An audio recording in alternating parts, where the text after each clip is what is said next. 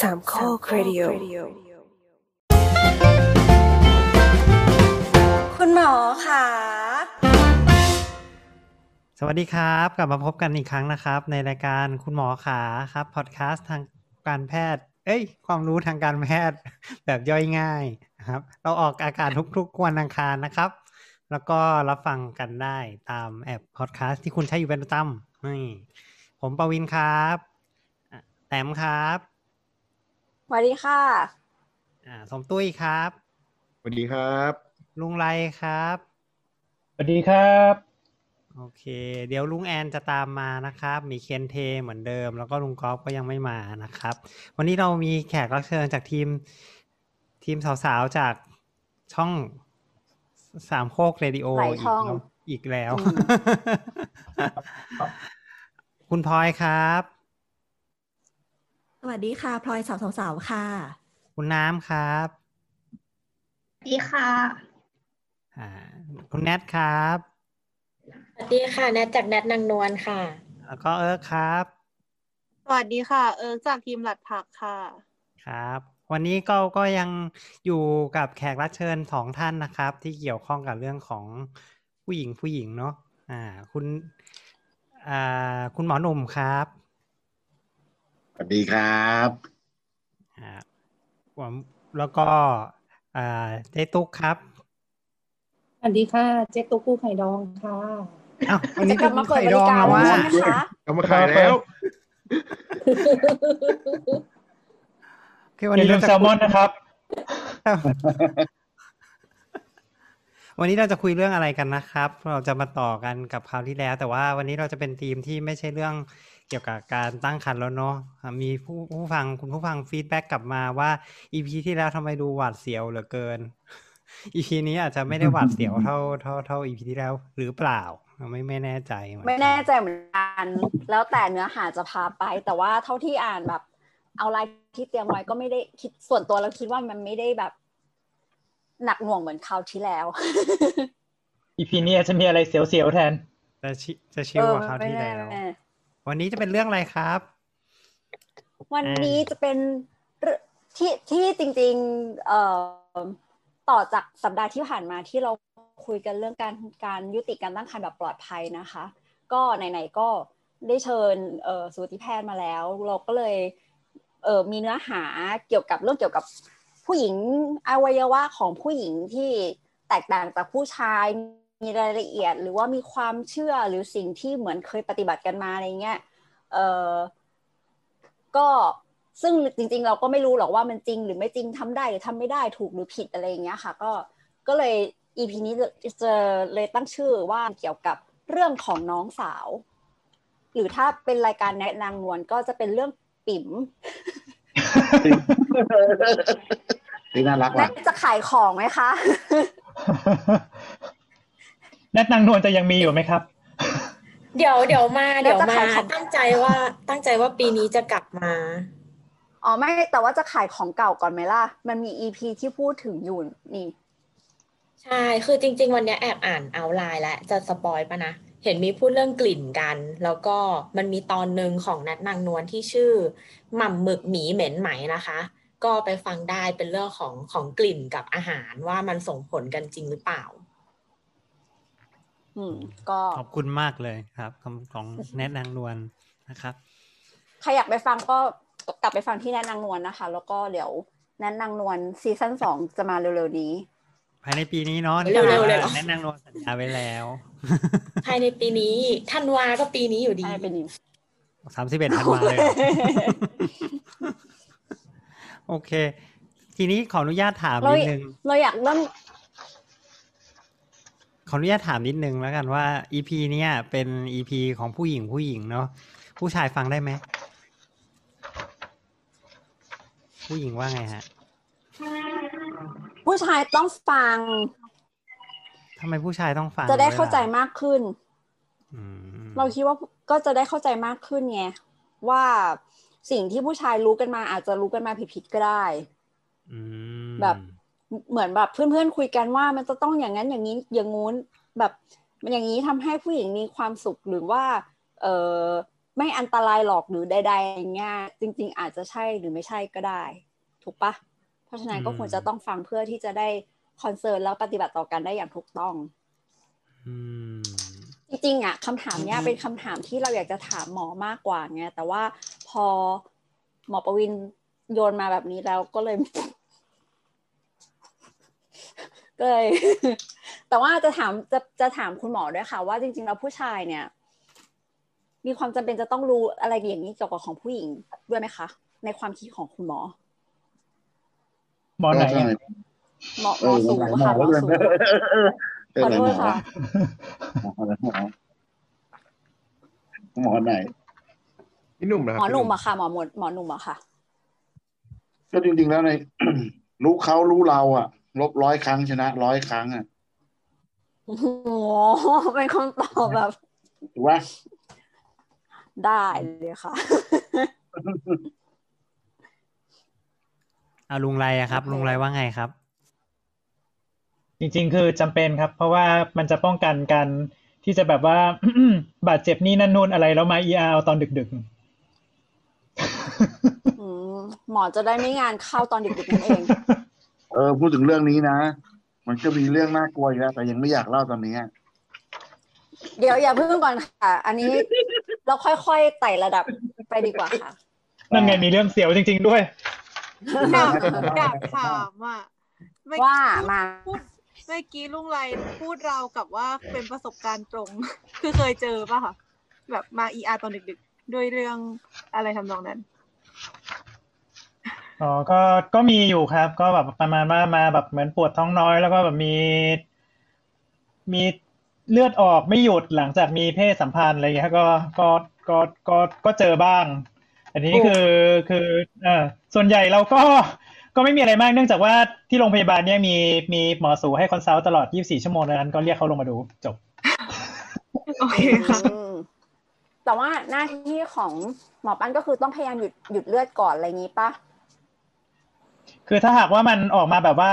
พลั่กๆจนกระทั่งช็อกหรือว่าเสียเลือดมากออกไม่หยุดเนี้ยอันเนี้ยอันเนี้ยก็ต้องก็ต้องหยุดเลือด แล้วก็ต้องต้อง resuscitate คือก็เปิดเส้นให้น้ำเกลืออะไรไปตามเรื่องก่อน แล้วก็ระหว่างนั้นก็ตามเข้ามา เพราะว่าเอ่อจริง ๆ คือตรงนี้พอพอมันเข้าไปถึงอวัยวะแบบเอ่อภายในรูแล้วเนี่ยอืมก็เอ่อที่ที่ที่จะรู้ว่าอะไรอยู่ตรงไหนดีที่สุดก็จะเป็นหมอสูอะครับ อืม จริงๆ คือทางนี้ก็จะแบบไม่ไม่ไม่ได้ไม่ได้เอาคนไข้ขึ้นขายอย่าง เราก็แบบว่าเปิดแหวกเข้าไปถึงถึงแม้ว่าจริง ๆ แล้วในใน requirement ที่ที่จบมาเนี่ย เรื่องหัตถการทางสูไอ้ประมาณนี้มันต้องทำได้ก็ตามอืมทางนาริเวศสินะ ไม่ใช่ทางสูอย่างนี้นี่เองมันโหดร้ายนะไออาวุธเราประจำตัวผู้ชายเนี่ย มันทำร้ายได้หนักหน่วงเลยแหละ โดยเฉพาะพวกที่แบบว่าไปฝังไปฝังอะไรแปลกๆมา อืมเออนี่ยังไม่นับผู้ที่เป็นของเล่นนะ อืม เราเรามาเข้าประเด็นแรกกันเลยค่ะ ก่อนที่เราจะไปถึงพีคนั้น เรื่องแบบอันอันแรกๆเป็นเรื่องพื้นฐานเลยค่ะ เรื่องสุขอนามัยของเพศหญิงอะไรเงี้ยค่ะ อย่างพวกแบบ เอ่อ การดูแลสุขอนามัยของอวัยวะเพศเนี่ยค่ะ ปกติอะเวลาเราอาบอาบน้ำในชีวิตประจำวันอะมันมีความจำเป็นไหมที่จะต้องแบบว่า ดูแลทำความสะอาด น้องสาวของเราเป็นพิเศษอะไรอย่างเงี้ยค่ะ คือถามว่าจถามริงคุณๆมันหมอสูค่ะมันมันต้องขนาดนั้นไหมมันก็อาจจะไม่จำเป็นนะครับ ก็ล้างทำความสะอาดด้วยน้ำธรรมดา ซับให้แห้ง การอับชื้นก็โอเคแล้วล่ะ ส่วนน้ำยาล้างช่องคลอดอะไรที่เขามีขายอะไรเงี้ย พวกนี้โดยส่วนใหญ่ก็ไม่แนะนำให้ส่วนล้างอะ เพราะในเรื่องของอ่าอีโคโนมีเอ้ยในส่วนของอะไรล่ะ สภาพกดด่างในช่องคลอดของผู้หญิง มันก็เป็นตัวที่ป้องกันพยาธิสภาพที่เกิดขึ้นในธรรมชาติอยู่แล้ว เพราะว่าในช่องคลอดผู้หญิงมันจะมีความเป็นกรดอ่อนๆเนาะตัวเนี้ยค่ะเออ ซึ่งถ้าเกิดเราไปตรวจล้างปั๊บเนี่ย มันจะทำให้ pH หรือสภาพความเป็นกรดด่างในช่องคลอดเราเปลี่ยนแปลงไป พวก normal flora พวก lactobacillus ที่เราเคยได้ยินในยาคูลท์อะไรอย่างเงี้ย มันก็จะตายแล้วก็ทำให้เกิดการติดเชื้อ ซึ่งโดยส่วนใหญ่ก็จะเป็นเชื้อ candida เชื้อรา เชื้อแบคทีเรียอะไรพวกเนี้ย fungus อะไรเงี้ยเกิดขึ้นได้ เพราะฉะนั้นพวกนี้เราก็เลยไม่แนะนำให้ทำการสวนล้าง มมุติว่าถ้าเกิดว่าขับถ่ายเหมือนเราค่ะ ก็ล้างด้วยสบู่อ่อนๆซับให้แห้งเพียงพอ อืมอย่าให้มันอับชื้นนั่นเองคำว่าสบู่อ่อนๆคำว่าสบู่อ่อนๆนี่คือสบู่อะไรสบู่สบู่ทูบตัวธรรมดานี่นี่ยังอ่อนแบบมันกระด้างไปไหมคะ หรือว่าต้องเป็นสบู่เด็ก ถ้าเป็นด้านนอกก็ไม่น่าจะมีปัญหาอะไรก็ใช้ได้ครับแต่จริง ๆ แล้วมันเป็นจุดสั้นเลนส์อะถ้าใช้สบู่เด็กได้ก็จะดี เพราะมันเซนซิทีฟแล้วมันก็ มันก็อ่อนบางอะนะทนุถนอมอะอย่างนี้แหละเออไม่ใช่คำว่าทนุถนอมแต่ถ้าเกิดเราจะลุยโดยใช้สบู่ธรรมดาเซปโตอะไรเงี้ย ก็ได้อะครับ มันก็แล้วแต่คนอะ แต่ถ้าเป็นผมเองผมเลือกผมก็จะใช้สบู่ที่มันเป็นสบู่เด็กแล้วน้ำยาล้างช่องไอ้ล้างล้างไว้สืบพันธุ์ก็จะมีของมันเอง นะแต่ตอนนี้ถ้าเป็นวัสดุทางการแพทย์ก็เป็นพวกฟาเชล่าพวกเสกอะไรเงี้ย ที่เราเห็น มันคืออะไรเหรอคะ มันก็คือน้ำยาล้างอวัยวะสืบพันธุ์ภายนอกครับ ที่ผลิตโดยเป็นสมุนไพรเป็นสารที่เป็นออร์แกนิกอะแล้วก็ช่วยในเรื่องของการรักษาเรื่องการปรับพวกกลิ่นพวกอะไรเงี้ย มันมีหลากหลายอะเมื่อก่อนเราก็จะใช้พวก Lactacyd ใช่ไหมในที่เราเห็นในพวกเซเว่นอีเลฟเว่นอะไรเงี้ยซึ่งพวกนั้นก็แนะนำว่าใช้ได้นะ แต่ว่าใช้ภายนอก อ่าไอ้ที่เราล้วงควักเข้าไปข้างในเนี่ยมันสะอาดอะไรอย่างเงี้ย ไม่จำเป็น ครับ ไม่จำเป็นมันมากเกินอ๋อไปแล้วไม่ได้ทำให้เราติดเชื้อได้ง่ายขึ้นเหมือนเหมือนเราไปทำลายกำแพง เมือง หรือแบบเหมือนแบบชิลอะไรสักอย่างหนึงทำให้เชื้อโรคมันเข้าไปได้ง่ายขึ้นอะไรอย่างนี้มากกว่าเนาะการที่เราแบบทำความสะอาดมันมากเกินไปใช่แล้วอันนี้อันนี้คือเป็นการดูแลทำความสะอาดในชีวิตประจำวัน แต่ว่า อยากจะถามคุณหมอว่า ในกรณีที่ถ้าหลังหลังจากที่เรามีเพศสัมพันธ์อะไรเงี้ยค่ะ มันจำเป็นจะต้องทำความสะอาดมากเป็นพิเศษไหมหรือยังไง ก็ไม่นะโดยส่วนใหญ่แล้วปกติแล้วเนี่ย เวลาเรามี orgasm มีด่างถ้าเรามีการปลดปล่อยน้ำกลางในช่องคลอดผู้หญิงเนี่ยไอ semen ผู้ชายเนี่ยมันเป็นด่างเนาะ เวลามันออกไปปั๊บมันเป็นเหมือนแบรีเออร์ปค่ะปกป้องตัวสเปิร์มอะมันก็จะหุ้มตัวสเปิร์มไว้ไม่ให้กรดในช่องคลอดเราทำลายตัวสเปิร์มอะถูกปะค่ะครับแล้วมันก็ทำให้การตายของสเปิร์มน้อยลงอืมทำให้สเปิร์มไปถึงเป้าหมายได้เยอะขึ้น เพราะฉะนั้นถ้าเกิดบางคนมีเพศสัมพันธ์เสร็จปุ๊บแล้วลุกขึ้นรีบไปล้างเลยอย่างเงี้ยไปทำความสะอาดเลย มันก็จะทำให้อัตราของการ อันนี้เป็นเรื่องความน่าจะเป็นเนาะ มันก็ทำให้อัตราของค่ะการเกิดติดเพศลูกที่ตามมาจะเป็นผู้ชายน้อยลงแค่ยังนั้นเองทำไมอะคะถ้าเราย้อนกลับไป เราก็ต้องไปดูเรื่องสเปิร์มอะ X กับ Y เนี่ยนะค่ะอันนี้ย้อนกลับสเปิร์ม X กับสเปิร์ม Y ผู้ชายเป็นคนกำหนดเพศเนาะเพราะว่าอืมใช่ในไข่มันมีแค่ X อย่างเดียวถูกป่ะ X X ใช่ศูนย์นะค่ะในขณะที่ตัวสเปิร์มมันจะมีให้เลือกว่าจะเป็น Y หรือเป็น X เพราะฉะนั้นถ้าเกิด X ไปเจอกับไข่ที่เป็น X ก็จะเป็นเพคนศที่หญิงเกิดมาเพศหญิงถูกต้อง ในขณะที่ถ้า Y ไปเจอกับ X ก็เป็น XY ก็จะเป็นผู้ชายค่ะทีนี้ไอตัวคุณสมบัติของของสเปิร์ม X และสเปิร์ม Y นี่แหละที่เป็นตัวบ่งบอกเพศสเปิร์มอะ X เนี่ย มันถึกตันอืมใหญ่ว่ายช้า แต่มันทนต่อกรดได้ดีกว่า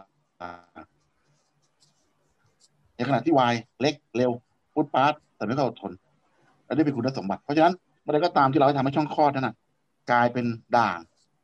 ก็คือการใช้น้ำสบู่อ่อนๆส่วนล้างในในก่อนที่จะมีเพศสัมพันธ์ทำให้พีเอมันเกิดการเปลี่ยนแปลง โอกาสที่สเปิร์มมันจะรอดชีวิตมันก็จะสูงขึ้นถูกปะ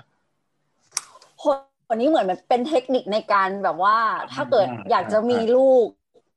และอยากจะได้ลูกชายต้องทำแบบหนึ่งอยากจะได้ลูกสาวต้องทำแบบหนึ่งอะไรอย่างนี้เลยเหมือนกันเนอะถูกถูกถูกอันนี้เป็นแค่ความน่าจะเป็นนะอืมมันไม่ได้หมายความว่าทำแบบนี้แล้วจะได้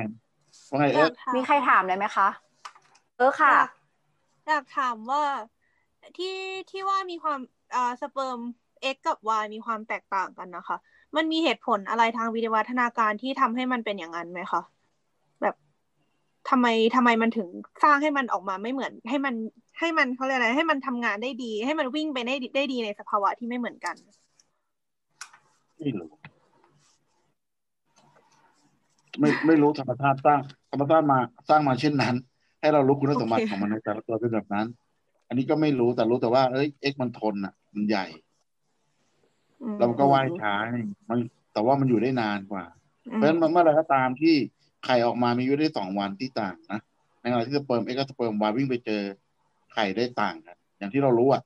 สเปิร์มตอนไหนวิ่งไปเจอไข่ก่อนปฏิสนธิได้ก่อนเจาะทะลุเข้าไปได้ก่อนตัวอื่นก็จะเข้าไปไม่ได้ก็จะตายหมดเพราะฉะนั้นถ้าเราจะได้ผู้ชายเราก็ต้องพยายามทำให้ช่องว่างสเปิร์มรอดได้มากขึ้นในขณะเดียวกันระยะทางที่จะให้ตัวสเปิร์มไปเจอไข่ก็ต้องให้มันน้อยลงเคยได้ยินเนาะอืมว่าใส่ให้สุดคาไว้ให้นาน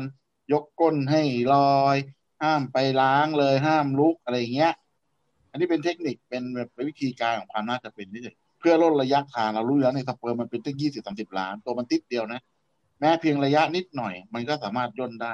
เวลามันเข้าไปตุ้มในช่องในโพรงมดลูกผู้หญิงปั๊บมันแบ่งซ้ายขวา มันไม่รู้หรอกนะว่าข้างซ้ายมีไข่หรือข้างขวามีไข่นี่คือขั้นตอนแรกที่มันเลือกแล้วมันเลือกไปซ้ายหรือไปขวา ไอ้ข้างที่ไปแล้วเจอไข่ก็โชคดีไปไอ้ข้างที่ไปไม่เจอไข่ก็ตายหมดก็แค่นั้นเองอืมมันพอวิ่งไปปั๊บมันก็วิ่งไป Y กับ X มันก็จะแข่งกัน ถ้าแข่งโดยโดยพื้นฐานปกติ Y ก็ต้องไปถึงก่อนถูกว่า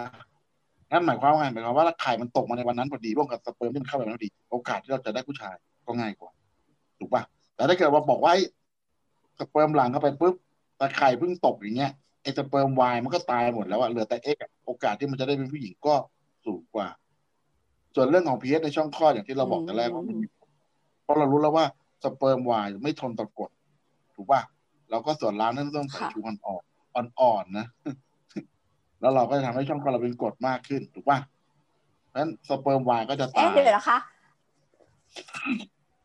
ส่วนล้างด้วยน้ำส้มสายชูอ่อนๆนี่คือยังไงนะคะ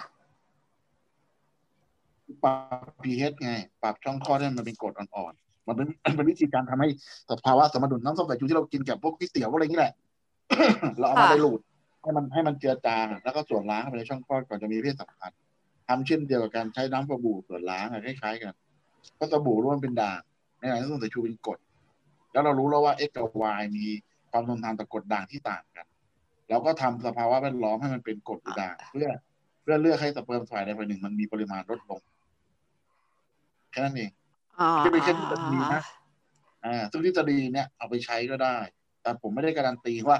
มันจะออกมาโชคดีอย่างนั้นหรือเปล่า เพราะในความเป็นจริงแล้ว คนเราเวลามีอะไรกันเนี่ยมีโอกาสท้องได้แค่สิบเปอร์เซ็นต์เองโดยปกติอะโอ้โหจริงแค่กันโอเคตายเนี่ยตั้งหน้าตั้งตาทำเนี่ยร้อยครั้งมีโอกาสท้องได้แค่ประมาณสิบครั้ง เพราะฉะนั้นที่เหลือเราก็ทำเพื่อความเป็นอาทิตย์นั่นเองล้วน แสดงว่าไอ้พวกที่ทำอืมครั้งเดียวติดเลยนี่ มันต้องเป็นลัคกี้แมนใช่ไหมครับๆอ่าใช่ใช่ต้องเรียกว่าเด็กโชคดีชายโชคดีคือมันแมทปวดหัวกับเลยเวลาเพราะเพราะโดยส่วนใหญ่แล้วเวลาเขาบอกว่า คนที่มีเพศสัมพันธ์กันโดยปกติคืออาทิตย์หนึงต้องวันละสองสามครั้งอะสองสามครั้งเป็นอย่างน้อยนะ อะ มีมีแบบสม่ำเสมออะขนาดนั้นเลยเหรอ ใช่ อยากวันไม่ละไม่อะไรเนี่ยไม่ถึงแต่แต่แต่ก็สองสองสามครั้งต่ออาทิตย์เออแต่ไม่เดี๋ได้ยวหมายความว่าต้องทีละคนทีละคนใครใครจะพูดก่อนนะคะแต่ลุงป้านครับอ๋อสองสามครั้งต่ออาทิตย์ใจเย็นๆความสม่ำเสมออ๋อประมาณนั้นโอเคโอเคโอเคตะกี้คือคือตอนนี้กำลังแบบแบ่งแบ่งจอด้วยเลยแบบมีความงงเล็กน้อย ดูไม่ทันโอเคเออขอเออถาค่ะมค่ะ คืออยากรู้ว่าโอกาสหนึ่งในสิบที่บอกอะหมายถึงว่าเรา หมายความว่าโอกาสที่จะเอ่อเกิดการปฏิสนธิเมื่อเรารู้ว่าไข่ตกวันไหน แล้วเรามีเพศสัมพันธ์วันนั้น หรือโอกาสโดยทั่ว ๆ ไปอะคะแบบประมาณว่าไม่รู้ว่าวันไหนคือวันที่ไข่ตกแล้ว ก็คือก็คือมีเพศสัมพันธ์ตามปกติ แล้วถึงจะมีโอกาสหนึ่งในสิบโอกาสโดยทั่วๆไปครับ ไม่ได้ไม่ได้เลือกอ๋ออืมเขาจับดูค่าเฉลี่ยทั่วไปของคนที่มีเพศสัมพันธ์กัน สองถึงสามอืมครั้งต่ออาทิตย์เนี่ยอ๋อมันมีโอกาสโอเคได้ประมาณเท่านี้เพราะเรารู้ว่าเข้าใจไข่ตกเดือนละครั้งใช่ไหมล่ะครั้งหนึ่งอืมมีอายุได้ประมาณสองวันเพราะฉะนั้นผู้หญิงมีโอกาสท้องได้แค่สองวัน เราถ้าทำในภายในสองวันเนี่ย เราก็มีโอกาสที่มันจะท้องอืมแต่ถ้าเกิดเราทำไม่ได้ไม่ใช่ภายในสองวันที่ไข่ตกทำจนน้ำสเปิร์มหมดตัวก็ไม่มีทางท้องงั้นแปลว่าถ้าสมมติสมมติแบบ เออเรารู้ ว่าไข่ตกวันไหนแล้วสมมติมีเพศสัมพันธ์วันนั้น ก็ค่อนข้างจะโอกาสก็ค่อนข้างจะแน่นอนที่จะท้องถูกไหมคะแบบ ไม่มีอะไรร้อยเปอร์เซ็นต์แต่ว่าโอกาสค่อนข้างจะสูงใช่อืมเพราะใน factor ของมันเนี่ยไม่ได้หมายความว่าไข่กับสเปิร์มเจอกันแล้วจะ fertilize pH ตัวอุณหตัวภาวะกรดด่าง ตัวน้ำเมือก cilia ที่โบกพัดอย่างเงี้ย มันมีผลหมดเลย ระยะทางก็มีผล ความสมบูรณ์ตัวไข่ก็มีผลเรายังเคยเห็นเนาะเวลาพวกพ วก infertile ที่เข้าไปเพาะไปไปไปทำเด็กหลอดแก้วอะมันก็ไม่ได้หมายความว่าเอาสเปิร์มไปจิ้มกับไข่แล้วมันจะรอดทุกใบเนี่ยอืมก็พอตายไปเยอะแยะมากมายฉันใดก็ฉันนั้นแหละคล้ายๆกันมันก็จะพยายามฟีดเลือกให้ได้ เข้าใจแล้วค่ะ ขอบคุณค่ะเมื่อกี้ที่หมอพูดถึงซีเรียนี่คือเหมือนเหมือนตรงท่อในท่อนำไข่มันจะมีเหมือนเป็น ใช่ใช่ใช่เอ้ยทำเหมือนทำเหมือนนะครับอย่างนั้นเลยอย่างนั้นเลย เอ้ยมันจะโบกนั่นแหละเออถ้าคุณถ้าคุณผู้ฟังเอ่อได้ฟังนะคะ มันจะเหมือนแบบเป็นเหมือนขนในเป็นจมูกอะค่ะ ที่จะเหมือนพัด คอยคอยพัดครับผมไปมา ถ้าถ้านึกภาพไม่ออกมากกว่านั้น ให้นึกถึงปะการังที่มีปลาการ์ตูนมันชอบว่ายไปมาค่ะ มันจะมีลักษณะการพัดแบบประมาณนี้นะคะ อยู่ข้างในท่อลำไข่เพื่อ ท่อนำไข่เพื่อที่จะทำให้เหมือนเป็นคล้ายๆมือผลักไข่เพื่อให้มันลงมามาสู่ตรงโพรงมดลูก แต่เดี๋ยวนะค่ะแต้มแต่ว่าทีนี้ไอ้เราที่สงสัยนอกเรื่องไป ไม่ที่แต่บอกแต่คะจริงมันไม่ใช่ปะการังนะมันคือดอกไม้ทะเล ทำไมนะคะที่ปลาการ์ตูนไปอยู่นะไม่ได้อยู่ในปะการังผิดค่ะขอนะโทษด้วยมันค่ะอยู่ดอกไม้เป็นดอกไม้ทะทะเลเลขอโทษด้วยค่ะปะการังคือมัดนอกโบกไม้คิ้ทะวเลไม่ได้ ค่ะคุณผู้ฟัง โอเค โอเคค่ะ เป็นความผิดข้าพเจ้าเอง แต่ว่าทีนี้ก็เลยสงสัยนอกเรื่องนิดนึงค่ะ เราก็จะเจอว่า เอ่อในบางกรณีเนี่ยผู้หญิงบางคนเหมือนแบบไข่ตก พร้อมกันทั้งสองคือจากสัปดาห์ที่แล้วที่เรารู้ว่าผู้หญิงปกติเนี่ยจะสลับกันรังไข่จะสลับกันผลิตแล้วก็ตกเดือนละข้างสลับกันไปมา แต่ว่ามันจะมีบางคนที่เหมือนตกทั้งสองข้างพร้อมกันทำให้เป็นแบบแฝดคนละใบอะไรเงี้ยค่ะ เราอยากรู้ว่าอันนี้มันเป็นสิ่งที่ผิดปกติหรือเปล่า ผิดปกติครับ มันเป็นมันเป็นถ้ามันปกติมันก็จะเกิดเป็นธรรมดา ลักษณะนี้มันไม่ได้เกิด มันไม่ได้เกิดโดยปกติอย่างที่เรารู้ปกติคือข้างละใบแต่พอเมื่อไรก็ตามในเดือนนั้นมันอืมขยันตกทั้งสองข้างเลยมันก็จะเป็นเด็กแฝดซึ่งตอนนี้ผมก็มีอยู่ในมือคนหนึ่งอืมมีคนไข้อยู่ในมือคนหนึ่งเขาเรียกว่าคอมไบเพกอะคือท้องสองตำแหน่งอะฝั่งซ้ายก็ fertilize ฝั่งขวาก็ fertilize อะถูกไหมไอ้ฝั่งซ้ายอาจจะอยู่ที่รังไข่ฝั่งขวาจะเข้ามาในโพรงมดลูก อะไรอย่างเงี้ย มันเป็นไปได้ แต่มันน้อยมากเลยครับ แล้วมันมีศัพท์ด้วยแต่ผมจำไม่ได้นะ superfe cundation อะไรประมาณเนี้ย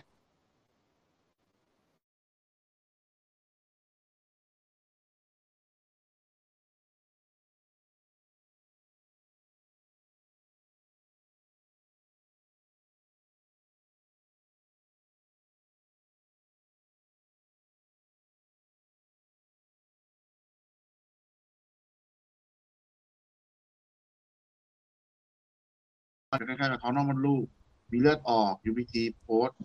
นะ แล้วก็ซาวแล้วก็มีน้ำในช่องท้องจริง แต่ในขณะเดียวกันหนึ่งมันก็มีตัวเด็กดิ้นแต่แล้วแต่แล้วอยู่ในโพรงมดลูกด้วยเหมือนกันอ๋อ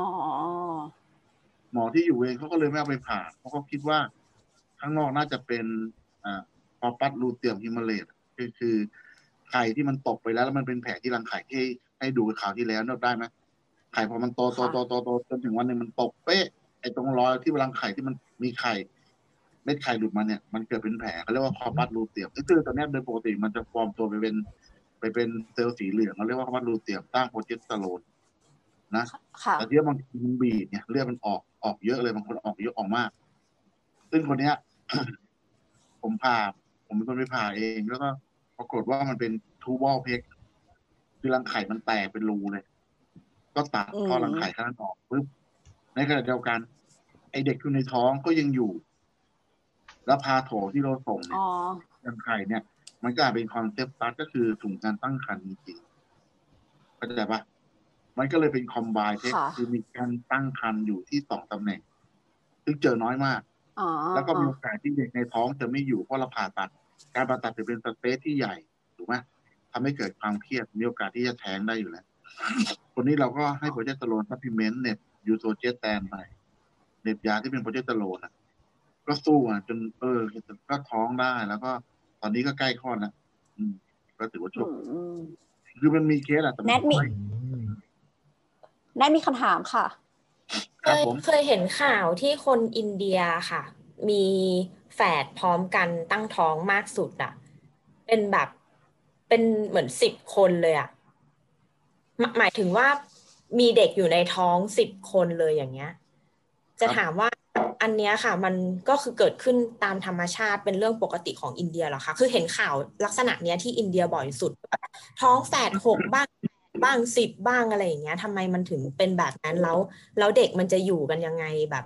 เยอะขนาดนั้นอย่างเงี้ยค่ะมันก็อยู่เหมือนกับลูกวัวเห็นไหมต้องถามสัตวแพทย์นะคือโดยส่วนใหญ่แล้ว เราเป็น เราก็เป็นสัตว์สัตว์โลกชนิดหนึ่งอะซึ่งมันมีอะแล้วก็ไอสิ่งที่มันเกิดขึ้นมันเกิดจากการที่มันมีไข่สามัคคีตกกันเยอะมาก ที่เราก็เห็นนะ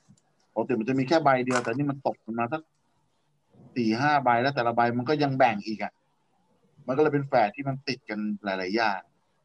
ซึ่งโอกาสเกิดน้อยมากแปดสิบคนเนี่ย คิดง่าย ๆ นะ เด็กสิบคนตีสักคนละโลเนี่ยสิบคนก็สิบโลแล้วอะถูกว่ามันจะอยู่ยังไงหายใจยังไงอะ ยังนึกไม่ออกเลยนะถูกว่าท้องท้องโดยปกติ ลูกหนักสี่โลเนี่ยกูว่าหายใจไม่ไหวแล้วนะแล้วออกมาสิบโลนี่คือมินิมัมนะโดยส่วนใหญ่มันต้องหนักประมาณสองสองกิโลอะต่อตัวก็ยี่สิบโลแบกท้องยี่สิบโลมันยากแต่ถามว่ามันมีไหมผมก็เชื่อว่ามีนะแต่ว่ามันเป็นสิ่งมหัศจรรย์ของโลกอะเป็นความแปลกอะที่มันไม่ ไม่ใช่ว่าดีนะแต่ว่ามันมันมันไม่ได้เกิดขึ้นเองอะมันต อนนี้ที่ผมเจอจริง ๆ ในชีวิตผมจริงผมเจอแฝดสาม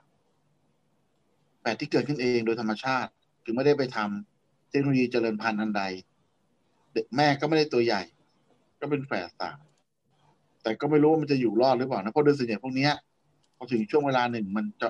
เอาบอร์ดมันจะมันจะคลอดก่อนกำหนดอะเพราะมันรูปมันขยายได้จำกัดอะมันไม่ขนาดโอ้ได้ถึงสิบคนหรือสิบสิบสองคนอะไรเป็นโหลเงี้ย คือบางทีอ่านข่าวเสพข่าวก็ยังรู้สึกว่าไอ้ข่าวมันเฟกหรือเปล่าหรือมัน มันทำเพิ่มหรือเปล่า เราไม่รู้อะเราไม่ได้เคยไปเช็คว่ามันจริงหรือเท็จเราฟังเขาเฉยๆผมเลยไม่รู้ไอ้คนอื่นเคยเจอไหมแต่ก็เคยอ่านนะไอ้ข่าวที่บอกว่ามีแปดสิบคนแปดหกคนอะไรเงี้ยนี่ก็ไม่รู้ก็ก็ก็ไม่ได้การันตี แต่ในความเป็นจริงที่เจอในชีวิตจริงๆแปดสามเนี่ย ที่ผมเจอจริงแปดสี่ยังไม่เคยเจอเลย อืมแต่ว่ามีโอกาสเกิดขึ้นได้ไหมได้ มันเกิดจากการ ที่มีสเปิร์มไปผสมกับไข่ที่มันตกมาเยอะบางคนไข่เป็นสามัคคีตกมาหลายใบมาก แต่มันน้อยลายมากจริงๆที่มันจะเป็นอืม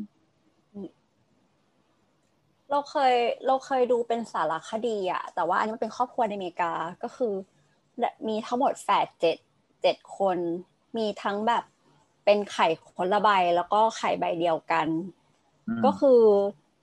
สรุป ตอนแรกเหมือนเหมือนแบบหมอก็เสนอว่าให้เทอร์มิน e บางคนอะไรเงี้ย แต่ว่าสุดท้ายคุณแม่เขาก็แบบ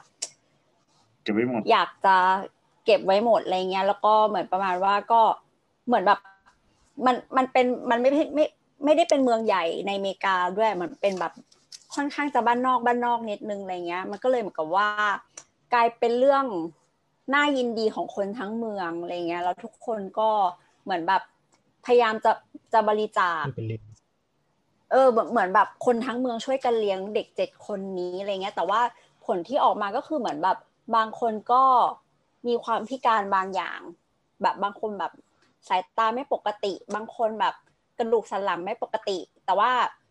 แต่ว่าก็คือแบบไม่ได้ถึงกับแย่แบบแย่ไปเลยหรืออะไรเงี้ย แต่ว่าที่แย่ที่สุดมันจะมีเหมือนแบบมีแบบคนหรือสองคนมั้งที่เข้าข่ายออทิสติกอะไรประมาณเนี้ยค่ะ เออ แต่ว่าตอนนี้ก็คือทุกคนแบบโตเป็นวัยรุ่นเป็นผู้ใหญ่กันหมดแล้วอะเออ ประมาณนั้น ทีนี้ทีนี้ เอออยากจะถามคุณหมอค่ะว่า มันมีความผิดปกติอะไรบ้างที่ถ้าถ้าแบบเรารู้สึกแบบหรือเราไปเจอหรือเราอะไรเงี้ย จะต้องแบบเฮ้ยต้องแบบเนี้ยต้องรีบไปหาหมอเลยมันมีเคสแบบไหนบ้างไหมคะ ก็มีเลือดออก มีปวดท้อง มีกลิ่นหลักกลิ่ๆนก็นี่มีคือเหม็ยังไงคะกลิ่นเหม็นไงปกติเรามีอะไรกับแฟนแล้วโอ้ยมันก็มีแต่อารมณ์สุนทรีเนาะแต่อันนี่พอมีอะไรเสร็จปั๊บโอ้โห หัวกุ้งเน่ามาเลยอะอืมรู้จักหัวกุ้งเน่าเนาะกลิ่นมันจะอย่างนั้นเลยเหรอคะโอ้โหอย่าอ้านะถ้าอ้าปั๊บมันจะหึ่มขึ้นมาเลยอะ มีน้ำออกผิดปกติ มีเลือดออกผิดปกติ มีกลิ่นผิดปกติ มีดิชาร์จผิดปกติ มีปวดท้องน้อย เนี่ยเป็นอาการที่ที่ที่จะมาหาเรา บางคนก็บอกว่ามีตุ่มมีก้อนคือโดยปกติมันไม่มีอะเอางี้ดีกว่าเราดีเช็คได้เองว่าเราไม่มี อันนี้อาจจะต้องถามลุงไรนะว่าที่อาเจออะไรบ้าง อาจจะเพราะมันเป็นอาการแอคคิวบางคนก็มาด้วยเรื่อง ก็ลมมันเย็นอะ ถ้าเป็นคนทั่วไปก็บอกเป็นฤทธิ์สีดวง แต่ผู้หญิงมันไม่ใช่อะลมมันเย็นอย่างเงี้ยนั่งได้ข้างเพราะว่าเดียวก็ลเนี่ยมมันเย็นนี่มันแปลว่าอะไรอะคะคือเราไม่สามารถนั่งได้เต็มก้นไงเรานั่งได้ข้างเดียว นั่งก้นข้างหนึ่งอีกข้างหนึ่งต้องลอยอยู่อะอืมนึกออกไหมลุงไรเคยเจอไหมน่าจะเจอนะพีอาก็ถ้าเจอไหมช่วงกลางคืนเหรอครับส่วนส่วนใหญ่มันแบบมาเป็นพวกปัสสาวะแสบขัดมากกว่าประมาณเนี้ย ฉี่ปนเลือดนี่นั่นนู่น แล้วก็จะมีที่ที่เจอได้ได้บ่อย ๆ ก็เอ่อมันปวดท้องน้อยอะฮะมันปวดท้องน้อยเนาะแล้วก็อีกบางทีก็จะมาปวดท้องน้อยพร้อมกับมีตกขาวที่มันมันแปลกๆมันไม่เหมือนเดิม คือทั่วๆไปแล้วตกขาวแบบปกติมันจะมาแบบช่วงก่อนมีเมนบ้างอะไรบ้างอาจจะมาขาวๆข้นๆกลิ่นไม่มีหรือว่าเอ่อกลิ่นมันจะออกออก ออกเปรี้ยวๆชีสๆนิดนึงประมาณนี้ แต่ว่าถ้าถ้าตกขาวมันผิดปกติ เช่นสีสีมันก็จะผิดปกติ เช่นแบบกลายเป็นสีแบบแกงเขียวหวาน เป็นแกงกะหรี่อะไรเงี้ยอืมสีเหลืองเหลืองๆแล้วก็กลิ่นแบบที่หมอหนุ่มแบบบอกบอกเมื่อกี้คือกลิ่นกุ้งเน่า พวกนี้มันก็จะมาแบบเหมือนเหมือนพวกเอ่อ chlamydia หรือเป็นเป็น bacterial vaginosis ก็คือมีการติดเชื้อภายในช่องคลอดอะไรประมาณเนี้ยฮะ แล้วก็อีกอีกส่วนหนึ่งคือที่มาพร้อมพร้อมกันคือมันมี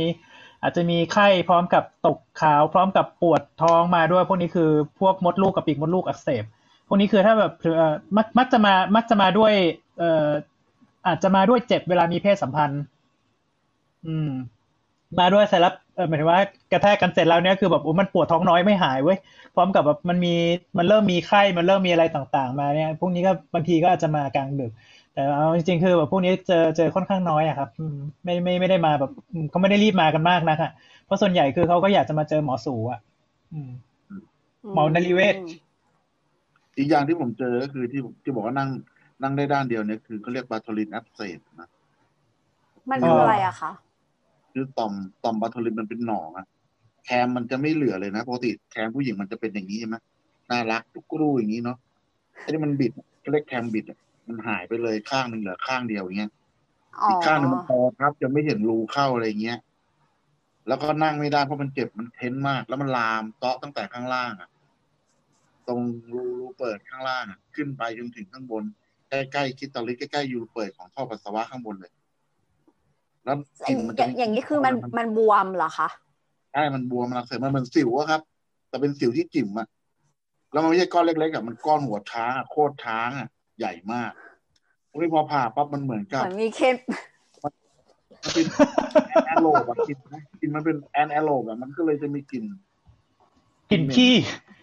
เออถ้า anaerobe กลิ่นมันจะประมาณขี้เก่าเรื่องขี้อีกอะเอ่อต่อม Bartholin ต่อม Bartholin นี่คือ คือต่อมที่มันน่าจะสร้างสร้างสารหล่อลื่น แล้วก็สร้างสร้างความชุ่มชื้นที่บริเวณหน้าหน้าเอ่ออวัยวะเพศกับภายในแถวแถวแถวแถวในช่องคลอดนะฮะ ใช่ใช่ไหมใช่ไหมใช่ใช่ใช่ใช่ทำไมพูดไปพูดมานี่ก็นึกถึงหมีเคน ก็มีมีเคนไม่เข้าก็โดนบูลลี่ไปซะ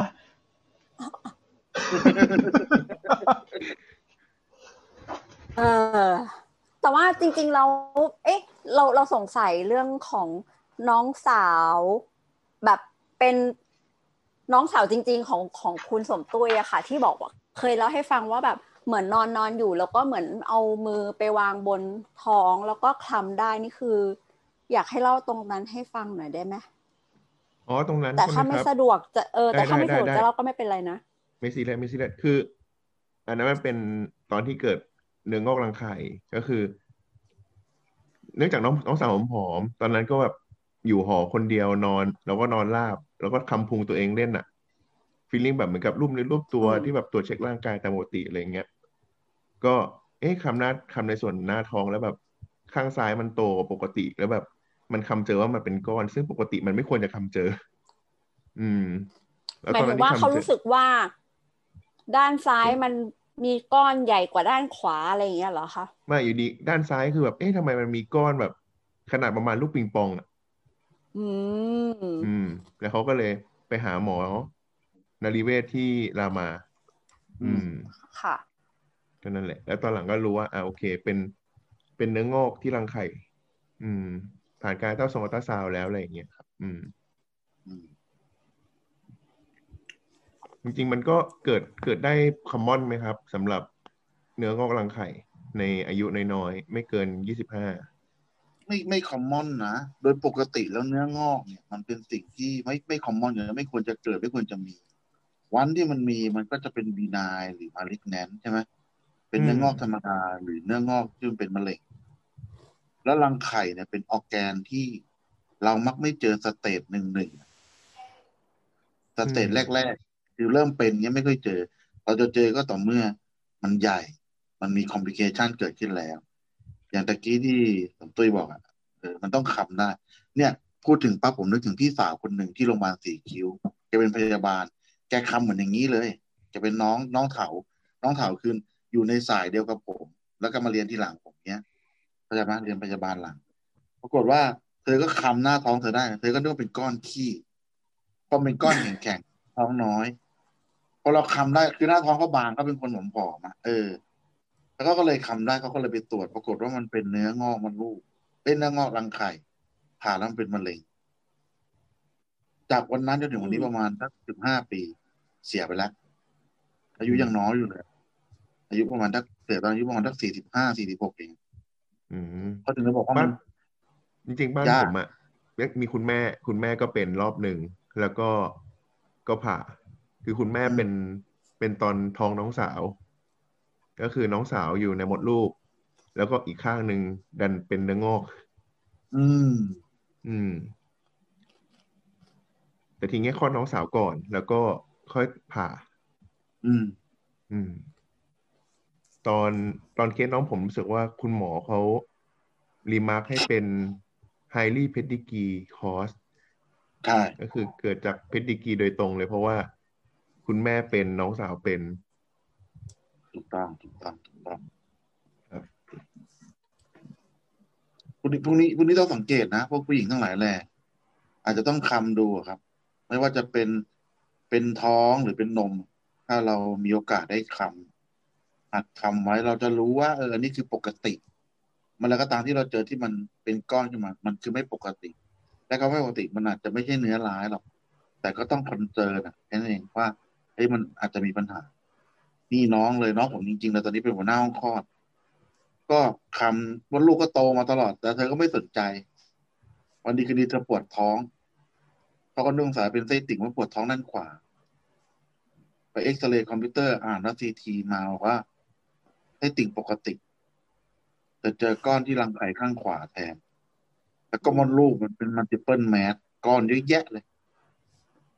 สุดท้ายรอไม่ไหว เพราะว่ามันเหมือนเป็นเหมือนช็อกโกแลตอะเนาะแล้วมันติดอยู่ด้านหลัง posterior cul-de-sac อยู่ด้านหลังติดกับก้นอะก็เลยไปมหาราชไปผ่าเพิ่งผ่าไปเมื่อเดือนที่แล้วเอง ผลที่ออกมาเป็นมะเร็งอืมเป็นไฮเกรดซีรัสรับเจอร์ด้วย เป็นวันซีอายุสี่สิบสองถ้าไม่ผมไม่เอเคยอพอเริ่มเป็นเป็นคำศัพท์เฉพาะนี่เราไม่เริ่มไม่ค่อยเข้าใจแล้วค่ะว่ามันแปลว่าอะไรอะไรสรุปก็คือเป็นมะเร็งอะมะเร็งแล้วมันเป็นตัวร้ายแรง มันเป็นชนิดที่อันตรายรุนแรงอะเซลล์มันมีตั้งแต่ตัวกระจอกจนถึงตัวร้ายอะใช่ไหม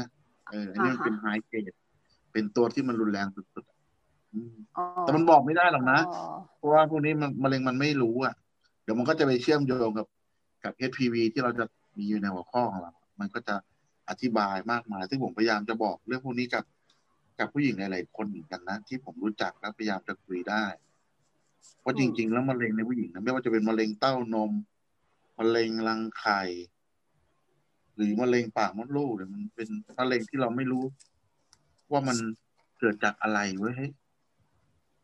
แต่มันมีอยู่ตัวเดียวก็คือ มะเร็งปากมดลูกที่เรารู้คอร์สว่ามันเกิดจาก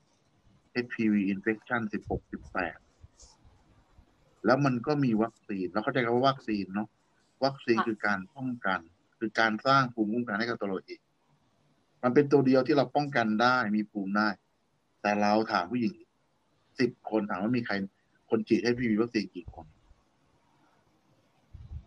ลองย้อนไปถามในกลุ่มเราเองทั้งหมดเนี่ยเนี่ยทั้งหมดเนี่ยมีเราคนก็ที่ไม่ฉีได้ดฉีดเห็นไหม ทั้งๆที่เรารู้ว่ามันป้องกันได้ แต่เราก็เลือกที่จะไม่ฉีดอะเพราะอะเรามีคิดว่าสองคนฉีดเราไม่เป็น เออ ซึ่งตอนเนี้ยเขาและรเพิ่งณรงค์ฉีดมาด้วยนะเร็วๆนี้ด้วย ก็คือเพิ่งฉีดเข็มแรกไป แล้วก็อ่าจะสามเข็มในหกเดือน คือพอใช่เป็นผู้ใหญ่ความแย่ของของการฉีดคือมันต้องฉีดสามเข็ม ถ้ายังเด็กใช่อยู่อะรีบฉีดแล้วก็ฉีดแค่สองเข็มดีกว่า อืมกับกับพอเราโตแล้วอย่างเงี้ยค่ะ อายุเกินสามสิบอะไรเงี้ย แล้วก็ มีประสบการณ์มาหมอก็จะต้องตรวจก่อน เราก็จะโดนแหวกเข้าไปเอาเอาเหมือนไป swab เออใช่เอาเอาไอ้ cotton bud อันยาวอะไปไปจิ้มอะไรเงี้ย อืม เพื่อที่จะดูอะไรเงี้ยค่ะ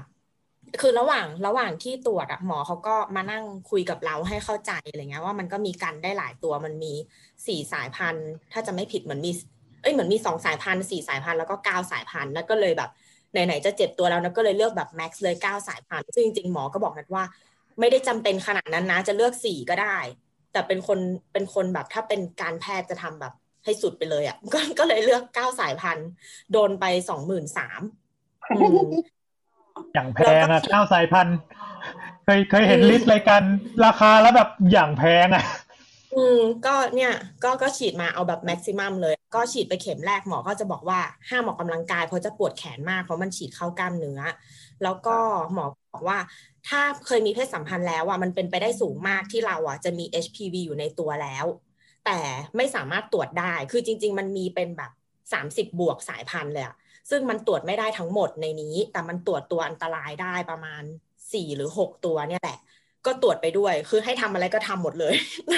แล้วก็แล้วก็หมอบอกว่ามันยากมากที่สมมติว่าต่อให้เราเจออะแล้วเรากลับไปบอกคู่นอนของเราอย่างเงี้ยว่า เฮ้ย ฉันมีตัวเนี้ยแล้วแล้วฉันเคยมีอะไรกับเธอมาแค่คนเดียว ฉันมั่นใจว่ามาจากเธออะผู้ชายก็มีสิทธิ์ที่จะไม่รับ เพราะว่าคือหมอเนี่ยหมอเล่าจากประสบการณ์ของตัวหมอเองที่แบบคุยมากับหลาย ๆ คู่อะหมอบอกว่าคือมันไม่มีหลักฐานเลยในผู้ชาย เพราะผู้ชายมันตรวจไม่ได้ อืม ต่อให้เราไปบอกว่าฉันมาจากเธออะแต่เขาไม่มีหลักฐานอะมันก็ เออเขาก็สามารถเขาก็จะเลี่ยงไปทางด้านอื่น เช่นแบบ เธอเป็นกรรมพันธุ์หรือเปล่า หรือว่าเธอไปติดจากสระว่ายน้ำหรืออะไรเงี้ย ซึ่งหมอของแนทอะยืนยันว่า ไม่มีทางติดจากการที่ไม่ได้สอดใส่ เพราะว่าเชื้อเชื้อ HPV อะมันอาศัยอยู่ที่ปลายปูของผู้ชาย มันถึงได้ต้องมาตรวจตรงปากมดลูกเรา เพราะว่าปลายปูอะมันมาสัมผัสกับไอ้ข้างในของเรา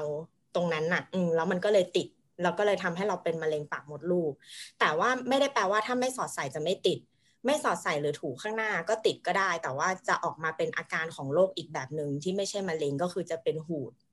ก็มีทั้งหูดหงอนไก่ หูดข้าวสุกอะไรอย่างเงี้ยอืม แต่การที่เราเป็นก็ก็ไม่ได้แปลว่าเราจะไม่มี HPV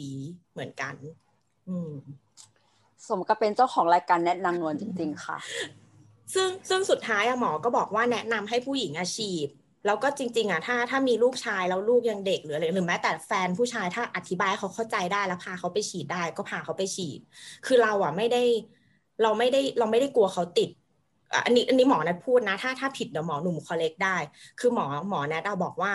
เราไม่ได้กลัวการที่ผู้ชายจะติดจากเราสมมติว่าเรารู้ว่าเรามีอะเพราะว่าในผู้ชายมันไม่ได้อันตรายเท่าเรา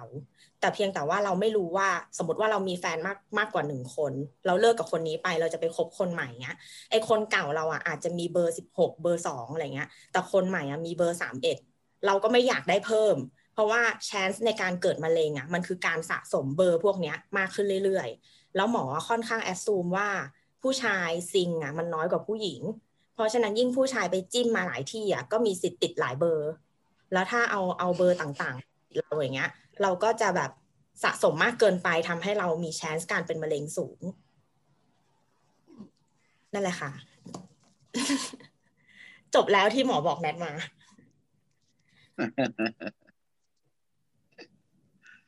ทุกคนนิ่ง หมอหนุ่มมีอะไรเพิ่มเติมไหมคะมากที่เราจะบอกว่า วัคซีนมันมีสองบริษัท มันมี Cervarix กับมี Gardasil นะ Cervarix ก็คือสองสายพันธุ์ที่เขาเคลมว่า ภูมิมันจะสูงมาก 97เปอร์เซ็นต์98เปอร์เซ็นต์ในขณะที่ Gardasil มันจะเป็นสี่สายพันธุ์ ก็คือ 6 11 16 18 16 18เนี่ยประมาณ 70เปอร์เซ็นต์ของที่เป็น CA cervix เนี่ย มันจะเป็นจากสอง type นี้ส่วนเก้าสายพันธุ์เพิ่มมเพิ่มห้าสิบสาซึ่งเจอในคนไทยไม่ได้เจอในต่างประเทศ ประมาณสักสามสิบเปอร์เซ็นต์เป็นอันดับสามอะเขาก็เลยเพิ่มมาเป็นเก้าสายพันธุ์ efficacy ก็จะมา เก้าสิบเจ็ดเปอร์เซ็นต์เก้าสิบกว่าเปอร์เซ็นต์ขึ้นไป จริง ๆ ทั้งสองตัวมันร้อยเปอร์เซ็นต์นะเกือบเกือบร้อยเพราะมันจะมี cross protection คือ โครงสร้างคล้าย ๆกันป้องกันได้อะไรอย่างเงี้ย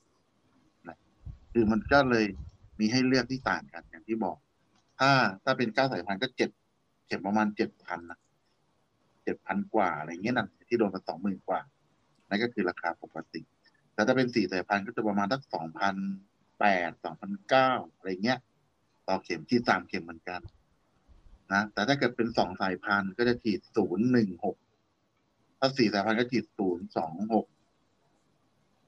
ก็จะฉีดเหมือนก็ฉีดเข้ากล้าม เหมือนฉีดบัตรทะยักอะอารมณ์ประมาณนั้นนะครับอ๋อเวลาแล้วก็ฉีดนี่คือฉีดที่แขนปกติเดียวตอยใช่กล้ามเนื้อแขนกล้ามเนื้อแขนปกติเลยฉีดก็ฉีดฉีดเสร็จปุ๊บก็อย่างที่บอกนั่นแหละครับ ว่าเราฉีดตัวไหนก็ก็ฉีดตัวนั้น แล้วก็อย่างที่บอกว่าอายุถ้าเด็กไม่ถึงสิบห้าปี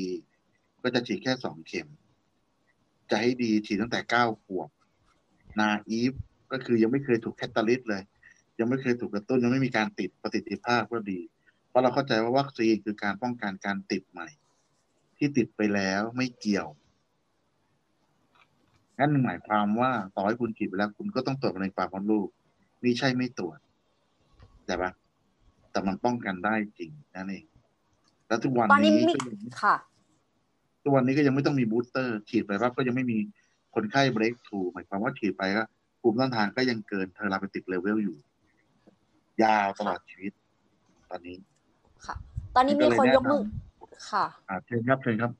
มีคนยกมือเต็มไปหมดเลยค่ะ เริ่มจากหมอประวินค่ะ ไม่มีอะไร แค่จะเสริมว่าอันนี้มีเอี่ยวกับหมอ หูคอจมูกนิดนิดนึง ก็คือว่าอะ HPV เนี่ยครับ ก็ก็มีเป็นเทลไทป์แบบเดียวกันเนี่ยเนาะมันจะมีที่ปากด้วยครับ ปากและลำคอแล้วก็อาจจะเป็นสาเหตุของหูดและมะเร็งในช่องคอได้เหมือนกันครับ แต่ว่าตอนนี้ยังอยู่ในช่วงวิจัยอยู่ว่า เอ๊ะ จริงหรือเปล่าหรือไม่จริงอะไรประมาณเนี้ยแต่ว่ามีแนวโน้มว่าอาจจะจริงครับ เพราะฉะนั้นฉีดก็อาจจะช่วยเรื่องเกี่ยวกับหูด หรือมะเร็งในช่องคอ ด้วยมั้ง ตอนนี้อยู่ในช่วงวิจัยอยู่ครับ แค่นี้แหละ เอ่อตะกี้เออก่อนค่ะ คือเอออยาก แบบยังไงดีเล่าเชิงถามนิดนึงแล้วกันค่ะ คือ ประมาณว่า เออเพิ่งมาเหมือนมาตระหนักว่าควรจะฉีดวัคซีนป้องกันมะเร็งปากมดลูกเนี่ยตอนเดินมาอยู่ญี่ปุ่นแล้ว ซึ่งทำให้ กลายเป็นว่าการจะกลับไปฉีดที่ไทยอะแทบเป็นไปไม่ได้เลย แล้วคือพอพอมาเสิร์ชหาข้อมูลที่ญี่ปุ่นราคาวัคซีนญี่ปุ่น มันแพงมากแพงแบบแพงกว่าไทยมากว่าคือจำคือนี่เคยเสิร์ชนานแล้ว แต่จำไม่ได้แล้วว่าเท่าไหร่แต่คือแพงแบบ แพงแบบสำหรับนักเรียนที่ยังไม่มีรายได้ก็คือไม่ไหวอะไรเงี้ย ซึ่งก็เลยแบบมีความรู้สึกประมาณว่า คือคือตอนนี้ยังไม่มีแผนกลับไทยเลยเลยรู้สึกว่าแบบมัน ไม่ไม่ถ้าเกิดแบบจะให้กลับไปอยู่ไทยยาวๆ เพื่อที่จะฉีดให้ครบสามเข็มอย่างเงี้ย มันน่าจะเป็นไปไม่ได้ ก็เลยแบบคิดว่าจะทำยังไงได้บ้าง คือคือคือแบบนอกคือคือมันมีคือไงดีคะประมาณว่าสมมติแบบกลับไทยทีหนึ่งก็แบบกลับได้แค่ปีละครั้งหรือสองครั้งอะไรอย่างเงี้ยค่ะ มันจะสามารถทำให้มันครบสามเข็ม ได้ไหมอะหรือว่าแบบเวลาที่ว่าต้องเป็นศูนย์สามหกอะไรเนี่ย ต้องฟิกหนึ่งหกขนาดไหนอะค่ะ ไม่เห็นมีปัญหาเลย เออเออก็ไม่ซื้มีอปัญไปหาแล้วก็เออ แล้วเออก็แพ็คไปให้มันดีเดี๋ยวมันต้องการความเย็นก็แค่นั้นเองเองก็ไปแค่ตู้เย็นที่บ้านที่ญี่ปุ่นน่ะเดี๋ยวเดี๋ยวให้ฉีดเองเลยเหรอให้ฉีดเองเลยเหรอคะมันจะยากอะไรเราคนเฒ่าคนแก่ฉีดยาเบาหวานรอบกระดือก็ยังฉีดได้เลย ไม่ใช่เรื่องยากหรอกถ้าเราจะทำอะผมเนี่ยเป็นหมอสูนะ ผมเลี้ยงงู ผมยังฉีดยางูได้เลย อืม ไม่มีอะไรจะจริงพูดต่อเลยอะงงตกใจมากตอบอะคุณเพสัตว่าไงคะ เปิดไมค์ก่อนค่ะก็มาแล้วอะเออโอเคคือจะบอกว่า เอายาเข้าญี่ปุ่นเนี่ยคุกนะครับหมอ วัคซีนห้ามครับ ประเทศเกาะ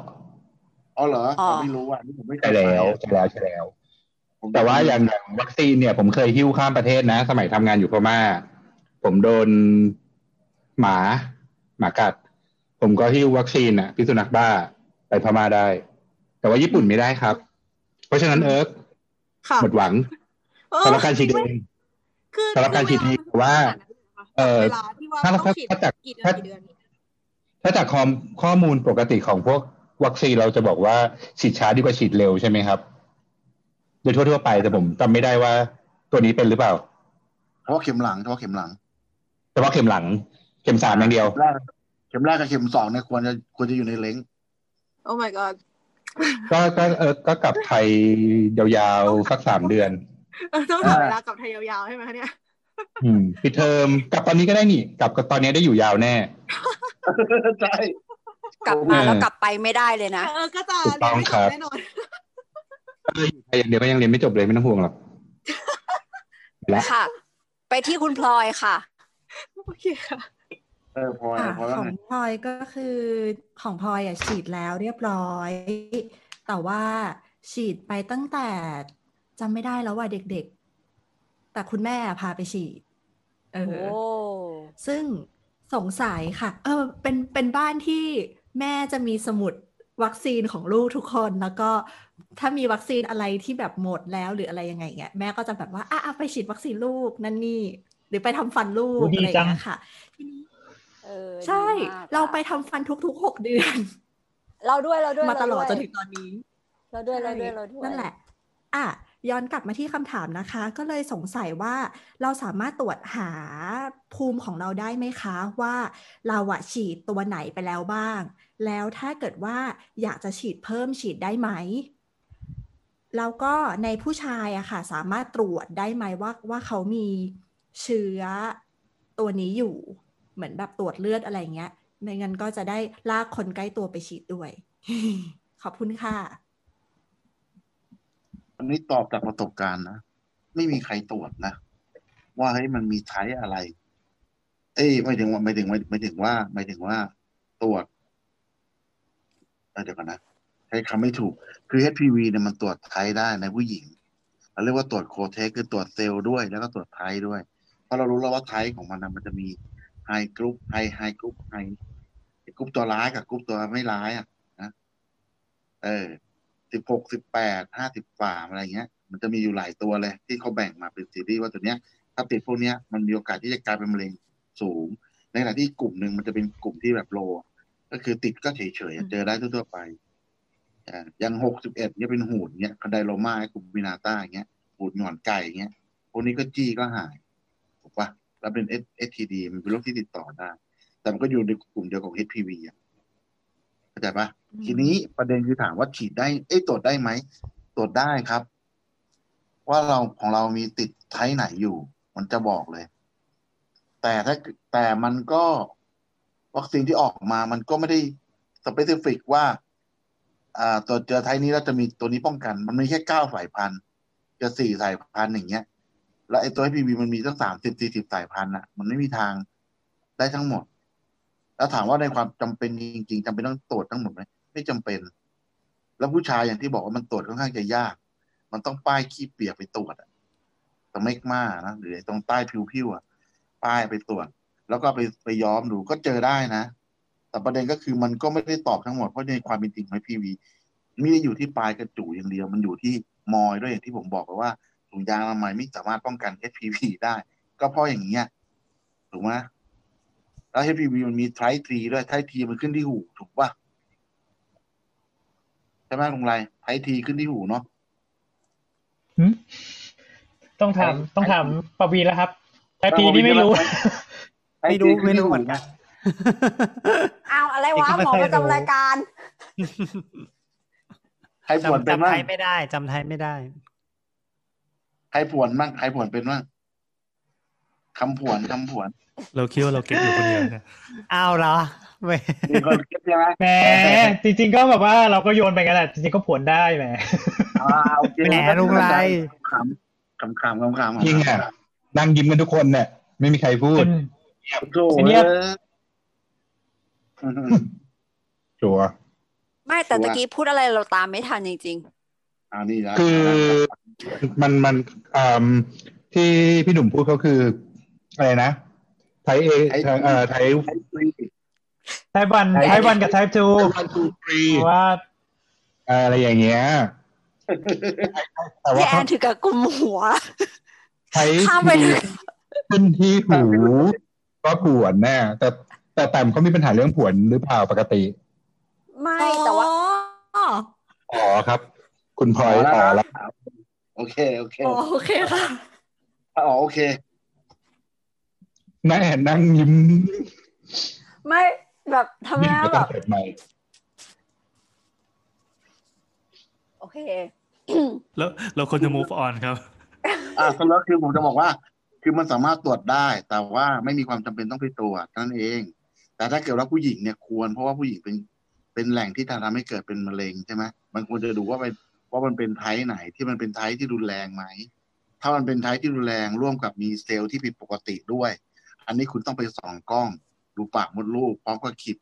เขาเรียกว่าทำ colposcope with biopsy ซึ่งเป็นกระบวนการขั้นตอนที่ควรจะทำไม่ว่าคนนี้ผลจะออกมาเป็นเซลล์ที่ผิดปกติ ต่ำสุดคือแอดคัต ASCUS แอดคัตต่ำสุด กระจอกสุดหรือ low SIL ก็ได้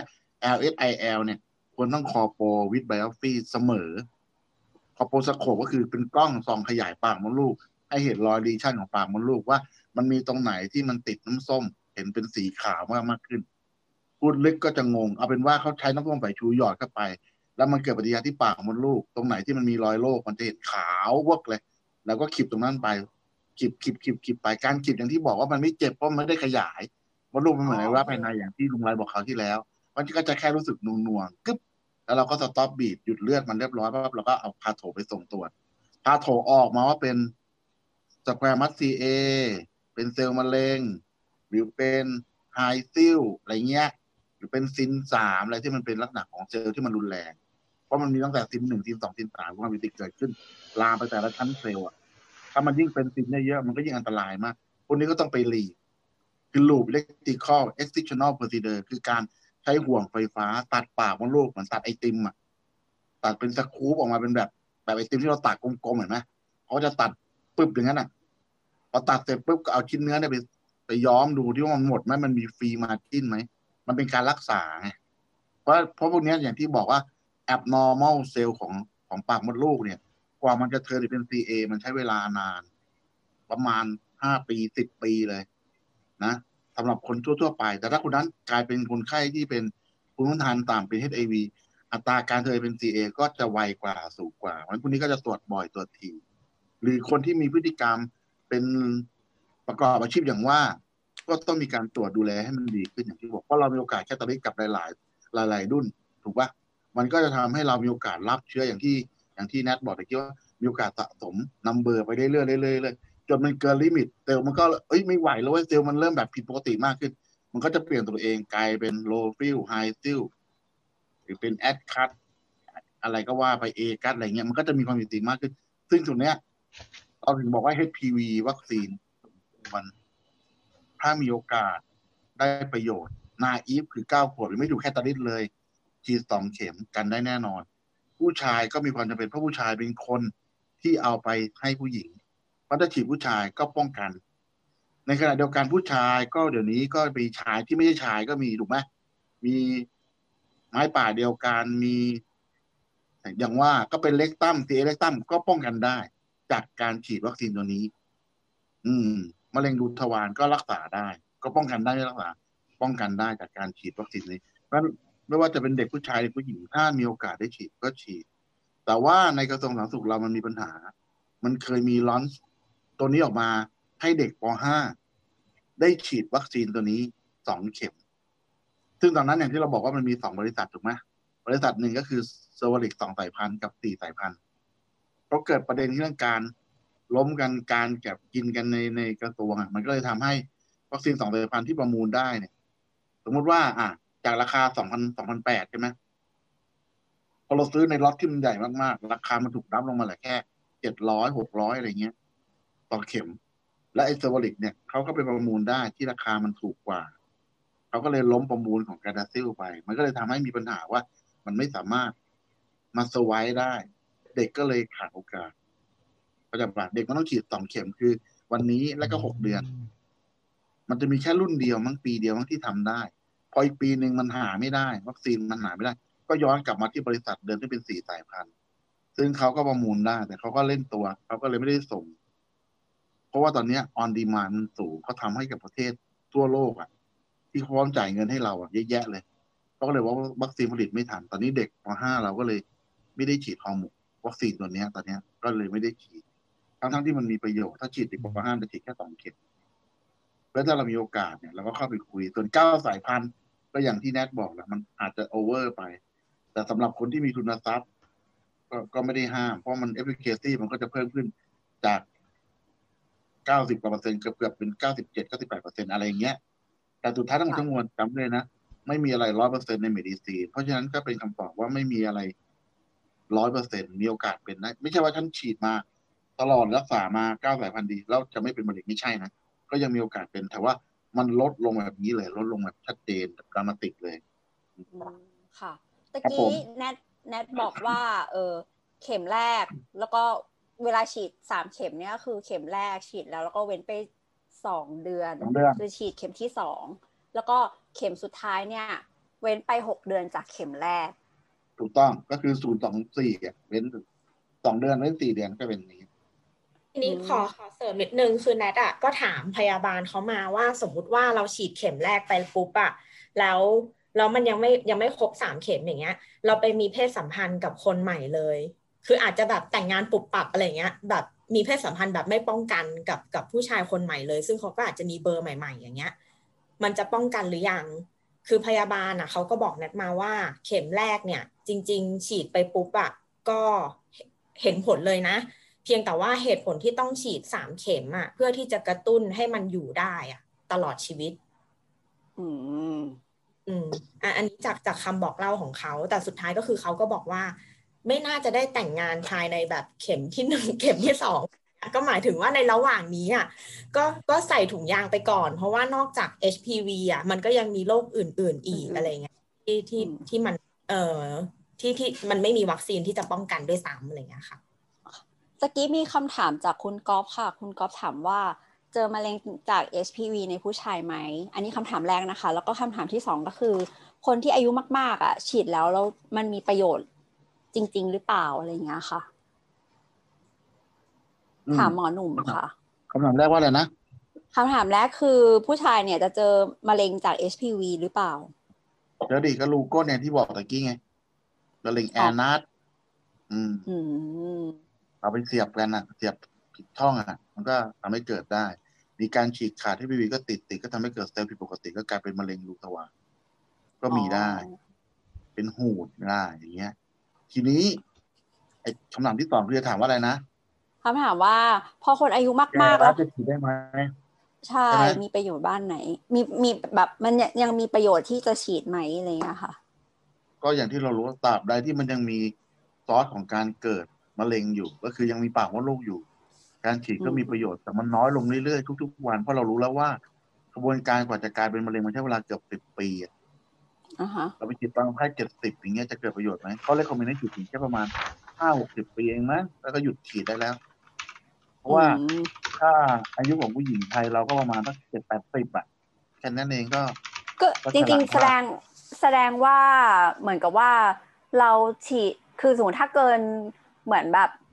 productive period ไปแล้วก็ไม่จำเป็นจะต้องฉีดแล้วก็ได้เหมือนกันหรือปะคะ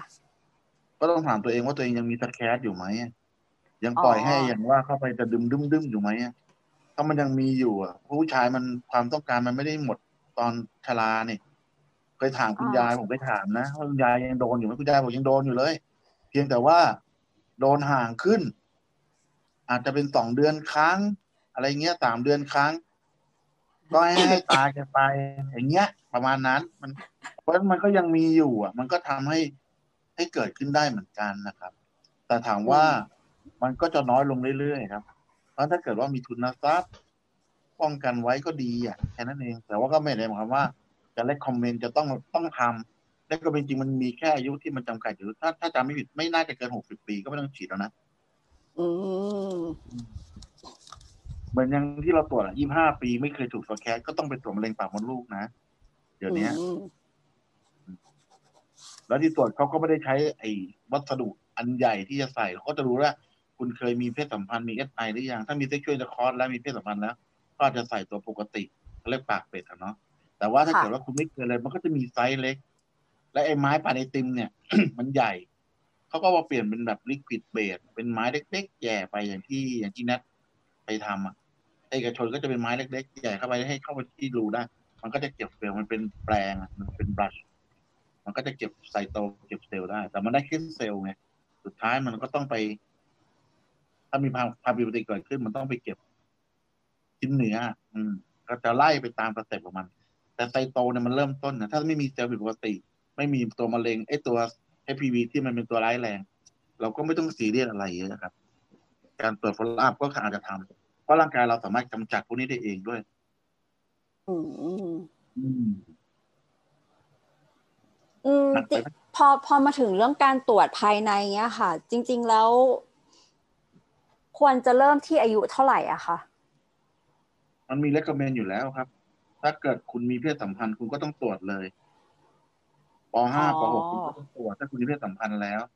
ล่าสุดนี่สิบเอ็ดปีท้องได้แล้วนะครับ อืมสิบเอ็ดปีแล้วเราทำอะไรอยู่ต้องถามตัวเอง ตอนนี้นเด็กที่มาหาผมนะมาหามาหาหมอที่โรงพยาบาลที่มายุติสิบเอ็ดปีนะครับ อืมน่ากลัวมาก แล้วทีนี้ประเด็นก็คือ ถ้ามันไม่เคยมีก็ยี่บห้าปี อืมมันลดลงมาครับลดลงมาเท่านั้นเอง แต่อย่างที่บอกแหละว่า โดยส่วนใหญ่พวกนี้ก็เลือกวัสดุไออุปกรณ์ที่จะใช้ครับเขาก็ไม่ได้บรรยะบรรยังใส่ตัวใหญ่เงี้ยมันใส่ไม่ได้เขาก็ไม่ไม่ได้ใส่ขนาดนั้นค่ะ เออมีคำถามจากทางบ้านว่า เมื่อกี้หมอปันจะว่าอะไรหรือเปล่าคะเปล่าเปล่าเปล่าห้าแฮมเฉยๆมันขึ้นอ๋อโอ้ย โอเคตะกี้มีคำถามจากทางบ้านค่ะ ถามว่าทำไมเวลามีเพศสัมพันธ์อะถึงแม้ว่าจะใส่ถุงยางอนามัยแล้วอะเออแต่ว่าบ่อยครั้งมันจะนำไปสู่การเป็นกระเพาะปัสสาวะอักเสบอะค่ะ มันไม่เกี่ยวกันเลยนะจริงๆเราเออนั่นดีนะเอาเหรอหมายถึงว่าหมายถึงว่าหมายถึงว่าใครใครเป็นกระเพาะปัสสาวะอักเสบผู้ชายหรือผู้หญิง เปิดไมค์ซีนายเจ้าของคำถามไปไหนแล้วเราถามให้จะได้ไม่เขิน แต่ไม่ใช่เราถามเอออ่านจากในช่องแชทก็คือผู้ชายอะเป็น ไม่หรอเราว่าอันเนี้ยผู้หญิงเป็นเว้ยจากที่เราอ่านในช่องแชทอะผู้ชายไม่น่าเป็นหรอกแต่มาถามแทนผู้หญิงมากกว่าดูจากทรงดูจากนิสัยแล้วอะนะอ๋อโอ้ไม่แปลกป่ะเพราะว่ามันก็อาจจะใช้มือไงผู้หญิงมันก็ติดเชื้อจากการใช้มือป้ายป้ายๆก็ได้อะไรอย่างเงี้ย ระหว่างการเล้าโลมอะ คือคืองี้คือคือการที่ผู้ชายจะเป็นกระเพาะปัสสาวะอักเสบได้เนี่ยมันยากยากมาก ๆ ถ้ามันมันเกิดจากการที่เอ่อ ascending infection คือคือติดเชื้อจากทางทางเดินปัสสาวะส่วนล่างขึ้นไปข้างบนเนี่ยเพราะว่าท่อมันยาวเอ่อดังนั้นคือคือถ้าสมมติว่ามันไม่ได้แบบว่าติดเชื้อมาจากทางเลือดหรือมาจากทางไตจากข้างบน แล้วก็หรือว่ามีมีความผิดปกติอะไรสักอย่างของท่อปัสสาวะเอ่อในในส่วนที่อยู่ในงวงเนี่ย ก็โอกาสที่มันจะเป็นมันจะเป็นคือ คือถ้าผู้ชายมันเป็นเป็นเอ่อกระเพาะปัสสาวะอักเสบเนี่ยเป็นเรื่องใหญ่ที่จะต้องจะต้องมานั่ง work up กันว่ามันเกิดอะไรขึ้น อืมเสริมโอเสเคริมจริงเพราะว่านี่คือเพราะว่าเออยาวมาก อืม ยาวมาก อันนี้เผื่อคุณผู้ฟังสงสัยนะครับ ว่าใครเป็นคนถามนะครับ ก็คุณผู้ฟังไม่ก็ต้ลอองงแม้เขาก็อย่าร้เขาอนตัอุวตส่าห์แบบถามแบบว่า anonymous มา แล้วทำไมจะต้องไปแกล้งเขาโอ้เดี๋ยวไหนไหนไหนไหนพูดถึงเรื่องนี้เราขอเราขอเสริมแบบละเอียดได้เปล่าอะคือเราอะเคยไปถามหมอเรื่องนี้ แต่เราไม่ไม่เราไม่ได้เป็นนะ คือเราอยากรู้ว่าเราเรามีเราเรารู้เหมือนกับเกร็ดความรู้มาว่าถ้าคนน่ะ มีเพศสัมพันธ์กันแล้วอะ หลังมีเสร็จอะต้องไปฉี่ ทีเนี้ยก็แต่ว่าไม่รู้ว่าเป็นเพราะอะไรถึงต้องไปฉี่ ซึ่งสิ่งที่คุยกับเพื่อนผู้ชายอะเคยถามเพื่อนแบบในกิลหรืออะไรเงี้ยแบบเฮ้ยเฮ้ยทำไมเวลาซึบกันเสร็จเราต้องไปฉี่วะ เพื่อนผู้ชายก็จะตอบว่าก็มันปวดไงอืม ก็ถูแต่กอันเนี้ยไปถามไปถามหมอมา หมอบอกว่าไม่ใช่แล้วก็ความสำคัญน่ะ ไม่เท่ากันหมายถึงว่าจริง ๆ ทั้งคู่ควรไปฉี่ แต่คนที่ควรไปฉี่มากกว่าคือผู้หญิง เพราะว่าท่อปัสสาวะผู้หญิงอะมันสั้นทำให้การติดเชื้อหรือความสกปรกที่แบบผู้ชายเลีย หรือเอามือไม่สะอาดมาป้ายอะไรเงี้ยหรือบางคนอาจจะแบบแทงผิดรูอะเอาไปถูก้นก่อนแล้วก็มาปักปิ่มอย่างเงี้ย มันก็จะแบบ ทำให้เชื้อสกปรกอีโคไลอะไรเงี้ยสวนย้อนจากปิ่มอะเข้าไปในกระเพาะปัสสาวะได้ เพราะว่าท่อผู้หญิงอะมันสั้น แต่ว่าท่อผู้ชายอะด้วยความที่ปูมันยาว แล้วมันก็อยู่ในปูอะมันมันสวนไปอะโอกาสมันไปไม่ถึงท่อปัสสาวะอะไรเงี้ย ก็เลยทำให้ผู้หญิงอะเป็นกระเพาะปัสสาวะอักเสบอะหลังมีเพศสัมพันธ์ที่ไม่สะอาดได้ง่ายกว่าอยู่แล้วด้วย ก็เลยแนะนำให้ไปฉี่ทิ้ง ไอ้ที่มันอยู่ในท่อมันจะได้แบบถูกล้างออกไปอะไรอย่างเงี้ยค่ะ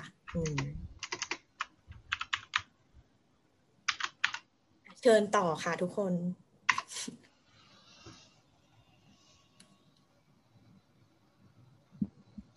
ก็เอ่อโดยสรุปคือคือก็ก็ก็จริง ๆ ก็อย่างที่แนทว่าอย่างอย่างที่อย่างที่หมอที่ที่ที่แนทไปถามว่านั่นแหละ ก็ทำไมทำไมถึงว่าหลังเพศสัมพันธ์มันถึงได้แบบมีโอกาสว่าเอ่อเกิดกระเพาะปัสสาวะอักเสบได้ได้ในผู้หญิง คือมันก็จะมีคำที่เรียกว่านี่ด้วยเหมือนกันนะแบบว่าเออเราเรียกว่า honeymoon cystitisคืออะไรอะคะคือสาเหตุคืออืมก็คือ cystitis เนี่ยคือกระเพาะปัสสาวะอักเสบอ่าทีนี้คือเหตุเหตุเกิดเนื่องจากฮันนีมูนคือว่าอืมประมาณว่าก็ไปฮันนีมูนกันไง แล้วก็อ๋อตืดๆกันจนกระทั่งแบบว่า อืมสุดท้ายก็ก็ก็ก็อาจจะเกิดจากสาเหตุนี้ก็ได้ไม่ว่าจะเกิดจากการที่แบบว่ากระแทกกระทันหรือว่าเอ่อ ความสกปรกทิ่มผิดรูไอไอไออันนั้นก็คือสำคัญเหมือนกันก็คือว่าที่แบบไปโดนเอ่อคือคือจริง ๆ ขนาดที่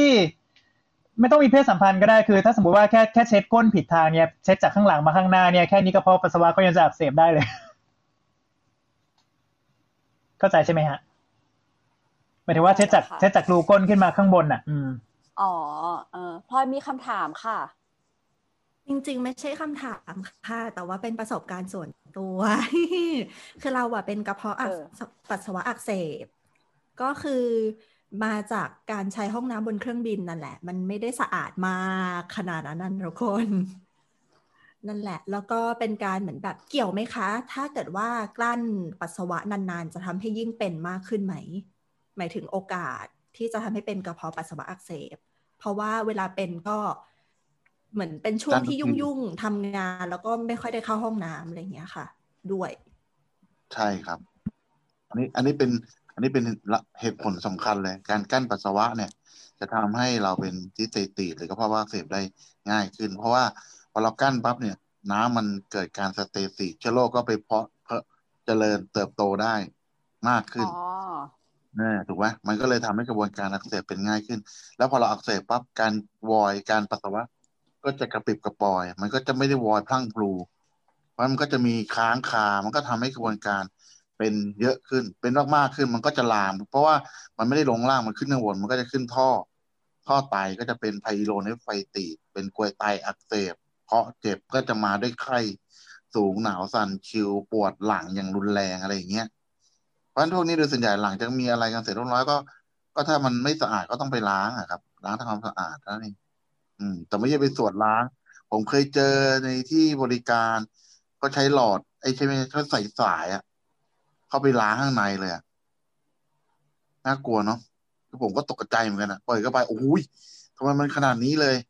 นั่งหยมายความอว่างๆยัแล้วงไงก็แย่คะหมายติดเชื้อหมายจากความว่าสายแทนคือคือเขามันตอนสมัยผมเป็นละอ่อนน้อยเลย ตอนเป็นเด็กวัดอยู่ที่อยู่ที่เพชรบุรีอะไปกับหลวงพี่อะ หลวงหลวงพี่ไม่ใช่หลวงหลวงพี่ก็ไม่ใช่ต้องบอกว่าเป็นพ่อนาคดิตอนที่จะบวชอะ ไปเที่ยวงานอืมเขาวังอะงานพระนครคีรีอะแล้วเมื่อก่อนค่ะพระนครคีรีอะในเมืองเพชรมันก็จะมีซอยที่มันเป็นหญิงบริการ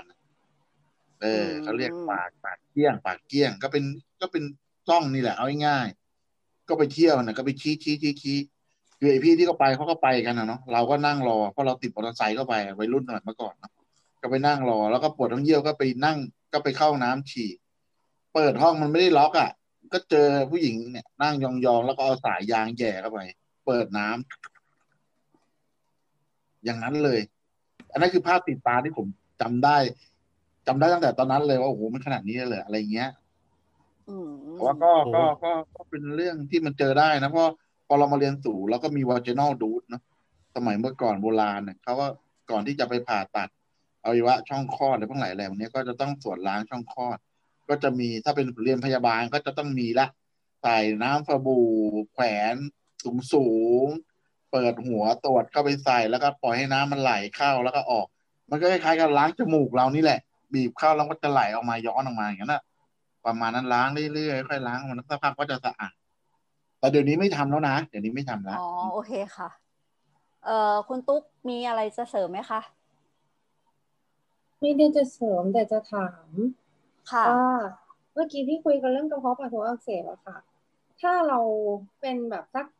เรารู้แหละว่าอันเนี้ยคือเราเป็นกระเพาะปัสสาวะอักเสบเริ่มฉี่ขาดปวดฉี่ฉี่ไม่ออกอะไรเงี้ย เราก็ไปซื้อยากินเองที่แบบก็จะชอบให้นอฟอกซัมติงกลับมา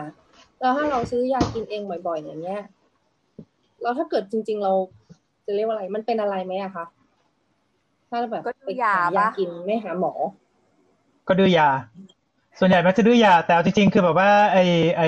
ไอเชื้อที่เป็นต้นเหตุคืออีโคไลเนี่ยเออในประเทศไทยแม่งดื้อดื้อนอฟล็อกกันเกือบหมดแล้วแหละ เอาตรงๆเลย ดื้ออืมจริงๆเอ่อถ้าถ้าถ้าทำได้คือให้พยายามดื่มน้ำแล้วแบบเหมือนเหมือนล้างกระเพาะปัสสาวะดื่มน้ำเข้าไปเยอะๆ แล้วก็ฉี่ออกให้หมดเออประมาณว่าว่าเหมือนเหมือนเหมือนล้างล้างกระเพาะปัสสาวะประมาณนั้น ทีนี้คือคือเอ่อยกเว้นแต่ว่าเอาจริง ๆ ถ้า ถ้ามันมีการติดเชื้อย้อนขึ้นไปจนถึงไตอะอย่างนั้นถึงถึงจะค่อยใช้แอนติไบโอติกอืมอืมน่าจะดีกว่าเก็บด้วย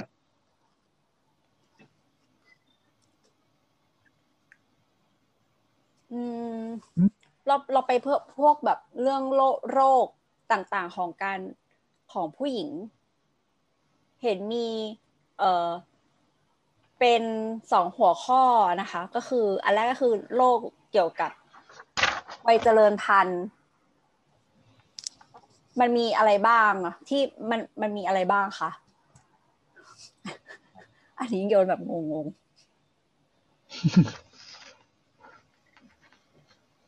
ถ้ามีโรคเดี๋ยวไว้ถ้าเลยถ้าสมมติอ๋ออ่าลุงไรก่อนลุงไรก่อนเลือดอ๋ออ๋อก็คือถ้าถ้าสมมติว่าโรคโรควัยเจริญพันธุ์เดี๋ยวถามให้เดี๋ยวถามให้ก็เอ่อถ้าถ้าดูจากหัวข้อใช่ไหมก็จะแบบมีมีเกี่ยวกับมีเพศ มีเพศสัมพันธ์กับไม่มีเพศสัมพันธ์ ถ้าแบบมีเกี่ยวกับทางมีเพศสัมพันธ์เนี่ยหลักๆ ใหญ่ ๆ ก็จะมีเรื่องของสองอย่างทอมากับกับเรื่องของการติดเชื้ออ่ากับส่วนถ้ามันไม่เกี่ยวกับการมีเพศสัมพันธ์ส่วนใหญ่ก็มักจะมากับเรื่องเออบางทีเป็นซิสเป็นเป็นมีเมนผิดปกติปวดท้องน้อยนี่นั่นนู่นอักเสบอะไรเงี้ยครับ ก็จะประมาณนั้น แต่ว่าต้องให้ต้องให้หมอหนุ่มช่วยช่วยขยายความ เดี๋ยวขออนุญาตขออนุญาตถามหมอหนุ่มดีกว่าว่า หมอหนุ่มออก OPD เนี่ยครับในในวัยเจริญพันธุ์เนี่ยเขามาปรึกษาหมอหนุ่มด้วยอะไรมากที่สุดอ๋อพอเจริญพันธุ์เหรอตอนนี้ที่ผมเจอก็เนี่ยท้องไม่พร้อมทอไม่หอมโอเคๆไปฟัง EP ที่ที่แล้วนะคะที่เชิญแล้วค่ะนั่นเองย้อนกลับไป EP ที่แล้ว เออแต่ประเด็นก็คืออย่างนี้ คือไอ้ท้องไม่พร้อมมันเป็นหนึ่งเพราะว่าเขามาหาผมคนเดียว มันก็เลยเจอเหมือนจะเจอเยอะ แต่ในความเป็นจริงแล้วเนี่ย ถ้าเราดูในภาพรวมของทั่วไป มันก็จะมาด้วยปวดท้องน้อยอืมตกข่าวผิดปกติอืมนะแล้วก็มีเลือดออกผิดปกติคลำได้ก้อน เป็น Bartholin abscess อ่าอย่างเงี้ยอืมแล้วถ้าเกิดว่ามาฉุกเฉินที่ผมเคยบอกตั้งแต่ตอนแรก ว่ามันมีเรื่องตื่นเต้นน่ากลัว อย่างคราวที่แล้วที่ผมบอกไปก็คือ มีเพศสัมพันธ์ครั้งแรก แล้ว woman on top อะเขาเรียกหนุมานขย่มตอเนาะนึกออกเนาะมันฉีกตั้งแต่โพสติเลียโฟนิกด้านหลังนะเลาะคือมาอะด้านไรข้าอะงคะฟีเยฟฟีเยฟมันไม่อ๋อได้มันอยู่อ๋อไม่ใช่ไม่ใช่อันนี้ผมพูดถึงข้างในใช่ไหมฟอนิกฟอนิกข้างในข้างในใช่ใช่มันเป็นคือเวลาเรามันเป็นอ๋อส่วนหนึ่งของช่องคลเวอลาดเราใช่ไหมใส่เวลาเรา ข้างในอะนึกออกไหมเวลาเราใส่ปากเป็ดเข้าไปตำแหน่งที่เราตรวจมะเร็งปากมดลูกคือตรวจปากมดลูกใช่ไหมนกออกใช่ไหมค่ะปากมดลูกที่เราเห็น แต่โพสติเรียโฟเชตเนี่ยคือมันอยู่ด้านหลัง ลึกเข้าไปอีกหลังปากมดลูก ด้านหลัง ติดกับลำไส้ใหญ่ อยู่ในช่องคลอดนะแต่อยู่ข้างหลัง แล้วมันฉีกตั้งแต่นั้นอะ ลามออกมาด้านข้างๆออกมาข้างๆเลยคือมันเหมือนทะลุกะทะลุโพรงมไม่ดรู้ลูกมันฉีกจริงออกไปเออไม่ไม่ออกมันฉีกยาวเลย เป็นเหมือนปูนแตกอะนึกออกไหมมันฉีกมันฉีกในช่องคลอดมันฉีกในช่องคลอดเออแล้วคือมัมันนเป็นแล้วมันก็เลยอ๋อเหมือนเหมือนท่อแล้วมันแตกแต่อธิบายทำไมอะเหรออธิบายดิทำไมมันถึงทำไมมันถึงฉีกได้ครับหมายถึงว่ามันมันมันมันใช้อุปกรณ์เสริมหรือเปล่าหรือมัน อยาก อยากอธิบาย อธิบายเลยครับนี่อ่าไอ้นี่ไอ้นี่เอาไอ้นี่ใครทราบไอ้นี่นะก็อธิบคืออย่างนี้ใช่ไหมเออแล้วมันลงมาอย่างนี้ใช่ไหมปุ๊บมันอยู่ข้างบนอะเหมือนเราเหมือนเราเหมือนเราสวมไปอะ สวมฟึบลงไปอย่างเงี้ยอืมและไอ้ความแข็งของไอ้เนี่ย กับช่วงที่มันมีการเกรงของผู้หญิงข้างบนน่ะ อืม มันเหมือนกับเอาสากกระเบือตามไปบนไม้แข็งไม้นิ่มๆอะอืม แล้วมันเกรงปั๊บแล้วนโพรงไม้ก็ฉีกแยแล้วมันก็ฉีกพวกนี้เป็นบานทอมาเป็นแบบ เป็นแบบเราเอาไม้ไปตีคนแล้วมันเป็นแผลช้ำยาวฉีกกันน่ะเออคล้ายๆอย่างนั้นเลยแต่อันนี้มันฉีกแบบโอ้โห แล้วมันเลือดพุ่งสาดจนช็อกอะโอ้จนยมีพีดอกโอ้โหคือออกมาเป็นขั้นช็อกเลยทีเดียวอย่างนั้นเลย แล้วตัวมันเล็กอะผู้หญิงมันตัวน้อยเดียวอะหนักประมาณสักสี่สิบโลมั้งเด็ก มี SI ครั้งแรกอะ กับแฟนทหารน่ะ หัวเกรียนมาเลยครับเออ โอ้ my ครบสูตรไม่ได้ผมพูด goodness จริงแล้วปรากฏว่า เธอ เธอก็เข้าห้องผ่าตัดเว้ยเนื่องจากว่ามันลึกมากไม่เห็นเว้ยแล้วเลือดมันหยุด ก็ออกกลับมาบอกไม่เป็นอะไร ครับไอ้ tampon pack ไว้ไม่เป็นไร แล้วก็ off tampon พอ off ปั๊บเลือดก็ทะลักมาปักปักปักปักปักปักเพราะว่าแผลมันยัง bleed อยู่ยังนึกออกไหมนึกออกเนาะที่จะเย็บก็เย็บไม่ได้เพราะว่าโควิดยังไม่ได้มึงไม่ได้สกรีนเอ็นดีโอไทม์ก็ไม่ได้ รีเฟิร์มหาลากก็ไม่รับ ก็คุแพ็ณคหมอไปงั้นแหละเอาเข้า EP ๆเลยไหมต้องมีเตือนแบบว่า คือคือจะบอกว่า sensitive EP content อีกรอบเลยเออเออเออคราวที่แล้วต้องบอกว่าเฮ้ยอันนี้แบบ trigger warning ต้องระวังเนื้อหาต่อจากนี้ไปห้านาที ถ้าสกิปได้ใช่สกิปใช่ไปใช่ใช่ผมฟังอยู่ผมฟังอยู่เอออันนี้เรื่องเสียว จะบอกว่า อันนี้อันนี้คือเด็กโอ้ก็ๆเสี่ยวนะเดี๋ยวผมบอกก่อนปวินผมเจอเคสที่มันโหดกว่านี้วันนั้นผมอยู่เวร ครับประมาณห้าทุ่มโรงงานน่ะเขาเป็นหัวหน้า หัวหน้าสายในโรงงานทำกระเป๋าเนาะเป็นผู้หญิงเนาะอายุก็ไม่ได้น้อยนะยี่ยี่สิบห้ายี่สิบหกอะตัวก็ไม่ได้เล็กนะสูงหกสิบอะแฟนก็ไม่ใช่คนฝรั่งนะคนไทยธรรมดาเนี่ยแก่งๆเลยน้องบอกว่าพี่ มันมีไส้อยู่ในช่องคลอดอะโอ้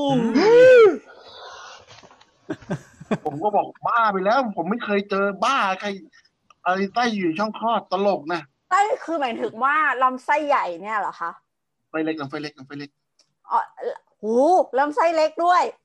เออลำไฟเล็กถ้าแบบถ้าแบบนี้น่าจะแปลว่าคือช่องคลอดทะลุเข้าไปในช่องท้องเออเอออย่าประมาณนั้นลำไส้แม่งไหลมาอยู่ใน ผมนะไม่เชื่อ แล้วผมเก็บภาพนั้นไว้ด้วย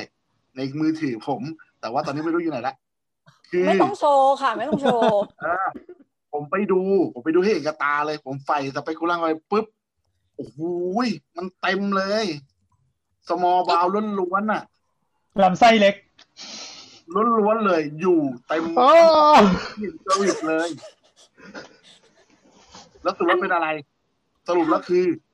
posterior fornix ตำแหน่งที่มันกระแทกเข้าไปนั่นแหละครับ มันทะลุเข้าไปในช่องท้องเลยแล้วเด็กผู้หญิงก็คงจะเบ่งอะ คงจะแบบกระแทกลงไปแล้วมันแล้วมัน พอมันชักมาปั๊บมันเกิดรู pressure ในช่องท้องมันสูง มันพรุบลงมาแล้วมันไม่คืนไงถ้าเราปล่อยว่ามันก็จะเป็น strangulate อะเหมือนกับแบบนี้เราเรียกว่า แบบนี้เราเรียกว่าไส้เลื่อนนะครับเลื่อนตำแหน่งอันนี้เลื่อนออกมาแล้วไม่กลับด้วย ผมอะโอเคพี่พี่วิไปสุดท้ายเคสนี้ส่งไปมหาราชอืมมหาราชทำไงป่ะมหาราชก็ไปใช้สปันดัน ดันกลับดัรูนอเดิอกมแล้วไปก็เย็บแล้วก็เย็บแล้วก็เย็บ ปิดใช่ไหมเออแล้วก็เย็บแล้วก็เย็บหลักการอันนี้ต้องใส่ ต้องใส่เมชไปฮะต้องใส่เมชเออเออใส่เม็ดกันเออประมาณนั้นแต่ว่าเขาคงไม่ได้ใส่เขาคงเย็บให้มันแน่นขึ้นอะแต่ประเด็นก็คือจะบอกว่า เอ่อเนื้อเยื่อในช่องคลอดมันเหมือนกับปากอะอ่ามันหายเองได้ มันเย็บติดง่ายเออแต่ว่ามันเสียเลือดเยอะ แต่เวลามันหายมันหายง่าย ติดก็ติดง่าย ไม่ต้องเย็บก็ติดได้ เคสเด็กคนเนี้ยที่ว่าแทเนี่ย สุดท้าย อีกสองวันอีกวันหนึ่งมั้งมาออฟ แล้วก็น้องหมอก็เลย อีกคนก็เล่าไปเย็บ ก็เย็บไม่เท่าไหร่สองสามเข็มก็หยุด เพราะมันไปโดนเส้นเลือดนี่เองแล้วพอเราคอมเพลสไปสักพักมันก็ดีขึ้น เติมเลือดเข้าไปน้องก็โอเคไงมันหยุดไงมันก็เลยโชคดีเพราะฉะนั้นสิ่งที่เป็นทอมาเนี่ยที่บอกเนี่ยไอเนี่ยก็เป็นอันตรายได้เหมือนกัน อย่างที่ปวินถามแล้วว่าใช้อุปกรณ์ด้วยไหมถ้าใช้อุปกรณ์ก็ยิ่งมีปัญหามากขึ้นอีกอย่างที่บอกเราก็ต้องถามแต่ที่ผมถามทีไรไม่เคยนะไอ้นี่ล้วนๆ ยังไม่เคยมีเซ็กทอยอย่างอื่นร่วมด้วยไงแต่ว่าผมก็ไม่รู้เขาโกหกหรือเปล่าเข้าใจปะเราไม่รู้ เราก็แค่ถามเขาแค่นั้นเอง แต่สิ่งที่มันเกิดขึ้นจริง ๆ ก็คือแบบนี้ที่ผมเจอเนี่ยสองเคสเนี่ย ผมว่าซีเวียสุดๆแล้วในมุมมองผมว่าเฮ้ยคนที่เรามีอะไรกันเนี่ยมันมีเรื่องมันมีเรื่องบอกว่าผู้หญิงบอกพ่อว่าจะไปซื้อไก่ ไปซื้อไก่เอามาย่างกินไปกับแฟน แล้วพอก็รับกลับมาเลือดท่วมมาที่อีอา อันนี้ก็ฉีกเหมือนกันฉีกยาวเลย ไปซื้อไก่อะไรไม่รู้ไม่ฉีก ฉีกกระจายจนต้องเย็บผมไปเย็บเองกับมือ ก็เย็บไปประมาณตั้งห้าเข็มอะก็โอเค มันก็ทำหน้าเจือนๆนะพ่อเขาไม่รู้ไงไปกันหนุ่มอะก็ไปจัดกันนั่นแหละแต่ประเด็นคือมันมันบีดอะทีนี้ก็เลยความลับก็เลยเปิดไงก็เลยแบบเออยาว เลยตามเลยไป มีคนยกมือสองคนค่ะ มีคุณพลอยกับเอิร์กให้คุณพลอยก่อนค่ะ อันนี้คำถามค่ะ ที่จะเกิดสิ่งเหล่านี้อย่างที่คุณหมอหนุ่มเล่ามาให้ฟังได้ก็คือหนึ่งเกี่ยวกับไซส์ของผู้ชายด้วยใช่ไหมคะ แล้วข้อสองคือทำอย่างไรถึงจะป้องกันการเกิดสิ่งเหล่านี้ขึ้นมาได้เหมือนแบบท่านี้จะต้องทำอย่างไรให้ปลอดภัยเราไม่แหกค่ะอ๋อคือในความเป็นจริงนะผมว่านะ ของมันคู่กันอะ มันมันมันมันควรต้องมีโอโลมปฏิโลมเนาะให้มันมีน้ำ หล่อลื่นอะไรเงี้ยเพียงพอ แล้วก็ทำในเวลาที่เหมาะสม แล้วก็ไม่โลดโผนโจรทยานนะถ้าอะไรที่มันสอดใส่ลึกแล้วเรารู้ว่าไอ้ของเราเนี่ยมันยาวเนี่ย คือที่ผมดูนะหนังหนังโป๊นะหนัง X อะไรทั้งหลายแหละที่มันมีที่มันอันเนี้ย พวก Pornhub เนี่ยโอ้โหมันไม่ใช่เล็กๆนะ มันใหญ่และยาวด้วย ผู้หญิงไทยยังสู้ได้เลยเพราะฉะนั้นโอกาสที่มันเกิดขึ้นอะ มันก็ไม่เคยเจอเท่าไหร่อะ น้อยอะ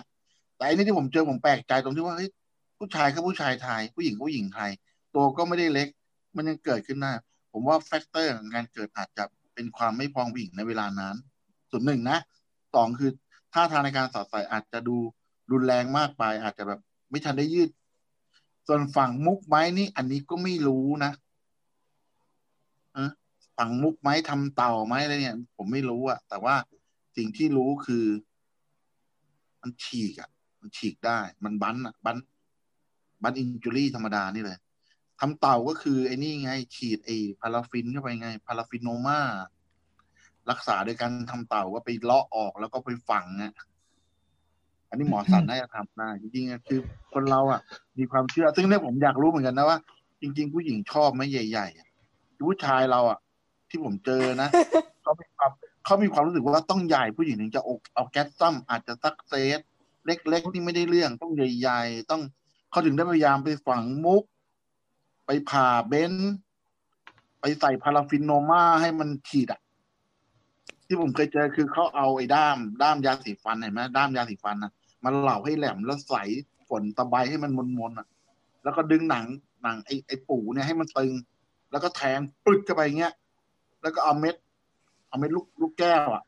ที่กลึงแล้วอะยัดยัดยัดเออก้นขวดก็ได้เนี่ยเออเนี่ยเนี่ยมาตะไบเนี่ยที่ว่าสินบอกเนี่ย อย่างนี้เลยใส่เข้าไปแล้วก็ปิดแล้วก็คลึงคลึงคลึงคลึงคลึงคลึงคลึงแล้วมันก็จะใหญ่ขึ้นแล้วมันก็จะกลิ้งได้ นี่เขาเชื่ออย่างนั้นตัดโอเคครับ ขอ ขอเอิร์กครับ เอิร์กเอิร์กตะกี้จะถามอะไรครับจะถามว่าเคสตะกี้ที่บอกว่าลำไส้เข้าไปในช่องคลอดอะค่ะ คือตัวคนไข้เองเขารู้ได้ยังไงอะคะว่ามันเกิดขึ้น มันมันชัดเจนขนาดนั้นอะคะ คนไข้ก็รู้สึกจุกจุกๆท้องอะไส้มันถูกบีบอย่างที่บอกมันไม่เจ็บไม่ปวดไงมันแค่รู้สึกจุกจุกๆแล้วที่สำคัญก็คือ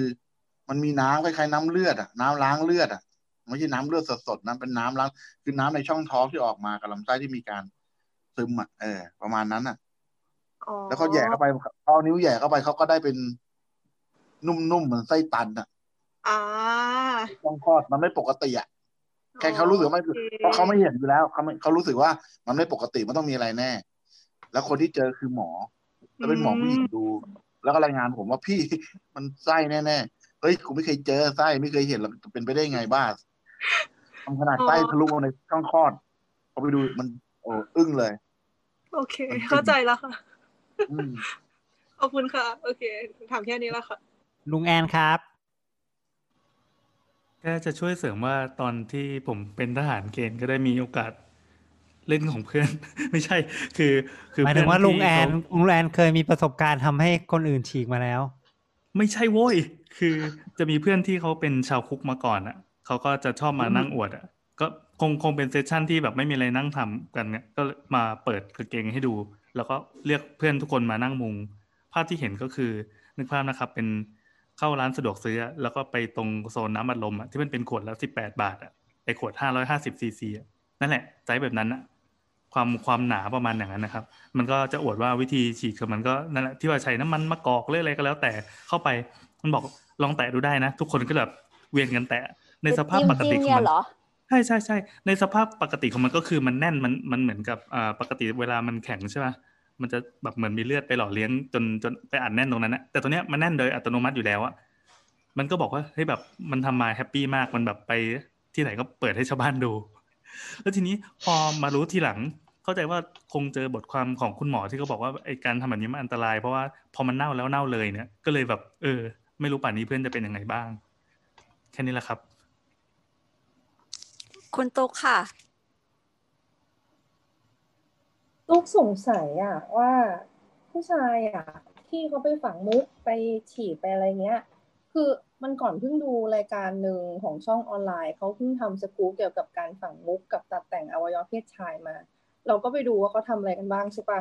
เออ เราก็งงๆว่าทั้งหมดอะที่เขาพูดเขาก็จะพูดประมาณว่าทำเพื่ออยากให้ อยากให้คู่อะมีความสุขมากขึ้นอืมแต่ว่าอืมแล้วตัวผู้ชายเองอะพอแบบลูกแก้วมันไปอยู่ในนั้นอะแล้วมันกิ้งได้อะเขาเจ็บไหมอะหรือว่าแบบก็จะเสียวขึ้นไหมอะสงสัยมาก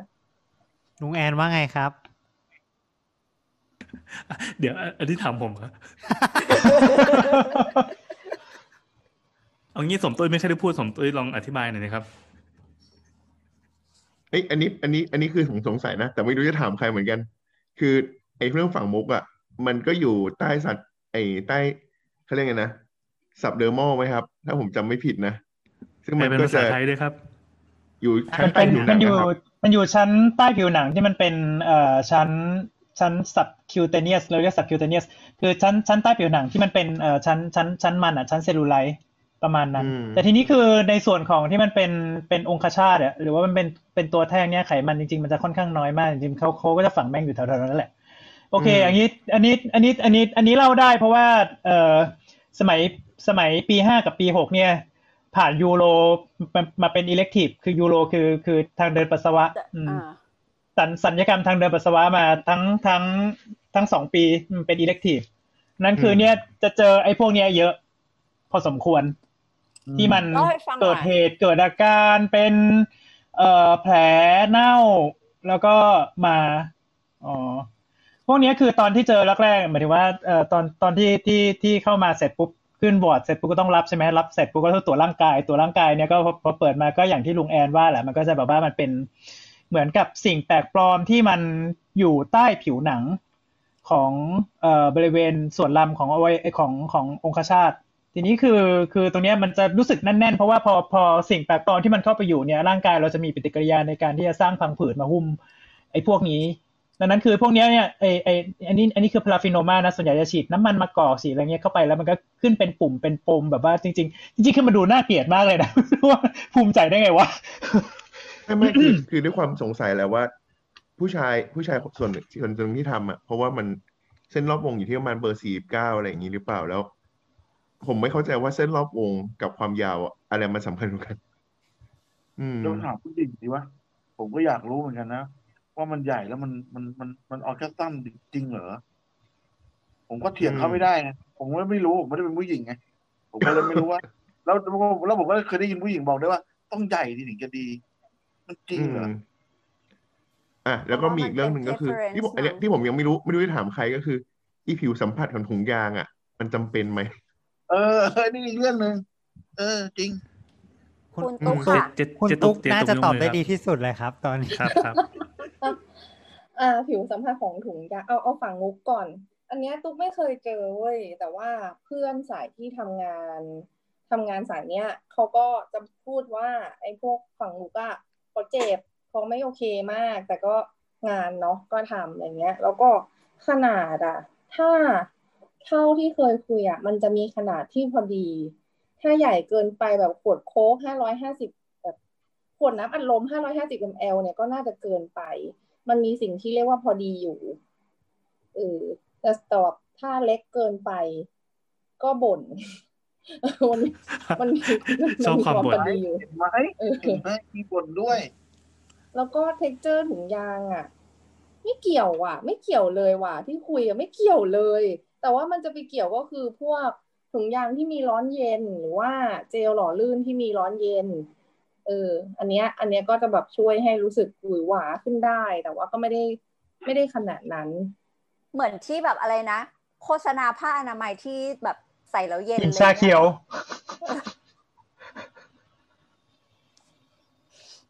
ถ้าถ้าถ้ามันถ้าเจลมันเย็นก็ก็โหดไปนะ แต่โหดไป เอ่อแต่ว่าเท่าที่แบบว่าเวลาซักประวัติแล้วถามบอกว่าทำไมถึงต้องไปฉีดไอ้พวกนี้ด้วยเนี่ยแต่คนไข้เนี่ยก็บอกว่าก็เนี่ยก็ก็ก็คืออยากให้ใหญ่อยากให้แฟนมีความสุขกันทุกคนเลยเว้ยแต่ก็คือไม่อันนี้มันก็ไม่ได้ไปซักไปซักแฟนเขาต่อนะตอนนี้เป็นตอนนั้นยังเป็นนสพอยู่ว่าว่ามันมีความสุขจริงๆเหรอวะอืมแต่ล่าสุดล่าสุดที่ที่ที่เจอเคสก็คืออ่าโอเค เป็นเคสคนไข้มาอ่าบอกว่ามีมีอาการเจ็บหลังมีเพศสัมพันธ์ ศัพท์แพทย์เราเรียกว่า dyspareunia นะเออก็เอ่อถามไปถามมาก็เขาเขาก็บอกว่าเนี่ยเอ่อแฟนฝังมุกแล้วมันเจ็บอืมอืมอืมก็สรุปก็สรุปตามนั้น อันนี้ อันนี้ อันนี้อันนี้เมื่อไม่เมื่อไม่นานมานี้ดิพานูเรียนนี่มันเป็นอาการทางใจคลายด้วยนะ เป็นความหวาดกลัว แล้วสปาซัมโดยที่ตัวเองไม่รู้อะมันเกรงจนไม่กล้าให้อะไรสอดใส่เข้าไปอะเพราะมันเจ็บจนมัน มันมันลึกใน memory อะพ อคิดถึงมันมีเพศสัมพันธ์ปั๊บมันหดปุ๊บแย่ก็ไม่เข้าเลยเงี้ย มันจะมีแต่เจ็บอย่างเดียว ไอ้ที่ที่เขาเรียกว่ากระปิ๋มล็อกว่าครับ เออคล้ายๆอย่างนั้นคล้ายๆงั้น อันนี้มันล็อกก่อนจะใส่ด้วย แค่คิดก็ไปแล้วอะอืมส่วนไอ้ทำเต่าตะกี้ที่บอกอะ ก็คือ พอมันพอมันเสร็จถึงกระบวนการอย่างที่บอกใช่ไหมพอหนังมันตะปุ่มตะป่ำเรียบร้อย มันเจ็บแล้วมันเป็นแผลพวกเนี้ย มันไม่ขยายแล้วไง แล้วเวลาเรามีอะไรกับแฟนเนี่ยมันคือการสอดใส่กับการเสียดสีถูกไหม มันมีการแลกของกันและกันนะแลกผิวสัมผัสอะพวกนี้มันก็จะเป็นแผลพอเป็นแผลเสร็จว่ามันก็ไม่มีเลือดมันเรียกว่ามันถูกเท้นถูกขยาย มันก็จะเน่า เน่าแล้วมันก็จะเป็นปัญหารักษาไม่หายเพราะเส้นเลือดก็ไม่มาเลี้ยงวิธีการรักษาคือปอกเปลือกเลยเหมันเปลือกต้มเลยผ่าแม่งทั้งเส้นเลย แล้วลอกเอาไอ้หนังเนี่ย ที่มันเป็นไฟโบรซีทุ่มเนี่ยทั้งหมดให้เหลือแต่กระกระจูเพียวๆอะ เป็นแกนเพียวๆอะ แล้วก็แหวะแหวะอันทะข้างล่างเราอะตรงรอยของอันทะ แล้วก็เอากระจูอะเข้าไปฝังอยู่ข้างใน แล้วก็เย็บปิดก็เรียกว่าทำเต่าอะหมือนเต่าหดหัวนี่อันเออหดไม่มีหัวอันเลนี้ยอันนี้เรียกว่าขั้นตอนเต่าหดหัวใช่มันมีหลายกระบวนการแล้วก็ทำทีละสเต็ปจนสุดท้ายได้มาเป็นกระจูอันใหม่ แต่ว่าเอาหนังหนังอันท่าขึ้นมาหุ้มรอบมัน มันไม่มีเสื้อไม่ได้ไงมันต้องมีเสื้อหุ้มไงแต่เสื้อเก่ามันเสียไปแล้วอะอืมแล้วแล้วเอ่อเมื่อกี้คือภาพ before แล้ว after เนี่ย รูปพันธ์สันฐานมันเป็นยังไงครับ มันยังจะหน้าตาเหมือนเดิมไหมอะ ก็เป็นมันเป็นก็เป็นลำก็เป็นลำที่มีรอยรอยรอยเย็บของหนังอันทะอยู่แต่ว่าหนังที่ที่หุ้มลำอยู่ มันก็จะดูย่นย่นๆเหมือนหนังอันเป็นหนังของถุงอันทะ อืมอ๋อหมายความว่ากลายร่างใหม่ไอ้ไอ้หนังเดิมก็กลายเป็นหนังไข่เงี้ยเหรอครับ ใช่ใช่มันก็ย่นเลยครับก็ย่นดินิดหน่อย นิดหน่อยเฮ้ยอยากเห็นน่ะเออ คือจะบอกว่าอันเนี้ยแม่งโคตรเฉพาะกับประเทศไทยมากเลยนะเว้ยประเทศอื่นไม่มีเหมือนมันไม่มีโปรซีเจอร์นี้คือตอนเอออันนี้ตอนอันนี้สมัยเซอร์เรียลเป็นมากเป็นนเป็นนสพกับเป็นเวนิเนียแล้วบอกว่าก็ลองหาหาเปเปอร์ของคือ คือเขาเรียกว่าเป็นว่าเป็นพาราฟิโนมาเนี่ยลองเอานี้แบบเข้าไปเป็นคีย์เวิร์ดแล้วก็แบบลองหาในแบบพวกพวกพับเมดที่มันเป็นเป็นฐานข้อมูลทางการแพทย์สมัยนู้นนะสมัยนู้น คืออที่ที่เจอไอ้คำเนี้ยพาราฟิโนมาเนี่ย เจอเจออีกอีก อีกแค่หนึ่งเปเปอร์เป็นเป็นเคสรีพอร์ตอยู่ที่สเปนมั้งหรือไงเนี่ยแหละหนึ่งเคส แล้ว paper ทั่วโลกอะมันไม่มีเลยในขณะที่แบบว่า ไอไอเอ่อศัลย์ทางเดินปัสสาวะของศิริราชอะทำปีนึงเป็นสิบมากใช่เลยมากอืมว้าวชาว paper มีแต่ของไทยทั้งนั้นเลย ถ้าอยากมีดูมีเปนะเปอร์เต็มเลย มีรูปมีรูปนะเดี๋ยวมีรูปถ้า search paraffinoma เอาเออเมื่อกี้หมอหนุ่มจะว่าอะไรหรือเปล่าคะไม่บอกว่าถ้าใครอยากดูจริง ๆ ก็ไปดูที่สันทางเดินปัสสาวะแผนกเนี้ยเขาจะมีคนไข้ผมไปขอเขาดูก็ได้ ผมก็ไม่เคยเห็นจนออกผมเห็นแต่เตากดหัวอย่างเดียวอะผมยังไม่เคยเห็นเตาเงยหัวมาใหม่เลยอะยังไม่เคยยังไม่เคยเห็นเตาเกิดใหม่ แต่ว่าหลักการมันทำแบบนั้นแหละครับแต่ว่าถามว่ามันแข็งได้ไหมมันแข็งได้เพราะมีการอัดเลือดเข้าไปในแกน ในแกนของอวัยวะ มันก็ยืดขยายได้ เพียงแต่ว่า หนังสัมผัสข้างนอกมันไม่ใช่ แต่ผู้ชายเราเนี่ยเวลาเซนซิทีฟมันไม่ได้เซนซิทีฟที่ไอ้ตรงหนังพวกนี้ มันเป็นเซนซิทีฟที่ปลายกระจูเพราะฉะนั้นมันก็ยังออกแกซึมได้เหมือนเดิมนั่นแหละ ผมก็ผมก็เชื่อนะว่ามันเป็นความความเข้าใจที่ผิดของกลุ่มคนบางคนที่เขาคิดว่าไซส์มีผล เพราะผมก็ยังเชื่อว่าทางสายกลางความเหมาะสมขนาดที่พอดีน่าจะโอเค ขึ้นอยู่กับลีลาและเวลามากกว่าผมว่า มันไม่น่าจะใช่เรื่องของขนาดเป็นหลัก เพราะไม่งั้นผมว่าผมจะไม่ได้เจอใครเลยนะคุณพลอยมีอะไรมีคำถามไหมคะ เปิดไมค์ก่อน เปิดไมค์ก่อนโอเคจริง ๆ จะพูดเหมือนที่คุณหมอหนุ่มพูดนะคะ ว่าอาจจะเป็นเพราะว่าการเรียนเรื่องเพศศึกษาในไทยไม่ได้สอนอะไรกันเยอะ คนก็เลยดูผ่านสื่อเออเออเออคลิปต่างๆ ซึ่งแน่นอนเขาเขาต้องคัดคนมานึกออกใช่ไหมก็เลยต้องคิดว่า พอใหญ่ปุ๊บเสียบเข้าไปปั๊บแล้วก็จะเหมือนแบบอ่าฟินจังเลย อะไรอย่างเงี้ย ซึ่งอ๋อคือก็เหมือนอย่างเหมือนที่คุสื่ณอหมอเป็นบอกการนั่นแหละเซตว่าเซตใช่มาตรใช่ฐานใช่ที่เหมือนผิเป็ดนการเซตมาตรฐานไว้ เพราะว่า อะเราจะชอบมีค่านิยมประหลาดประหลาดสำหรับผู้หญิงก็มีเช่น สีคล้ำบ้างอะไรบ้างอะไรเงี้ยค่ะ ประมาณเนี้ย ซึ่งซึ่งคนก็จะเอาต้นแบบมาจากในหนังหมดเลย ก็เลยคิดว่าเรื่องของอวัยวะเพศชายก็น่าจะเป็นอย่างนั้นเช่นเดียวกัน ซึ่งจริง ๆ อย่างที่คุณหมอหนุ่มพูดก็คือ คิดว่ามันก็เป็นจังหวะลีลา แล้วก็ขณะที่เหมาะสม ถ้าเล็กเกินไปก็ก็ต้องอาศัยอย่างอื่นเพื่อเพื่อช่วยฟูลฟิล ส่วนถ้าใหญ่ไปมีความรู้สึกว่าจริง ๆ แล้วคนที่ใหญ่เขาก็มีความส t รั g เกิลของเขาเหมือนกันนะ เช่นไม่เข้าบ้างหรือว่า มันไม่ใช่ว่าใหญ่แล้วจะดีอะ ทุกคนนั่นแหละ นั่นแหละ นั่นแหละโอเคก็เรื่องเพศศึกษาเป็นสิ่งที่สำคัญค่ะ แล้วก็ใช้เจลกันนะคะ ทุกคนถ้าใหญ่เกินไป เย่คุณตุ๊กค่ะ คือถุงยางในประเทศไทยที่หาได้ใหญ่ที่สุดมันคือห้าสิบหกเนาะถ้าถ้าคุณไปทำให้มันใหญ่กว่าถุงยางไซส์ห้าสิบหกเนี่ยคุณจะลำบากละคุณจะหาถุงยางไม่ได้อืมแล้วก็เรื่องเอ่อเรื่องความสุขทางเพศอะค่ะ จริง ๆมันไม่ได้ขึ้นอยู่กับขนาดหรือว่าใด ๆ เลยก็ตามเนาะแต่มันขึ้นอยู่กับความเข้าใจที่คุณมีกับร่างกายของคู่ดังนั้นเนี่ย การไปทำอะไรกับอวัยวะอะมัน มันไม่สำคัญเท่ากับการเปิดปากถามคู่ของคุณจริงๆว่าเขาต้องการอะไร แล้วถ้าคุณเข้าใจกันน่ะต่อให้คุณไม่มีอวัยวะเลยก็ได้อะเออ ก็มันก็ยังโอเค มันก็ยังเป็นสิ่งที่เกิดขึ้นและรู้สึกดีได้ อืม ใช่พลอยเห็นด้วย แล้วก็ขนาดห้าสิบหกบางทียังหายากเลย มันนั่นแหละ คือห้าสิบสี่แม็กสุด ถ้าห้าสิบหกอะพลอยว่าน่าจะต้องไปสั่งแบบตามเว็บด้วยซ้ำเพราะว่าทั่ว ๆ ไปอะ หาแทบไม่ได้เลย นั่นแหละ ก็ใหญ่เกินไปใช่ว่าจะดีเข้าใจกันสำคัญสุดนะคะทาดาคุณสมตุ้ยบอกว่าศูนย์สาธารณสุขกับที่มูลนิธิเอดส์โลก มีทุน ให้เอ่อในประเทศไทยอะค่ะที่ทำเป็นไซส์ในประเทศไทยอะมีสามไซส์ก็คือสี่สิบเก้าห้าสิบสองแล้วก็ห้าสิบสี่อันนี้เป็นข้อมูลจากคุณสมตุ้ยนะคะ ครับเพิ่งแจกมาเองครับอ๋อทีนี้ช่วงช่วงที่ผ่านมาช่วงที่ผ่านมาได้มาแจกประมาณรวมๆกันแล้ว ผมแจกไปแล้วสิบสองกล่อง กล่องละร้อยชิ้น อืมอืมว้าว ก็พอดีของศูนย์สาธารณสุขในกรุงเทพมันไม่ค่อยมีคนเข้ามาขอครับ ก็ถ้าผู้ชายไทยอยากจะพกไว้ก็ไปขอที่ศูนย์สาธารณสุขได้สำหรับกรุงเทพนะ ส่วนจังหวัดอื่นผมไม่รู้ว่าจะอยู่ในส่วนของรพสตหรือเปล่าอืมรพสตคือโรงพยาบาลพยาส่งบาลเสริมสุขภาพตำบล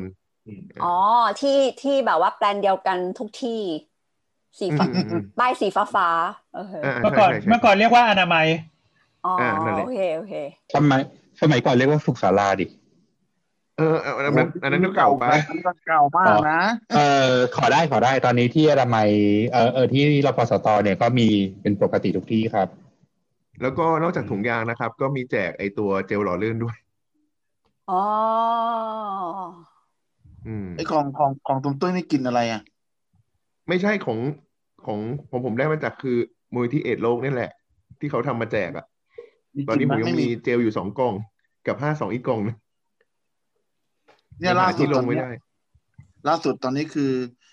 ISA อะสมาคมไอ้ Referral System for Sale Board เนี่ยยุติการงานที่ปลอดภัยเนี่ยก็เพิ่งได้จากบริษัทโทบิมานะอืมได้มาหนึ่งแสนแปดพันชิ้นน่ะ เขาจะส่งมาให้ผมสิบสี่กล่อง เป็นกลิ่นมะลิแจสมิน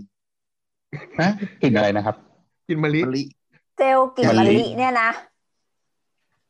ถุงยางไม่รัใช่กเจความลเป็นไทยถุงยางมากเลยถุงยางกลิ่นมะลิก็คือพอใช้ใช้ไปก็จะได้ถึงน้ำอบอะไรอย่างนี้ป่ะผมไม่รู้เออกลิ่นมะลินี่โคตรเกลียดเลยขนาดแบบว่าเจลล้างมือนี่แบบทนใช้ไม่ได้แต่ถ้ากินมะลิพูดนี่ถึงความเข้มพูดข้นถึงมากๆนี่มันเทียบเท่ากลิ่นไอ้นั่นเลยนะกลิ่นอุจจาระเลยนะ พอพอพูดถึงถุงยางคือเอ่อเมื่อกี้เราพูดถึงโรคติดเชื้อแล้ว ไม่รู้เดี๋ยวเราจะพูดถึง HIV เรามีหัวข้อ HIV กันด้วยไหมครับ วันนี้ ไม่มีไม่มีค่ะนะ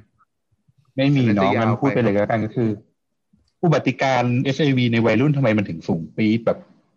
ขึ้นมาเรื่อยๆในยุคสิบปีหลังเนี่ยก็หลังผมเรียนจบมันสูงกว่าผมเรียนอีกครับมันมันไม่ใช่แค่ HIV นะ มันมี STD ด้วย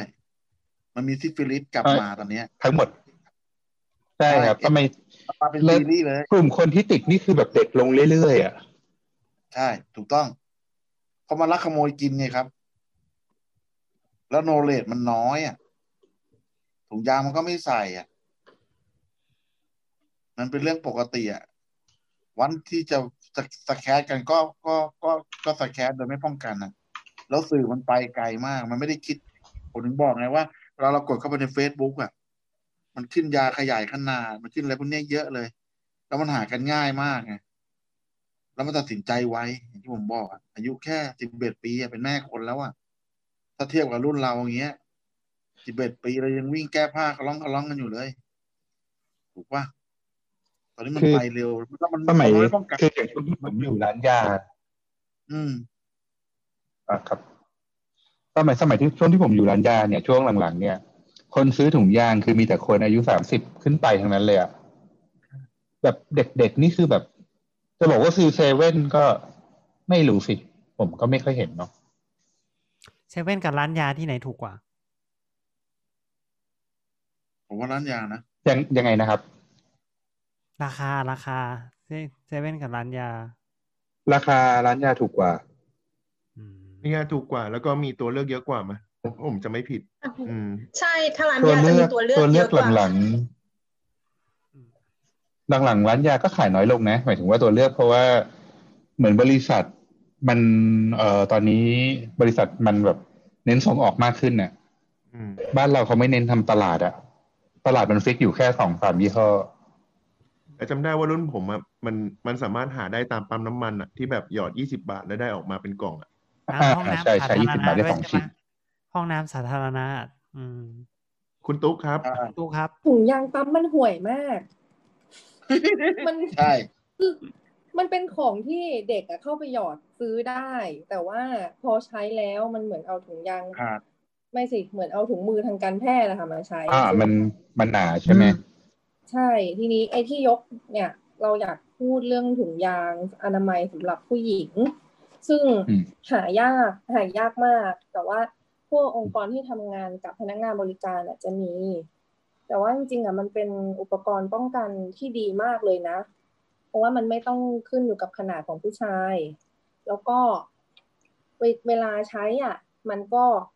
อาจจะยุ่งยากหน่อยแต่ถึงเวลาถ้าใช้จริง ๆ ใช้เป็นจริง ๆ ใส่คาไว้สักยี่สิบนาทีค่อยไปมีเซ็กซ์เนี่ยมันจะให้ความรู้สึกที่ดี อันนี้คือเพื่อนๆบอกกันมา ก็เลยอยากจะถาม ด้วยว่าเพราะอะไรรัฐถึงไม่ได้โปรโมทถึงยางอนามัยผู้หญิงมากนักอะไรอย่างเงี้ยค่ะถ้าถ้ารู้อะเนาะแล้วก็เรื่องที่สองคือค่านิยมในวัยรุ่น ที่ช่วงหลังคุยกับเด็กอะค่ะ ก็เด็กที่ต่ำกว่าสิบแปดลงไปอะนะคะ ที่ท้องไม่พร้อมมาเนี่ย เราเคยคุยกันจริง ๆ โทรคุยกันเนี่ยเราค้นพบว่าเขามีค่านิยมแบบหนึ่งที่บอกว่ามันคือเหมือนกับที่เรารู้กันนะก็รักกันนะไม่ไว้ใจกันหรอเออเอาออกทันอยู่แล้วหรืออะไรแบบเนี้ย ซึ่งมันก็เป็นเรื่องเดิมๆที่เราก็รู้กันมาว่ามันก็พูดเป็นอย่างนี้แหละ แต่มันก็ยังคงไม่ใส่ถุงยางเหมือนเดิม อืม และเรื่องสุดท้ายคือ เทรนในการสอนเพศศึกษาในบ้านเราอะมันถอยหลัง ในโรงเรียนนะ อย่างไม่น่าเชื่อ เออเพื่อนๆที่ทำงานสายสายการศึกษาที่ไปทำเวิร์กช็อปในโรงเรียนนะคะ หลังๆก็คือถูกแบนเลยนะ แบบไม่ให้เข้าเพื่อที่จะไปพูดเรื่องความหลากหลายทางเพศแล้วก็การป้องกัน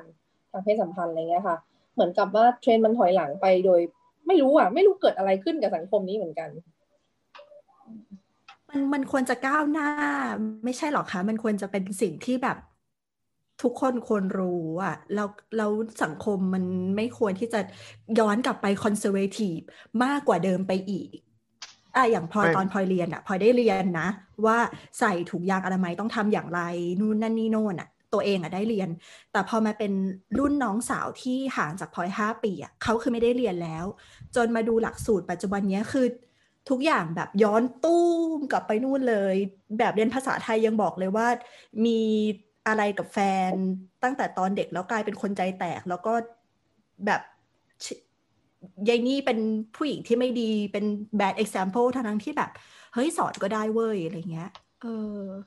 มันโอมันเคเหมือนกับว่ามันมีจุดที่ย้อนกลับไปอะ เพราะว่ากลายเป็นว่ามันมีช่วงหนึ่งที่หลักสูตรครุศาสตร์หรือว่าศึกษาศาสตร์อะถูกถูกไม่ให้พูดถึงเรื่องนี้ แล้วก็อ่ามันมีความคอนเซอร์เวทีฟมากขึ้น ด้วยประการใดก็ไม่รู้ทำให้ตอนเนี้ยโรงเรียนสุเอ่อในโรงเรียนมัธยมอะครับ อาจารย์ที่สอนสุขศึกษาเองอะเขาก็พูดเรื่องนี้ไม่ได้เหมือนกัน แล้วก็กลายเป็นว่าคนที่สอนสุขศึกษาเองอะก็กลายเป็นคนรุ่นใหม่ เป็นอาจารย์รุ่นใหม่บางท่านที่ไม่ได้รู้เรื่อง ไม่ได้มีประสบการณ์ แล้วก็เขาเรียกไงดีไม่มีไม่ได้มีประสบการณ์มากพอที่จะพูดเรื่องพวกนี้ แล้วก็ไม่รู้เรื่องข้อมูลทางการแพทย์เพียงพอที่จะสอนความรู้เกี่ยวกับเรื่องอวัยวะเพศ หรือว่าการมีเพศสัมพันธ์ที่ถูกต้องด้วยอะไรอย่างเงี้ย อืม อืมนี่อย่างตอนนี้ที่น้องๆน้ำบอกก็คือ ในไทยเราอะ สอนเรื่องศีลธรรมมากกว่าสุขอนามัย เนี่ยเป็นเรื่องสำคัญ อืม ศีลธรรมคืออะไรวะอ่าเขาเรียกไงศีดีลธรรมเป็นคนดีอะจงเป็นคนดีคือคืออะไรก็ได้ที่เราไม่มีอะเออแหมก็จริงๆมันเป็นเป็นสังคมที่ชอบกวาดทุกอย่างเข้าไปใต้พรม แล้วบอกว่า เออเราไม่มีหรอก โอเค อันนี้มันคือออกมาไกลแล้วใช่ไหม ใช่ใช่เหมือนมันทุกคนกำลังระบายอะไรอยู่กลับกลับกลับหรือยัง เราหาทางกลับไม่เจอแล้วเราก็เลยแบบคุณตุ๊กคุณตุ๊กก่อนอะคุณตุ๊กครับ คุณตุ๊กจะพาไปไกลกว่าเดิมอีกนะไอ้เรื่องเพศศึกษาย้อนถอยหลังอะจริง ๆ มันไม่ใช่แค่เรื่องเพศศึกษาด้วยนะ ที่สอนถอยหลังอะแต่ว่าถ้าจากสถิติอะค่ะ เด็กที่อายุน้อยกว่าสิบห้าสิบแปดลงไปที่ปรึกษาท้องไม่พร้อมอะ มีแนวโน้มว่าจะเก็บคันเอาไว้มากกว่าคนที่อายุมากด้วยเออทำไมทำไมถึงเป็นอย่างนั้นนะคะ ได้สัมภาษณ์เขาไหมคะไม่รู้ค่ะ คือคือก็คุยแล้วเขาก็บอกเขาก็บอกแค่ว่าเออหนูจะเอาไว้อะไรเงี้ยอ้าวโอเคน้องก็ไปคุยกับที่บ้านละกันอะไรเงี้ยค่ะเออแต่จากสถิติอะมันเป็นแบบนี้ เราเราเขาสุดท้ายเขาได้บอกเหตุผลไหมคะว่าทำไมเขาถึงเก็บไว้ ก็แบบเขาไม่ได้ก็พูดแค่เขาไม่ได้แค่บอกเป็นข้อตกลงกับที่บ้านไปคุยมาเรียบร้อยแล้วว่า เออ ก็เก็บแหละก็ก็เก็บก็จบจบอะไรแค่นั้นเนี้ยเลยเหรอคะอืมคือคือต้องพูดตรงๆว่าตุ๊กตาทำเรื่องทำแท้งเนาะพอไม่ทำแท้งปุ๊บก็โอเคเชิญไปฝังท้องต่ออะไรเงี้ยค่ะอ๋อก็เลยไม่ได้คุยกันจนอ๋อจโอบเคโอเคเออเอออ่า มันมีช่วงหนึ่งอะครับ ช่วงที่การ์ตูนเรื่องนั้นอะที่ที่ทุกคนพูดอะกำลังดังแต่ว่าก่อนหน้านั้นน่ะมันก็มีเรื่องการ์ไอ้ตูนเรื่องทออะงไรได้อะแล้วเรียนได้ อ่านในแชทสิ อุตส่าห์ไม่พูด เออ มันมีค่านิยมเรื่องทองได้แล้วก็เรียนได้อะ เยอะใบให้ไปอุ่นหน่อยแอไอไอพูดไปเถอะเรื่องคุณแม่ไวยใสในเว็บตูนน่ะอ๋อคุณแม่ไว้ใสบอกว่าอุ่นแอไอไอเฮ้ยฉันพูดเองไม่เป็นไรเขาฟ้องเขามาฟ้องฉันไม่พูดชื่อ เออ ถ้าเขาฟ้องนะ บอกบอกชื่อฉันไม่เลยฉันชื่อสมตุ้ยโอเคป่ะ โอเคโอเค เออ โอเค ทีนี้ทีนี้ก็คือช่วงนั้นน่ะ เห็นเทรนด์แล้วแหละว่าแบบว่าเฮ้ยในกลุ่มแชร์กันน่ะอายุสิบหกอะไรเงี้ยฉันท้องฉันก็เลี้ยงได้นะฉันรับผิดชอบ แต่กลายเป็นว่าแบบ มันมีคนที่แบบอายุยี่สิบกว่าที่เขาท้องตั้งแต่อายุสิบห้าสิบหกอย่างเงี้ยเขาก็บอกว่าเฮ้ยชีวิตฉันบรรลัยเลยนะช่วงก่อนที่ฉันจะเลี้ยงลูกได้ดีขนาดเนี้ย ไม่ใช่ว่าฉันเลี้ยงแล้วมันมันดีเลยอะช่วงสิบหกสิบเจ็ดที่ที่ลูกเขากำลังเล็กๆอะ แล้วผู้ชายก็หายหัวไปด้วยอะชีวิตมันพังพินาศทุกอย่างอะกว่าเขาจะฝ่ามาถึงตรงนี้ได้มันนาน อันนี้ไม่มีใครอ่านอะทุกคนก็บอกไปแล้วว่าแบบฉันท้องได้เลี้ยงได้ จะบอกว่าทั้งนี้ทั้งนั้นกลับมาแต้มครับ เราถึงหัวข้อไหนกันนะครับ เราไปกันไกลมากแล้วนี่ตัดบทให้ กลับมาก็คือเอออ๋อเดี๋ยวครับว่าจะว่าอะไรหรือเปล่าคำถมคะลองคำถามจากคุณโมดครับอ๋อไม่ครับ จะจะเสริมพี่กอล์ฟนิดนึงเฉยๆพอดีกำลังคิดว่า ในในแง่หนึ่งที่เขาบอกอันนี้นอกเรื่องนิดหนึ่งเนาะคือในแง่หนึ่งที่บอกว่ามันสร้างค่านิยมบางอย่างอะแต่ก็กำลังจะมองว่า เออหรือว่ามันพยายามจะสร้างค่านิยมว่ามันต้องมีความรับผิดชอบบางอย่างอะไรเงี้ยหมายถึงว่าแบบ คือยังไงดีวะในในเชิงศีลธรรมบางอย่าง อ่าอ่าอ่าเขาเรียกว่าสำเร็จความใคร่ชักทางศีลธรรมอะคือฉันอืมข่มคนอื่นได้ว่าฉันมีความรับผิดชอบแบบนี้นะอะไรเงี้ยใช่เออคือคือเป็นผู้คือชายเหมือนกับกำลังมองว่าผู้หญิงนะ เหมือนเหมือนกำลังมองว่าตอนนั้นมันมีปัญหาเช่น สมมติว่าเกิดถ้าคุณถ้าเกิดคุณทอขึ้นมาเนี่ย คุณจะเขาเรียกอะไรถูกสังคมดีแวลูอะเขาเรียกอะไรทำให้ด้อยคุณค่าลงนะซึ่งเรากำลังมองว่าไอ้การ์ตูนคุณแม่ไว้ใส่อะในแง่หนึ่งมันพยายามจะสร้างไอเดียแบบว่าใช่เออแบบคุณไม่ได้ล้มล้มล่มสลายกับการที่คุณท้องอะเออแต่แน่นอนใช่ก็มองใช่ถึงไอเดียให้เฉยเอออันนี้เสริมเฉยครับ เชิญต่อเลยครับ อันนี้ผิดรายการหรือเปล่าครับ ไม่ได้ผิดรายการนะครับ ไม่ได้ผิดรายการแต่ว่าผิด EP ครับ จริงๆ มันต้องพูด EP ที่แล้ว ใช่ใช่อะอะต่อเรากลับมาเรากลับมาในตามอ g e n d a ของเรากันเถอะ ทีนี้จริงอ่าๆค่ะจากกี้ก่อนที่ที่จะวนไปก็คือ คือเรื่องที่แบบว่าอ่าเป็นโรคที่เจอบ่อยใช่ไหมซึ่งอันหนึ่งก็คือเรื่องของที่เกี่ยวกับเพศสัมพันธ์โดยตรงก็คือการการมีเพศสัมพันธ์แล้วก็มีทรมาเนาะก็คือมีเยื่อตกยางออกออกมา ทีนี้อย่างอื่นตะกี้ที่หมอหนุ่มบอกก็คือมีเรื่องของเรื่องตกขาวใช่ไหมครับ เรื่องตกขาวตกขาวคืออะไรครับ เผื่อเผื่อผู้ฟังไม่รู้จัก ตกขาวก็มีสารคัดหลั่งที่ออกมาเป็นสีขาวอะครับ ซึ่งโดยปกติมันเป็นปกติของผู้หญิงทุกคนที่จะมีได้มากน้อยต่างกัน มันคือการสร้างน้ำเมือก โดยต่อมในช่องคลอดเราครับ ที่มันสร้างมาเพื่อเกิดการหล่อลื่น แล้วก็เจอกับตัวของแบคทีเรียไอตัว นอร์มอนฟอร่าที่มันมีในช่องคลอดทำปฏิกิริยา ซึ่งวันนี้อาจจะเป็นสีขาวเป็นมุกมูกเป็นอะไรอย่างเงี้ยเพื่อเพิ่มความหนืดความยืดหยุ่นได้แต่พอเมื่อไหร่ก็ตามที่มันมีองค์ประกอบที่เปลี่ยนแปลงไป ยกตัวอย่าง เช่น จากที่มันเคยเป็นขาวๆใสๆปนๆกลายเป็นแบบนมบูดเห็นเนาะนมบูดเป็นก้อนๆตุนวุ้นๆแล้วมีอาการคันแล้วมีการเปลี่ยนสีนะกลายเป็นเอแคร์ไส้ชาเขียว หรือเป็นฟองฟอดฟอดหรือมีอะไรกันเสร็จปุ๊บแฟนหลังไปปั๊บก้มหน้าลงไม่ได้ แล้วก็ฟิชชี่โอดออะ ก็คือกลิ่นหัวกุ้งเน่าเนี่ย ก็เป็นบีวีอย่างที่บอก มันก็เป็นอาการอย่างหนึ่งที่เราบอกว่า มีการติดเชื้อในช่องคลอดเกิดขึ้นทั้งหมดทั้งมวลก็จะมาได้เนี่ย อาการแบบเนี้ยคันตกขาวเยอะมากมีอาการปวดท้องน้อย มีกลิ่นเหม็น โหเหม็นมากจนแบบไม่กล้าก้มลงไปอะไรเงี้ย แฟนก็บ่นอะไรเงี้ย ซึ่งมักจะเป็นในช่วงหลังจากที่มีอะไรกันเสร็จแล้วอะไรเงี้ยเราจะบอกได้ซึ่งพวกนี้ก็หลักการก็คิดโดยยาแอนติบโอติก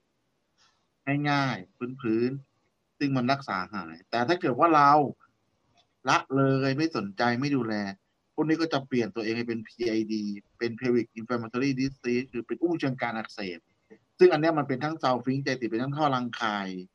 เป็นทั้งรังไข่เป็นทั้งมดลูกเป็นทั้งสวิกมันลามขึ้นไปมันมันแอสเซนดิ้งมันขึ้นไปจากข้างล่างไปข้างบนแล้วถ้าเราไม่ทำอะไรอีก ตัวอวัยวะสืบพันธุ์ทั้งหมดภายในใช่ของใช่ใช่ใช่ใช่ใช่แล้วถ้าเราไม่ทำอะไรอีก เป็นพอหลังจะเป็น PAD มันก็จะกลายเป็น TOA เป็นสีอยู่ในช่องท้องย่อมาจากอะไรฮะ ที่ TOA ไงสี TOA เห็นไหม Two Ball Ovarian Abscess ก็คือเป็นเป็นสี อ๋ออ่าเป็นสีสีแล้วสุดท้ายก็จะติดเชื้อในกระแสเลือดนะครับ เป็นไปได้ คุณพ่อเหมือนคุณพลอยจะมีคำถามค่ะเชิญครับค่ะ มีคำถามค่ะ ก็เอ่ออันนี้อ่านจากของคุณแนทด้วยคุณแนทถามว่าถ้าเป็นริ่มนมแปลว่ามีเชื้อรา ถ้าเกิดว่าตกขาวเป็นสีเขียวเป็นโปรโตซัว ถ้ามีฟองคือเป็นพยาธิ แบบมีพยาธิใช่ไหมคะ ใช่ อ่า แล้วก็คือจะถามคำถามเดียวกันนั่นแหละ แล้วก็เอ่อสงสัยเรื่องโปรไบโอติกค่ะ การกินโยเกิร์ตจะช่วยทำให้สมดุลของเอ่อปากอวัมยดวะลูสืกบช่พัองนธุ์คลอด ปิ๋มดีขึ้นไหมเอคะอเพิ่มนี่แปลว่าอะไรคะ คือผมคือผมมาไม่หเชื่อนูได้ยินมาไงว่าเหมือนแบบเข้าใจเข้ากินใจสิ่เข้างใจนี้มันเข้าไปแล้วมันก็จะช่วยได้ เออโหต้องกินกี่ขวดอะ กินกี่ลัง มันบางคน่านก็จะบช่วอยกว่า ในแง่ของบางคนแบบแบคแบคทีเรียในลำไส้มากกว่าอ๋อเออ แล้วมันก็ลงไปตรงนั้นนะมั้งน่าจะเป็นไปได้มั้งขี้ออกมาแล้วก็ลามจากรูก้นออกมาเข้าทางช่องคลอด อาจจะเป็นแบบนั้นก็ได้นะอาจจะนะผมไม่รู้นะ แต่ในความหรือเป็นเราจริงแล้ว Lactobacillus ในช่องคลอดมันก็เป็นตัวหนึ่งอะในไอในนมเปรี้ยวโยเกิร์ตก็เป็นอีกตัวหนึ่งอะเป็น Lactobacillus เหมือนกันอะมันคนละสปีชีส์มันคนละสเออมันไม่ชีใช่ว่าเอาโยเกิร์ตไปเทเข้าไปในช่องคลอดแล้วฉันจะเพิ่ม Lactobacillus มันไม่มีนะไม่ไหวนะอย่างนั้นอะเออแล้วไอ้ที่กินเข้าไปน่ะก็ก็มีผมก็เคยได้ยินไปฟังวิชาการเขาก็บอกว่ามันเนี่ยเป็นอย่างที่ที่ลุงไรว่าแหละคือมันผ่านระบบ DI แล้วก็ไปออกก้น แล้วมันอาจจะมีการคอนตามิเนตกลับเข้ามาอย่างเงี้ยเป็นไปได้ ซึ่งซึ่งผมก็ไม่ได้เชื่อไงผมก็บอกแล้วมันก็ก็ไม่ได้ไม่น่าจะใช่อะเกิดจากตรงนี้แล้วไปตรงนั้นอะไรอย่างเงี้ยพลอยค่ะแต่มันรักเพราะษาว่าคุณภาพไหมที่ฟังมา อ่า คือคือที่ฟังมาเขาเหมือนกับว่า เนี่ย ก็ให้กินโยเกิร์ตเข้าไปมันจะได้แบบไปช่วยปรับสมดุลนู่นนั่นนี่โน่นอะไรเงี้ยซึ่งพลอยเองอะ ก็รู้สึกว่าอ้าวแล้วในกระเพาะมันไม่ได้ย่อยไปหมดแล้วเหรอ ถ้าเกิดว่ามันเป็นจุลินทรีย์ที่มีชีวิตถูกอะไรอย่างเงี้ก็คิยดดูค่ะนั่นแหละ ก็ใช่เลยเราสงเราสัยใช่เราเราคิดโดยเบสิกมันก็ตอบได้อยู่แล้วแหละ แต่ว่าคนไทยเราเนี่ย ผมมีความคิดอย่างหนึ่งว่า เราเชื่อกับคำคำบอกเล่า อะ เยอะอะเราฟังเรื่องราวซีรีส์อะเยอะ พวกเนี้ย มันเป็นเหมือนพุทธะที่มันไม่ใช่พุทธะจริง ๆ อะ เป็นพุทธะผสมไสยศาสตร์อะ มันก็เลย เป็นแบบเนี้ยมันเชื่อว่าถ้าทำอย่างนี้ แล้วจะกลายเป็นอย่างนี้ เชื่ออย่างนี้เป็นอย่างนี้อะไรอย่างเงี้ย ค่ะนั่นแหละ อืมมันก็เป็นเรื่องเหมือนความเชื่อมาตั้งมากกว่าเหมือนแนทจะมีคำถามค่ะ เหมือนจะถามว่า เออคือมันไม่ มัน มันไม่ใช่ตกขาวซะทีเดียว แต่ว่า แต่ว่าเหมือนแบบ สมมุติว่า สมมุติว่าเป็นคนที่มีน้ำไหลง่ายอย่างเงี้ยแล้วก็แบบ น้ำเยอะมากๆอะไรเงี้ย เยอะถึงขั้นไหนถึงเรียกว่าผิดปกติหรือว่า มันมันมีคอนเซิร์นอะไรไหมถ้า ถ้าการที่เราน้ำเยอะมาก ๆ เหมือนแบบ สมมุติว่ามีกิจกรรมทางเพศทีหนึ่งเราเราถ้าแบบถ้าใส่ถ้วยก็น่าจะได้แบบสองเป๊กเลยอะไรเงี้ยค่ะ คือคือไม่ใช่อืมผิดครัปบกติที่สีหรือว่ากลิ่น แต่ว่าเป็นผิดปกติที่ปริมาณใช่ไหมปครัริบมาณใช่ แบบปริมาณเยอะมากแบบไหลไม่หยุดแบบเยิ้มยืดอย่างเงี้ย ผมว่าไม่ผิดปกตินะ มันเป็นมันเป็นความปกติของแต่ละคนที่ไม่เท่ากันมากกว่า ก็จะบอกอืมจะบอกว่าเมือกในช่องคลอด เนี่ย คือมันจะมีความข้นความใสไปตามไซเคิลของฮอร์โมนด้วยไง แล้วก็ปริมาณที่สร้างคือมันก็จะต่างต่างกับช่วงที่แบบยกยกตัวอย่างเช่นเวลาที่ตกไข่หรือว่าอะไรเงี้ยเอ่อใกล้ใกล้ใกล้จะตกไข่เนี่ยเอ่อปริมาณเอสโตรเจนที่มันสูงขึ้นเยอะมากๆ ตรงนี้ไม่ทำให้มูกมันก็จะค่อนข้างใส เอ่อมันก็แบบว่าเหมือนกับกับเตรียมตัวรับรับการสืบพันธุ์รับการเอ่ออะไรวะเอ่อเตรียมเตรียมพร้อมรับสเปิร์มประมาณนี้ ทีนี้พอตกไข่เสร็จปุ๊บเนี่ย มันก็จะไอโปรเจสเตอโรนที่มันสูงขึ้นไปทำให้เมือกเนี่ยมันมันข้นขึ้นอารมณ์ประมาณว่า เอ่อเอ่อถ้าถ้าถ้ามีการถ้ามีการเอ่อตืดๆกันนะตอนนั้นเนี่ยแล้วสเปิร์มเข้าไปได้เสร็จปุ๊บเนี่ยมันก็จะกลายเป็นแบบว่าเออเหมือน เมือกเมือกมันเหมือนกับว่าจะจะจะเอ่ออุดกันไม่ให้สเปิร์มไหลกลับออกมาได้ประมาณนั้นคล้ายๆคล้ายๆคล้ายๆประมาณเนี้ยอันนี้คือไอไอปริมาณน้ำคือดังนั้นคือคือมันก็เลยตอบยากว่า ระหว่างมีเพศสัมพันธ์แล้วปริมาณน้ำที่มันออกมาเยอะเนี่ยคือมันมันมันมักจะมันน่าจะขึ้นอยู่กับปริมาณของอะเอ่อของของฮอร์โมนในไซเคิลนั้นด้วยอะประมาณนี้ ซึ่งไม่ใช่ฉี่ใช่ไหม ก็ต้องแน่ใจก่อนว่ามันไม่ใช่ฉี่นะแล้วแล้วถ้าสมมติว่าเราน้ำเยอะอย่างเงี้ย ตลอดตลอดชีวิตทุกวันเลยอะ หมายถึงไม่ไม่ได้ depends on ช่วงระยะอย่างเงี้ย มันแปลว่าฮอร์โมนเราไม่ปกติหรือเปล่า แบบแปลว่าเรามีอีเอสโตรเจนเนี่ยมากเกินไปไหมที่มันไม่ตาม cycle อย่างเงี้ยไม่น่า คือถ้าต้องดูด้วยอะว่าเมนส์มันปกติไหม เพราะถ้าสมมติว่าเอสโตรเจนเนี่ยมันมันมีมากเกินไปเนี่ยก็คือเมนส์มันก็จะแบบไม่มา อย่างที่อธิบายไปตอนที่หมอหนุ่มอธิบายไปตอนก่อนนู้นว่าแบบไอ้ช่วงเอสโตรเจนใช่ไหมมันทำให้ให้เอ่อเตรียมพร้อมอะที่ไรจะวะมีลูกเอ่อมดลูกเอ่อเยื่อบุมดลูก มันหนาตัวขึ้นหนาตัวขึ้นเรื่อยๆ แต่ถ้ามันไม่มีมันไม่มีโปรเจสเตอโรนเนี่ยมันก็จะมันก็จะไม่กลายสภาพเป็นเป็นเอ่อเนื้อเนื้อมดลูกที่พร้อมรับการฝังตัว แล้วมันก็จะไม่หลุดออกมาเป็นเมนส์ แต่มันอาจจะมีแบบ spotting นิดๆค่อยๆค่อยๆล่อนค่อยๆล่อนออกมา แต่มันจะไม่มีเมนส์นั่นก็เลยต้องถามว่ามันมันเมนมันปกติด้วยไหมอะไรเงี้ย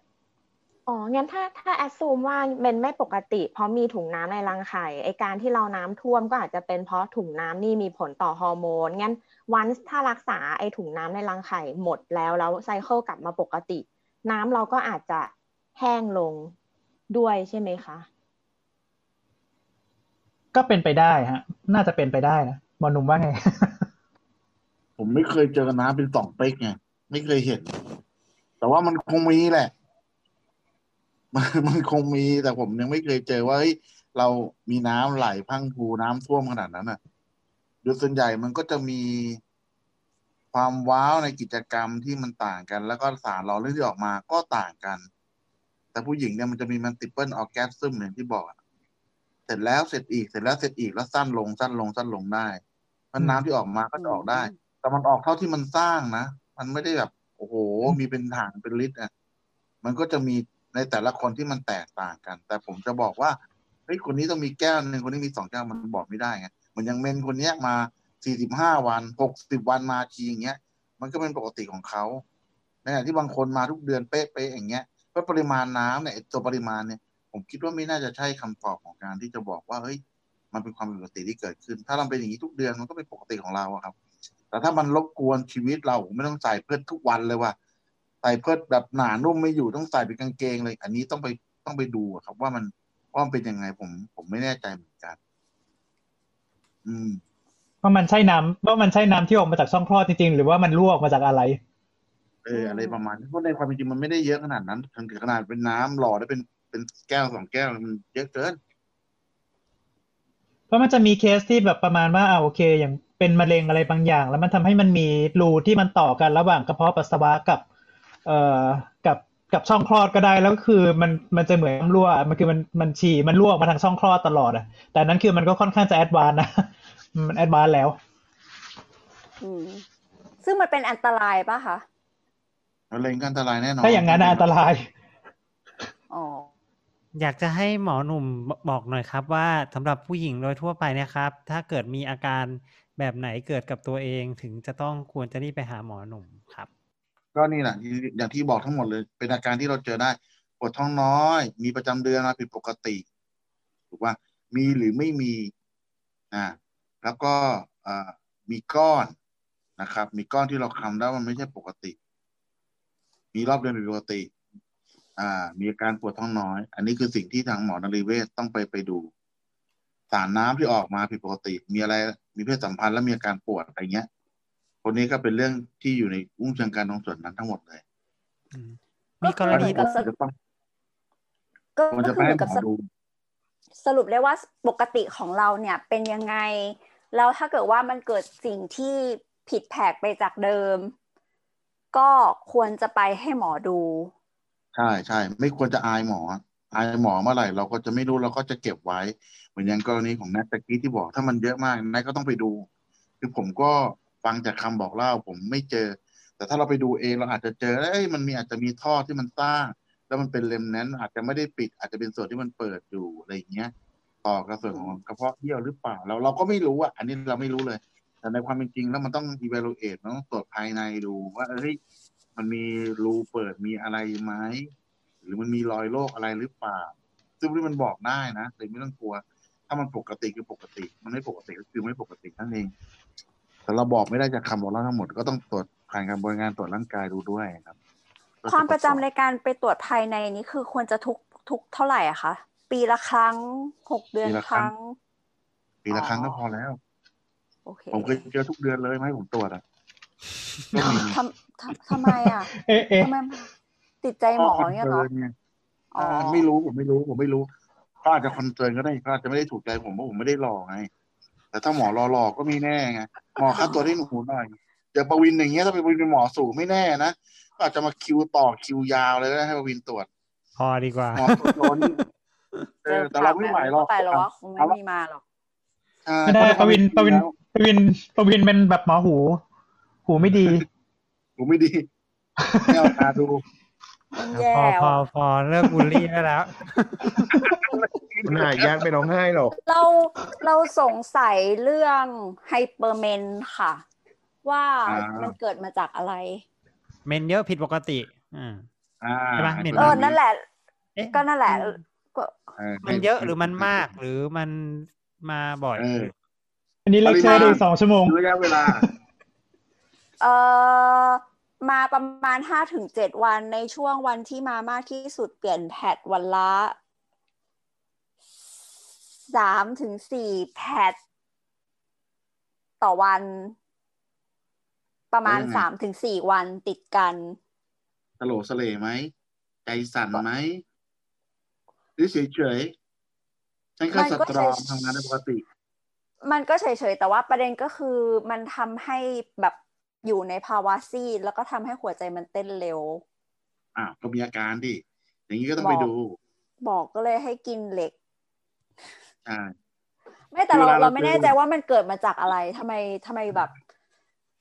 คือเหมือนแบบตอนนั้นไปหาหมอแล้วหมอก็บอกว่าเหมือนมีผนัง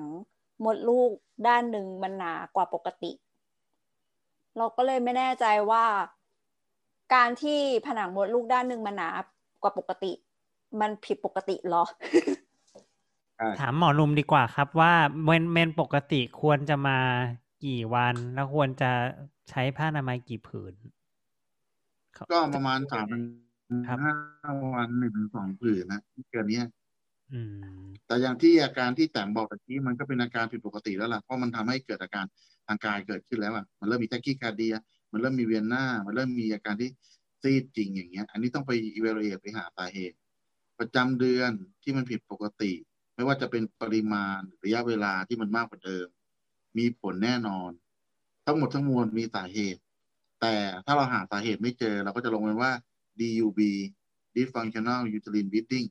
คือเป็นถังขยะที่เราบอกว่า ไม่รู้ว่ามันเป็นฮอร์โมนแน่นอน แต่ว่าเราต้องหาให้ได้ว่า ไอ้ที่ว่าเป็นก่อนจะเป็นฮอร์โมนเนี่ยมันเป็นอะไร มันมีอืมเนื้องอกหรือเปล่า มันมีเอนโดเมทริโอมา คือเยื่อบุโพรงมดลูกเจริญผิดที่ไปอยู่ในกล้ามเนื้อมดลูกหรือเปล่า มันมีเหตุปัจจัยอะไรที่ทำให้การลอกหลุดของเมนไม่ปกติไหมอะมีเนื้องอกในกล้ามเนื้อในตับมิวคัสในชั้นในว่าไปขัดขวางทำให้กระบวนการ เวลามันเป็นเมนมันเป็นไม่สุด เหมือนอย่างที่บอกลบค้าง อารมณ์มันจะคล้ายๆกัน ก็คือมันคอนแทคมันบีบได้ไม่ดี มันก็จะบีบอย่างนั้นเรื่อยๆเลือดก็จะมาเยอะขึ้นมาเยอะขึ้น อะไรที่เป็น obstruct หรือว่า กระเพาะเยี่ยวมัน full bladder มันมีกระเพาะเยี่ยวเต็มตลอดเวลาเรากลั้นไว้อะไรเงี้ย หรือมีอะไรสักอย่างที่ไม่ทำรังไข่ไปปิด มีก้อนเนื้องอกของรังไข่ทำให้การหดและตัวของมดลูกมันไม่ดี มันก็มีผลทำให้เมนเรามาเยอะมามากต้องไป evaluate สุดท้ายถ้าเราไม่รู้เลยแล้วมันเป็นอย่างนี้จริง ๆ คุณก็ต้องไปทำ endometrium pathology ก็คือไปเอาชิ้นเนื้อของโพรงมดลูกเนี่ยไปตรวจดูซิว่ามันเป็นมะเร็งหรือเปล่าเป็นเนื้องอกอะไรหรือไม่มันมี polyp มีอะไรหรือเปล่า ก็คือขูดเอา ใช้วิธีการขูดเอาแล้วก็ทำ F&C fractional and curettage พอถามเสร็จเรียบร้อยปุ๊บพอขูดเสร็จเรียบร้อยปุ๊บเราก็ไปดูว่ามันใช่อะไร มันก็จะมี hyperplasia atypia อะไรอย่างเงี้ย มันก็จะมีเซลล์ผิดปกติอะไรงานผลมา ถ้ามันอ่านแล้วเป็นปกติเป็นโปรเจสเตอโรนคุณก็ทิดด้วยฮอร์โมนคนนี้ก็เดินใหญ่ถ้ามันไม่ดีขึ้นก็ไปกินยาคุม แสดงว่าสมดุลของฮอร์โมน ที่หลังจากต่อมใต้สมองมาที่รังไข่มาที่มดลูก อาจจะมีปัญหาใน factor ใด factor หนึ่งใช่ไหม เราก็กิน control pill เนี่ยคือ combine มันเป็นฮอร์โมนที่สังเคราะห์ออกฤทธิ์เหมือนกับฮอร์โมนในร่างกายเราจริงๆ เพราะฉะนั้นเราก็ใส่ไป exogenous hormone เราก็ใส่เข้าไปแต่ในขณะเดียวกันเราก็ต้องหาด้วยนะว่ามี external cause ไหม มีปัจจัยจากภายนอกไหม กินยาอกฟูรูฟิตไหม กินลากสามสิบไหม อะไรเงี้ย ยาอกเด้งตึงอะไรพวกเนี้ยมันก็จะมีฮอร์โมนไฟโตเอสโตรเจนเสริม มันก็อาจจะทำให้ปัญหาเรื่องเมนเรามาผิดปกติได้ บางคนบอกว่าฉันกินยาขับ ขับประจำเดือนกินยาสตีเพนภาคอะไรทุกเดือนอะไรเงี้ยเพื่อให้เมนมันมาดีอะไรเงี้ย บางคนบอกไม่ได้มีอะไรเลยซื้อแค่ยาบำรุงผิวกินเนี่ยเขามาขายเขาบอกกินแล้ว มันจะกระชับช่องคลอดจะหอมอะไรเงี้ย มันก็จะมีแล้วเราก็ไปกินกันอย่างเงี้ย มันก็จะมีfactor มากมายแต่สุดท้ายเลยถ้าเราหาอะไรไม่เจอ เราก็ลงเป็น DUB DUB ก็ทิดด้วยฮอร์โมนเราก็ทิดด้วยผิวเพราะผิวมันคือฮอร์โมนที่รังไข่เราสร้างแล้วมันเพียงพอ ถ้า cycle มันมาปกติ มันก็จบกันก็บอกก็บอกว่าเป็น pill ก็ต้องไปดู บางคนอ้วนมากบางคนผอมมากบางคนเป็น hyperthyroid ก็เป็น cause ของการที่ทำให้ประจำเดือนเรามาผิดปกติได้หมดเลย มันมีเยอะแยะมากมายก็ต้องค่อยๆไปหาดูเพราะมี factor สุดท้ายหาอะไรไม่ได้เลยก็ทำอย่างที่ต่างว่าก็ยาบำรุงไปกินขณะนี้ก็กินยา control cycle ของเมนซะเพราะเราเสียเยอะนี่เราก็ต้องไปปิดก๊อกใช่ไหมปิดก๊อกน้ำให้มันออกน้อยลงหน่อยนะครับเดียวกันเราก็ต้องเพิ่มปริมาณน้ำเข้าไปด้วย เพราะร่างกายต้องใช้อะ แล้วผู้หญิงเราเสียทุกเดือนอะมันเป็นเรื่องที่ที่ที่เราต้อง concern ให้โอเค ครับ ขอบคุณครับ ทีนี้จะขออนุญาตเข้าสู่ช่วง Q&A Q&A จากทางบ้านคำถามแรกครับหมอหนุ่ม ถามว่าระยะปลอดภัยสำหรับการมีเซ็ก ถ้าเกิดว่าไม่ป้องกันอะไรเลยเนี่ย แต่ก็ยังไม่อยากมีลูกเหมือนกัน ให้มีการมีเซ็กกันวันไหนดีครับ ก็ที่เราเคยได้ยินไงหน้าเจ็ดหลังเจ็ดไงอืมนับคือยังระไงยะคปลรัอบดภัยที่สุดก็เรานับวันแรกของมีประจำเดือนอะ นับ นับไปเจ็ดวัน นับก่อนที่มีเจ็ดวันไอ้นับก่อนมีเนี่ยเราบอกไม่ได้นะยกเว้นว่า cycle ของเมนเราปกติเราก็พอจะ dating ได้ ถ้า cycle เราเมนเรามาปกติเราจะบอกได้ว่า เมนเราควรจะมาวันนี้วันเราก็ตะแคงกันหน้าเจ็ดหลังเจ็ดในวันเริ่มต้นของการที่มี เพราะมันเป็นช่วงปลอดภัยคือไข่กำลังสร้างตัวยังไม่ตก แต่พออืมพอเป็น day สิบสี่ไข่มันตกแล้วไง day สิบสี่อืมนับตั้งแต่วันแรกอะไข่มันตก ช่วงนี้เป็นช่วงอันตราย เป็นช่วงที่คนอยากได้ให้ตะแคงกันภายในสิบสี่วันหลังจากวันแรกของรอบประจำเดือนสมมติเป็นเรามาวันที่หนึ่งวันที่สิบสี่ต้องรีบมีอะไรกันสิบสี่สิบห้าสิบหกจัดเข้าไปเลย จัดให้หนัก มีโอกาสได้ลูกสูงเพราะเป็นช่วงที่ไข่ตก อืมค่ะแต่ถ้าหน้าตะกี้เจ็ดมีหลังเจ็ดนะปลอดภัยแค่นั้นเองค่ะแต่ตะกี้ใช้ได้มีสำหรับเหมือนคนที่ cycle เป็นปกตินะ ต้องเน้นนะ cycle เมนต้องมา regular และปกตินะครับ ซึ่งไม่แนะนำสำหรับคนที่มา cycle มัน เดือนนี้มาสามสิบเดือนหน้ามายี่สิบห้าเดือนนู้นมาสามสิบห้าอะไรเงี้ย ใช้ไม่ได้นะอืมแล้วก็อีกอย่างที่ผมเจอคือ เอ้ยที่เมื่อกี้มีคนพูดอะเอาออกมาหลังข้างนอก ยังไงก็ทัน หลังข้างนอก หลังที่สะดือหลังที่หน้าอกหลังที่หน้าหลังที่ปากอะไรอะไรอยากหลังไหนก็หลังเนี่ย เดี๋ยวชักมาทัน ไม่มีนะ ไม่ทันนะ ในขณะที่เรามีเพศสัมพันธ์เราสอดใส่ของจริงไปเนี่ย ก่อนที่เราจะระเบิดแตกเนี่ย มันมีน้ำไหลเล็ดลินมาตลอดเวลานะครับ น้ำกามมันไหลเอาไปตลอดเวลาค่อยๆไหลไปชนิดเพราะถูกเราเราถูกช่องเข้าผู้หญิงรีดใช่ไหมเวลาชักเข้าชักออกมันก็รีดปุ๊บปิดปุ๊บปิดปุ๊บปิดปุ๊บปิดหลังไปทีละหยดสองหยดหยดสองหยดผู้ชายมาถึงสุดท้ายมันถึง เออระเบิดตุ้มมันภูเขาไฟเราเอามาข้างนอกไม่มันระหว่างทางมันสาดไปแล้วสาดไปเรื่อยแล้ว แต่อันนี้ก็เป็นสิ่งหนึ่งที่เด็ก ๆ เราที่ที่โนเลจมันน้อย มันก็จะคิดว่า ไม่จะท้องเพราะหนูเอามาข้างนอก วิธีคุมเหลือที่ดีคือเอฟติเนนคือการไม่มีเพศสัมพันธ์เท่านั้นเองจำได้ว่าเคยมีหนังสือเขียนว่าวิธีไหนดีกว่ากันไม่ดีกว่ากันและ F abstinence เนี่ยเขาว่างเอาไว้ เพราะว่าเขาเขาเขาคิดว่าจริงๆแล้วคุณทำไม่ได้หรอก ตะกี้แต่จไม่ริพูงดๆอะไรเขาบอกปะครับคือครับแต่แต่เคยได้ยินไหม มันใช้ มันใช้พาราเม็ดเดียวก็คุมกำเนิดได้นะ กินยาพาราไม่ใช้ยาพาราไม่เดียวเนี่ยฮะยังไงนะคะ งงจำเชื่อไหมว่าพาราเม็ดเดียวก็คุมกำเนิดได้หนีบหนีบไปที่เข่าใช่ไหมใช่อย่าให้หลุดนะอ๋อโบราณจัง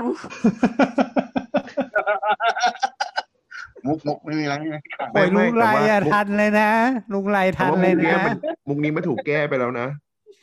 แต่แต่ว่าแต่ว่าจำได้ว่ามีเหมือนมีหมอคนนึงไม่แน่ใจหมอหรือเปล่า แต่ว่าเป็นวิธีโบราณด้วยที่เขาบอกว่าใช้แล้วได้ผลก็คือให้ฝานมะนาวแล้วใส่เข้าไป มันจะแบบเปลี่ยนเปลี่ยนความเป็นกรดด่างของของ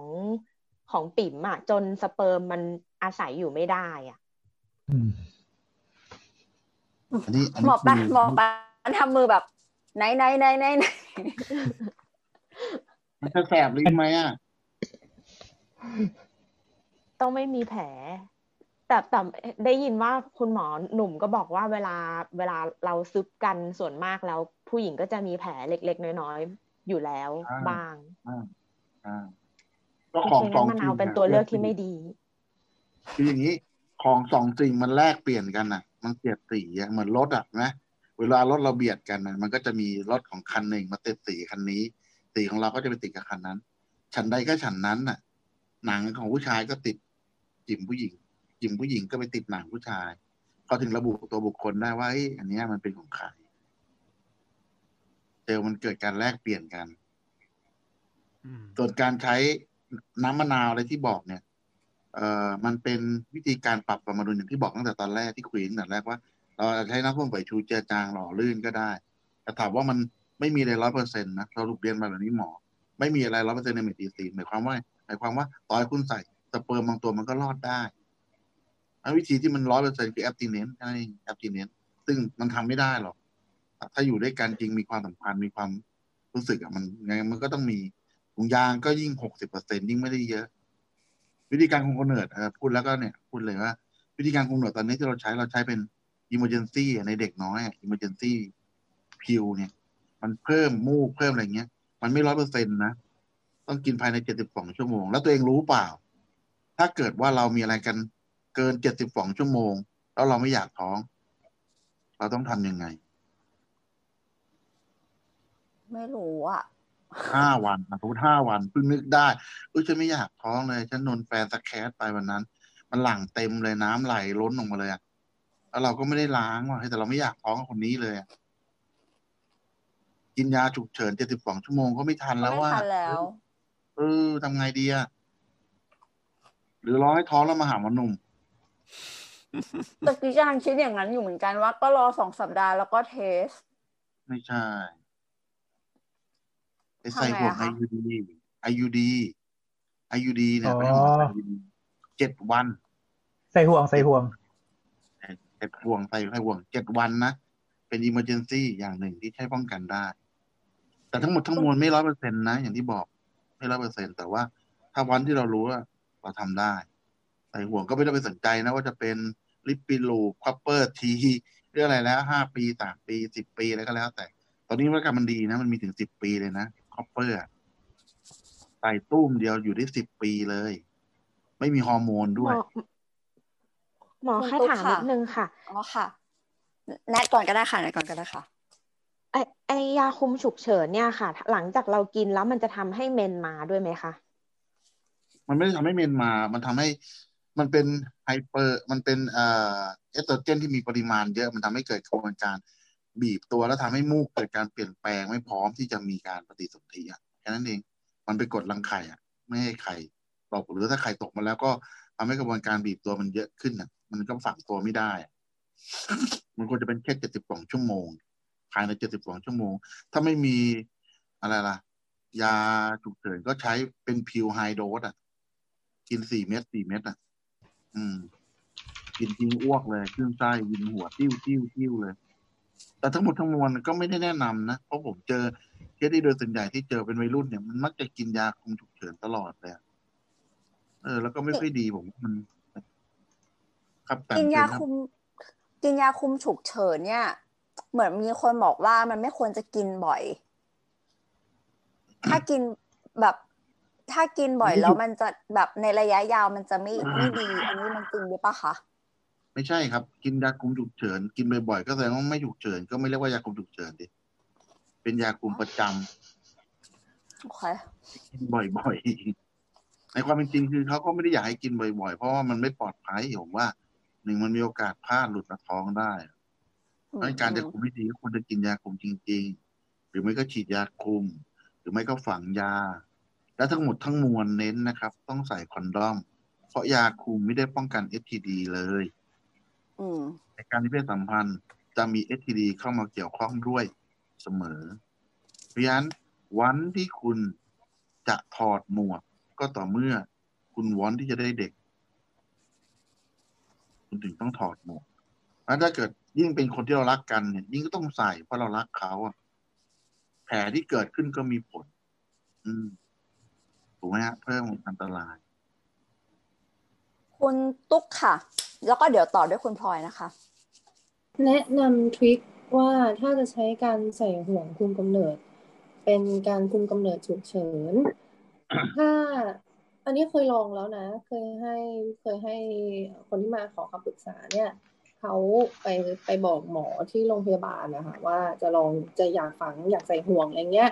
แล้วถ้าอันนี้อันนี้พูดถึงโรงพยาบาลทั่วไปนะถ้าเป็นหมอหนุ่มหมอหนุ่มคงใส่ให้แหละ แต่ว่าที่อื่นเนี่ยเขาไม่ใส่ให้ ถ้าทราบว่าเป็นการคุมกำเนิดฉุกเฉินด้วยห่วง ก็งงๆกันนะว่าเออเพราะอะไรอะไรเงี้ยเออแต่ก็คิดว่าถ้างั้นก็อาจจะต้องไม่บอกไหมเขาถึงจะใส่ให้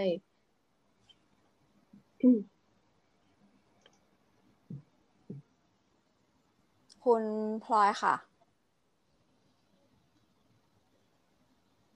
อันนี้ถามค่ะ แบบว่าเรื่องการคุมกำเนิด ถ้าเกิดว่าแต่งงานแล้ว ไม่อยากมีลูก การทำหมันในเพศชายอะมัน กันได้มากขนาดไหนคะ หรือว่าผู้หญิงเองก็ควรที่จะไปใส่ห่วงคุมกำเนิดด้วย หรือว่าฝังยาคุมด้วย โอเค ถามถามอย่างนี้ใช่ไหม ค่ะคือการทำหมันเนี่ยมันมีหมันหญิงและหมันชาย หลักการมันก็คืออมตัดหรือปลูกท่อนำไข่หรือท่อนำสเปิร์มผู้หญิงก็ตัดท่อนำไข่ ถ้าผู้ชายก็ตัดท่อนำสเปิร์มแต่ผู้ชายเนี่ยเวลาทำน่ะมันทำสด มันไม่ได้ดมยาสลบ มันใช้วิธีการปักเข็มยาชาเข้าไปที่โคนกระจูแล้วก็ฉีดยาชาเข้าไปมีวิดีโอยี่สิบซีซีให้มันชาโดยรอบ แล้วเปิดสดๆตรงนั้น พอเปิดเสร็จปุ๊บก็ดึงเส้นวาดหรือเส้นท่อนำเชื้อสุจิขึ้นมา แล้วสิ่งที่ต้องถามคือจุกไหม เพื่อ represent ว่ามันคือวาดจริงๆเข้าใจปะต้องดึงขึ้นมา เพื่อให้รู้ว่าอันเนี้ยมันเป็นวาดนะเราไม่ได้ตัดผิดเส้นนะเพราะว่าตัดผิดเส้นมันไม่เป็นหมันตัดเสร็จปุ๊บผูกปุ๊บผูกปุ๊บ complication ตะโปดจะใหญ่ถ้าเป็น hematoma stop bleed ไม่ดีก็มีปัญหา อันนี้เคยเจอกับตัวทำเสร็จปุ๊บโอ้โหทำเบิ่มขึ้มเลยอะใหญ่เป็นยิ่งกว่าเต่าอีกเพราะเป็น hematoma ต้องมา evacuate มาดึงมาล้วงเพราะฉะนั้นก็คือถ้ามัก็นคือแบบชายว่ามีมีเลือดไปข้างเลือดมันใช่ออกใช่มันไปข้างอยู่ข้างในถ้าหมันชายเนี่ยมันมันมันท็อกติกตรงที่ว่ามันคนที่ถูกกระทำรู้ตัวตลอดเวลา แล้วต้องมีการตอบสนองกับ คุณหมอ ว่าจุก อันนี้จุกจุกจุกเงี้ยเขาถึงจะโอเคว่ามันใช่มันคือวาดจริง ๆ แต่ถ้าเป็นผู้หญิงเนี่ยทำหมันหญิงเนี่ยโดยเฉพาะทำหลังคลอด มันจะง่ายเพราะว่ามันลูกมันลอย ผู้หญิงก็จะรู้สึกเหมือนกันแต่เนื่องจากว่าเขาให้เคตาล่าได้ เราไม่ต้องไปเลพิเซนต์ว่าจุกไม่จุกเพราะเราสาวขึ้นมา แล้วเราเห็นปลายปากแต่เราถึงรู้ว่าอ๋อนี่คือทิ้ว เราถึงได้ทำถ้าทำโดยผู้มีความชำนาญก็จะ ไม่มั่วอย่างเงี้ยไม่ใช่อินเทอร์ละอ่อนน้อยทำอย่างเงี้ยเพราะที่ผ่านมาที่มันมีปัญหาเรื่องของการทำแล้วมันก็ยังท้องได้เพราะมันไปดึงเอา round ligament นึกออกไหมองค์ประกอบข้างหน้ามันจะมี ligament อยู่ข้างหน้า เหนือท่อมันรังคืออะไรคะ ligament ligament คือของคือเอออ๋อคือพังผืดที่เอ็นเอ็นเส้นอ๋เอ็อนเส้นเอ็นที่ยึดมดลูกไว้กับ อุ้งเอาไว้ภายในอุ้งเชิงกรานมันจะเป็นราวอยู่ข้างหน้า แล้วก็จะเป็นท่อรังไข่แล้วก็จะเป็นไข่อุปกรณ์เป็นอย่างนี้ยเวลาเรามองจากหน้าท้องลงไปนะข้างหน้าสุดจะเป็นราว ไอ้ตรงกลางจะเป็นไข่เอ้ยเป็นท่อรังไข่แล้วหลังจะเป็นไข่นั่นแหละเราก็เลยเกี่ยวขึ้นมาทำพอเราทำเสร็จแล้วปุ๊บมันก็เป็นหมันแหละ แต่ว่าหมันเนี่ยอย่างที่บอกมันมีข้อบ่งชี้หนึ่งว่าพอเราทำหมันปั๊บมันท้องได้ไหมมันท้องได้ มันมีโอกาสอันนี้ตโมดได้หนึ่งในพันหนึ่งในสองพันนี่ผมจำไม่ได้ แต่มันสามารถจะเอามาเชื่อมต่อกันโด ยตัวมันเองแล้วก็ฟอร์มท่อใหม่ แล้วก็ท้องได้ เพราะฉะนั้นถึงบอกว่ามีอะไรร้อยเปอร์เซ็นต์ไงสุดยอดไปเลยนั่นแหละ เหมือนกันท่อสเปิร์มก็เหมือนกันก็ก็แต่ถามว่าทำหมันผู้ชาย ไม่ใช่ไปทำหมันปุ๊บแผ่หายแล้วไปกระดึมจะกระดึมกันท้องได้นะครับทำไมเพราะอะไรอะคะเออมันยังเพราะอะไรมีค้างอยู่ในท่อมันปะยังมีสคะเปิร์มมันยังมีเอออ่าใช่ใช่อ๋อ เก่งมากท่ออีหลอดเรื่องเมื่อกี้อะที่บอกว่าท่อปัสสาวะกับท่อสเปิร์มมันท่อเดียวกันมันออกท่อเดียวกัน แล้วมันยาวเอามาเอามากาเนี่ยเป็นเมตรเลยนะ ความยาวมันขดอยู่อะนั้นพอเราตัดปุ๊บเนี่ย เราไม่รู้ว่ามันค้างอยู่ในท่ออีกเท่าไหร่ มันต้องผ่านการ ejaculate ผ่านการดึงดึงดึงดึงดึงทิ้งไปเนี่ย ประมาณสามครั้งอะมันถึงจะหมดอะ ถึงจะโอเค แล้วเพื่อนผมเองล่าสุดเนี่ย เพื่อนผมทำหมันมา ไม่เตะเมียตายก็บุญแล้ว คือเขาไปทำหมันมาเรียบร้อยมีลูกสองคนทำหมันมาสิบปีแต่ใกล้กับเมียก็ไม่มีปัญหาอะไรวันดีคืนดีเมียท้องอะ อืม เป็นประวินประวินจะเตะเมียไหมล่ะ เราทำหมันแล้วอะแต่เมียท้องอะถูกป่ะมันก็เป็นคำแต่มันก็ยังมีโอกาสไม่ใช่เหรอ ก็ผ่านไปสิบปีแล้วมันไม่เห็นท้องเลยฉันสแคสมา วันดีคืนดีแม่งท้องอะ แต่เขามีสติ เขาเอาน้ำกามเขาไปตรวจ ปรากฏว่าเชื้อสเปิร์มแม่งวิ่งกันคึกเลยอืมมันก็เลยจบไม่ต้องไปเตะเนี่ยก็เลี้ยงลูกคนเลี้ยงลูกตอนแก่เออได้ลูกเด็กน้อยๆเนี่ย ประมาณตั้งห้าหกเดือนแล้วเนี่ยออกมาก็กระดีกระดากันไป คือมันต่อได้ครับคือกำลังจะบอกว่า มันมีโอกาสเกิดขึ้นได้แต่น้อยมาก แล้วมันจะเป็นเหตุผลหนึ่งว่าเฮ้ยฉันทำหมันแล้วฉันไม่อยากได้ลูกแล้ว แล้วพอฉันท้องขึ้นมา ฉันก็อยากให้โรงพยาบาลยุติให้ฉันแล้วทำไมไม่ทำให้ฉัน นี่ก็เป็นเหตุผลหนึ่งทำให้เข้าสู่กระบวนการ safe abort มันเป็น factor หนึ่ง เป็นหนึ่งในมาตราสามศูนย์ห้านะ การผิดพลาดจากการทำหมันแล้ว แล้วท้องขึ้นมาเนี่ย ก็เป็นข้อบ่งชี้หนึ่งอยู่ในข้อสามศูนย์ห้าวงเล็บห้า ถ้าไม่เกินยี่สิบสัปดาห์สามารถยุติได้ อ๋อ อืมอืมโอเคอะอ่านดีกว่า ครับ ขออนุญาตถามหมอ อันหมอหนุ่มคำถามสุดท้ายแล้วครับ เกี่ยวกับเรื่องมีคนถามเข้ามาเกี่ยวกับเรื่องกลิ่นครับ กลิ่นของน้องสาวเนี่ยครับ ปกติมันควรจะมีกลิ่นไหมหรือว่า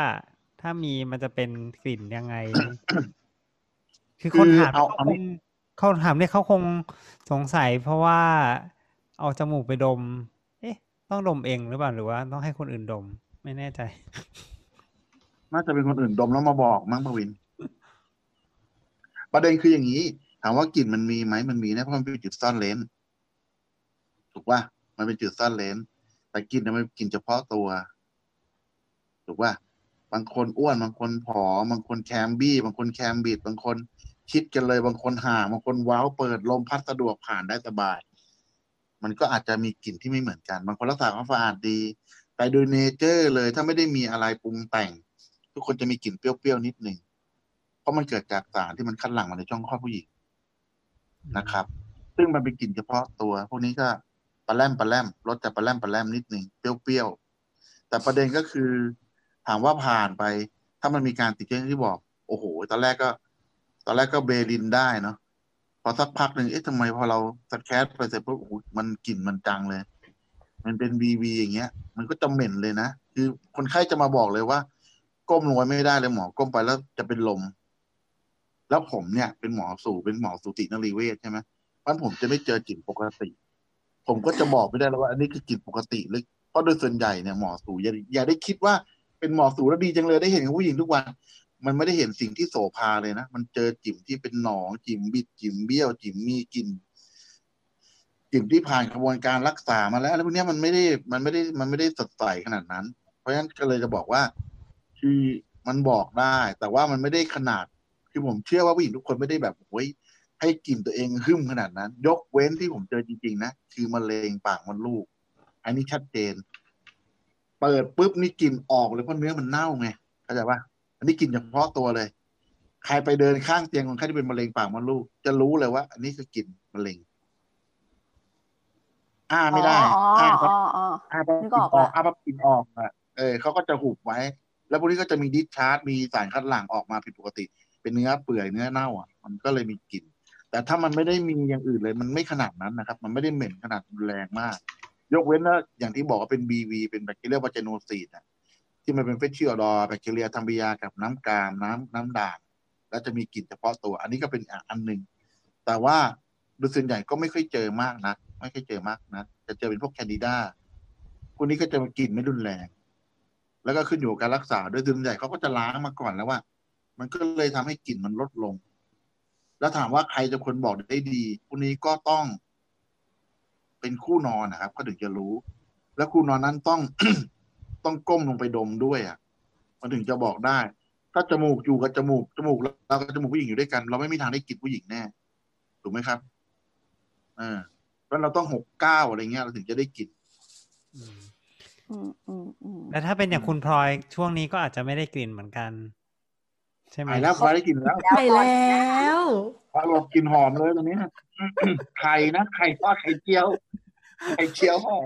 ใครอยากรู้ว่าไข่เจียวคืออะไรไปฟังคุณพลอยเล่าได้ในอีพีที่แล้วนะครับ โอเคโอเค ก็ EP นี้ก็เดี๋ยวผมฝากเดี๋ยวผมวินผมฝากได้อีกเรื่องคหรับนึงได้ครับ เอาเลยครับผมจะฝากอีกเรื่องหนึ่งคือตอนนี้ผู้หญิงเรา อย่างที่บอกว่าการคุมกำเนิดเนี่ย มันอยู่ในงบของสามสิบาทก็จริงนะการคุมกำเนิดเนี่ยมันอยู่ในงบสามสิบาทที่สปสชจ่าย ซึ่งโดยส่วนใหญ่โรงพยาบาลจะไม่มียาฝังจะไม่มีห่วง จะมีแค่ยาคุมถุงยาง เพราะว่ามันถูกมันจ่าย per case แค่สามสิบาทเองเข้าใจปะสามสิบาท per case แล้วจะมาซื้อยาฝังสองพันห้าสองพันหก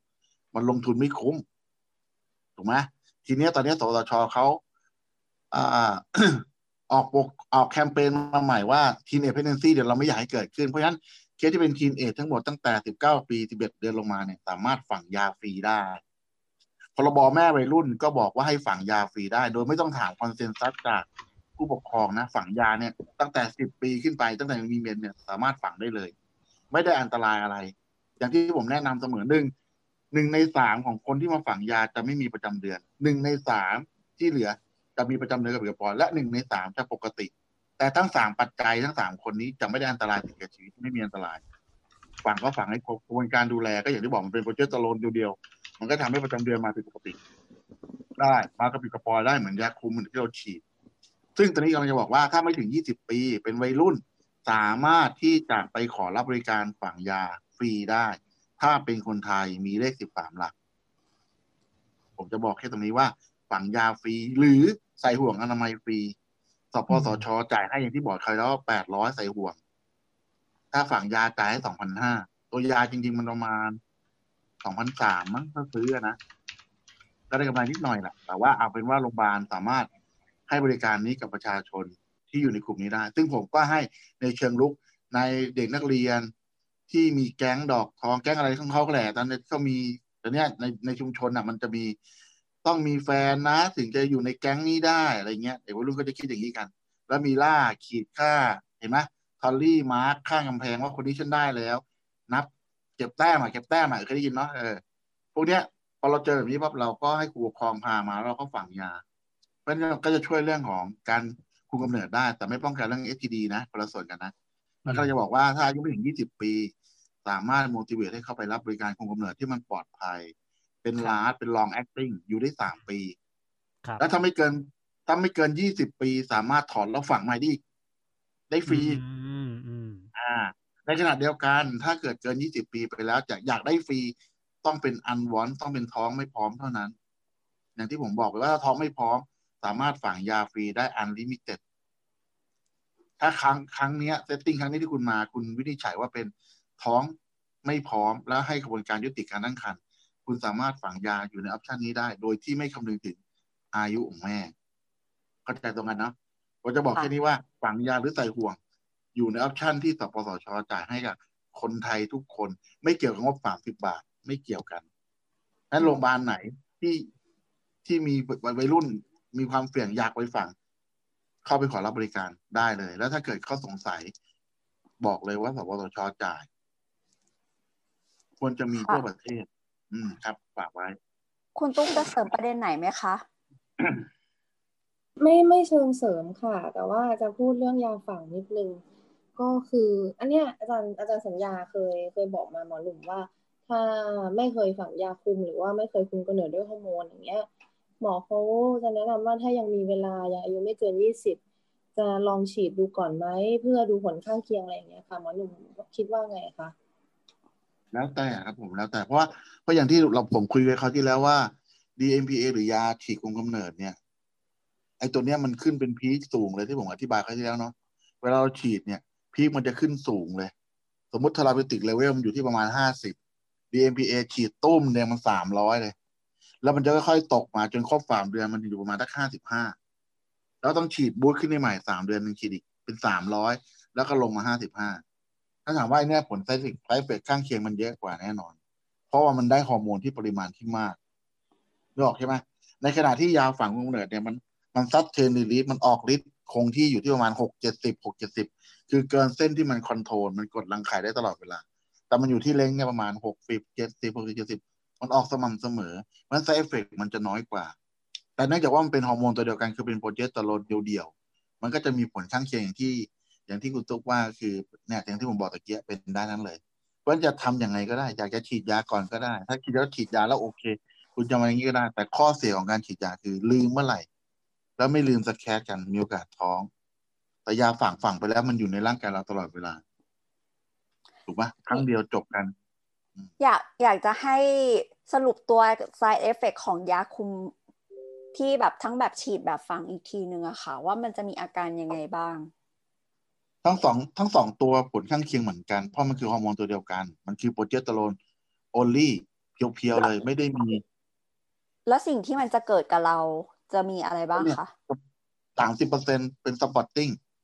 สามสิบเปอร์เซ็นไม่มีสปเมอตน amenorrhea เปอร์เซ็นต์เปอร์เซ็นต์ของคนอะร้อยเปอร์เซ็นต์เนี่ยสามสิบสามเปอร์เซ็นจะเป็นspotting spotting คืออะไรคะ spotting คือมากะปริบกะปรอยมาอ๋อ กระปุดกระปิบมาวันละนิดละหน่อย แต่มาทั้งเดือนอ่าเออ มาทั้งค่ะเดือนมาพอรำคาญในขณะที่บางคนไม่มีเลยแห้งเลย แล้วก็ค่ะมีสามสามเปอร์เซ็นสามสิบเปอร์เซ็นที่เป็นปกติ แบ่งเป็นสามกลุ่มเสมอ แล้วเราก็บอกไม่ได้ว่าแต้มจะอยู่ในกลุ่มนี้ พอจะอยู่ในกลุ่มนี้ หรือน่าจะอยู่ในกลุ่มนี้ ทุกคนตอบสนองกับฮอร์โมนไม่เหมือนกัน แต่ทั้งสามกลุ่มนี้ไม่ได้มีอันตราย ที่ผ่านมามี side effect ที่ต้องเอาออก ก็เป็นบางคนเท่านั้นเองอย่างที่บอก บางคนตอบสนองเยอะมากน้ำหนักลด จากหกสิบโลลงมาเหลือสี่สิบโลภายในสองเดือนมีหรือบางคนฝังไปปั๊บจากตัวขาวๆใสๆกลายเป็นตัวคล้ำเลย hyperpigment ออกมาเป็นคล้ำๆอย่างนั้นเลยดำๆมนๆก็มี อย่างนี้ก็ต้องเอาออกเพราะมันตอบสนองต่อยาที่มันเยอะ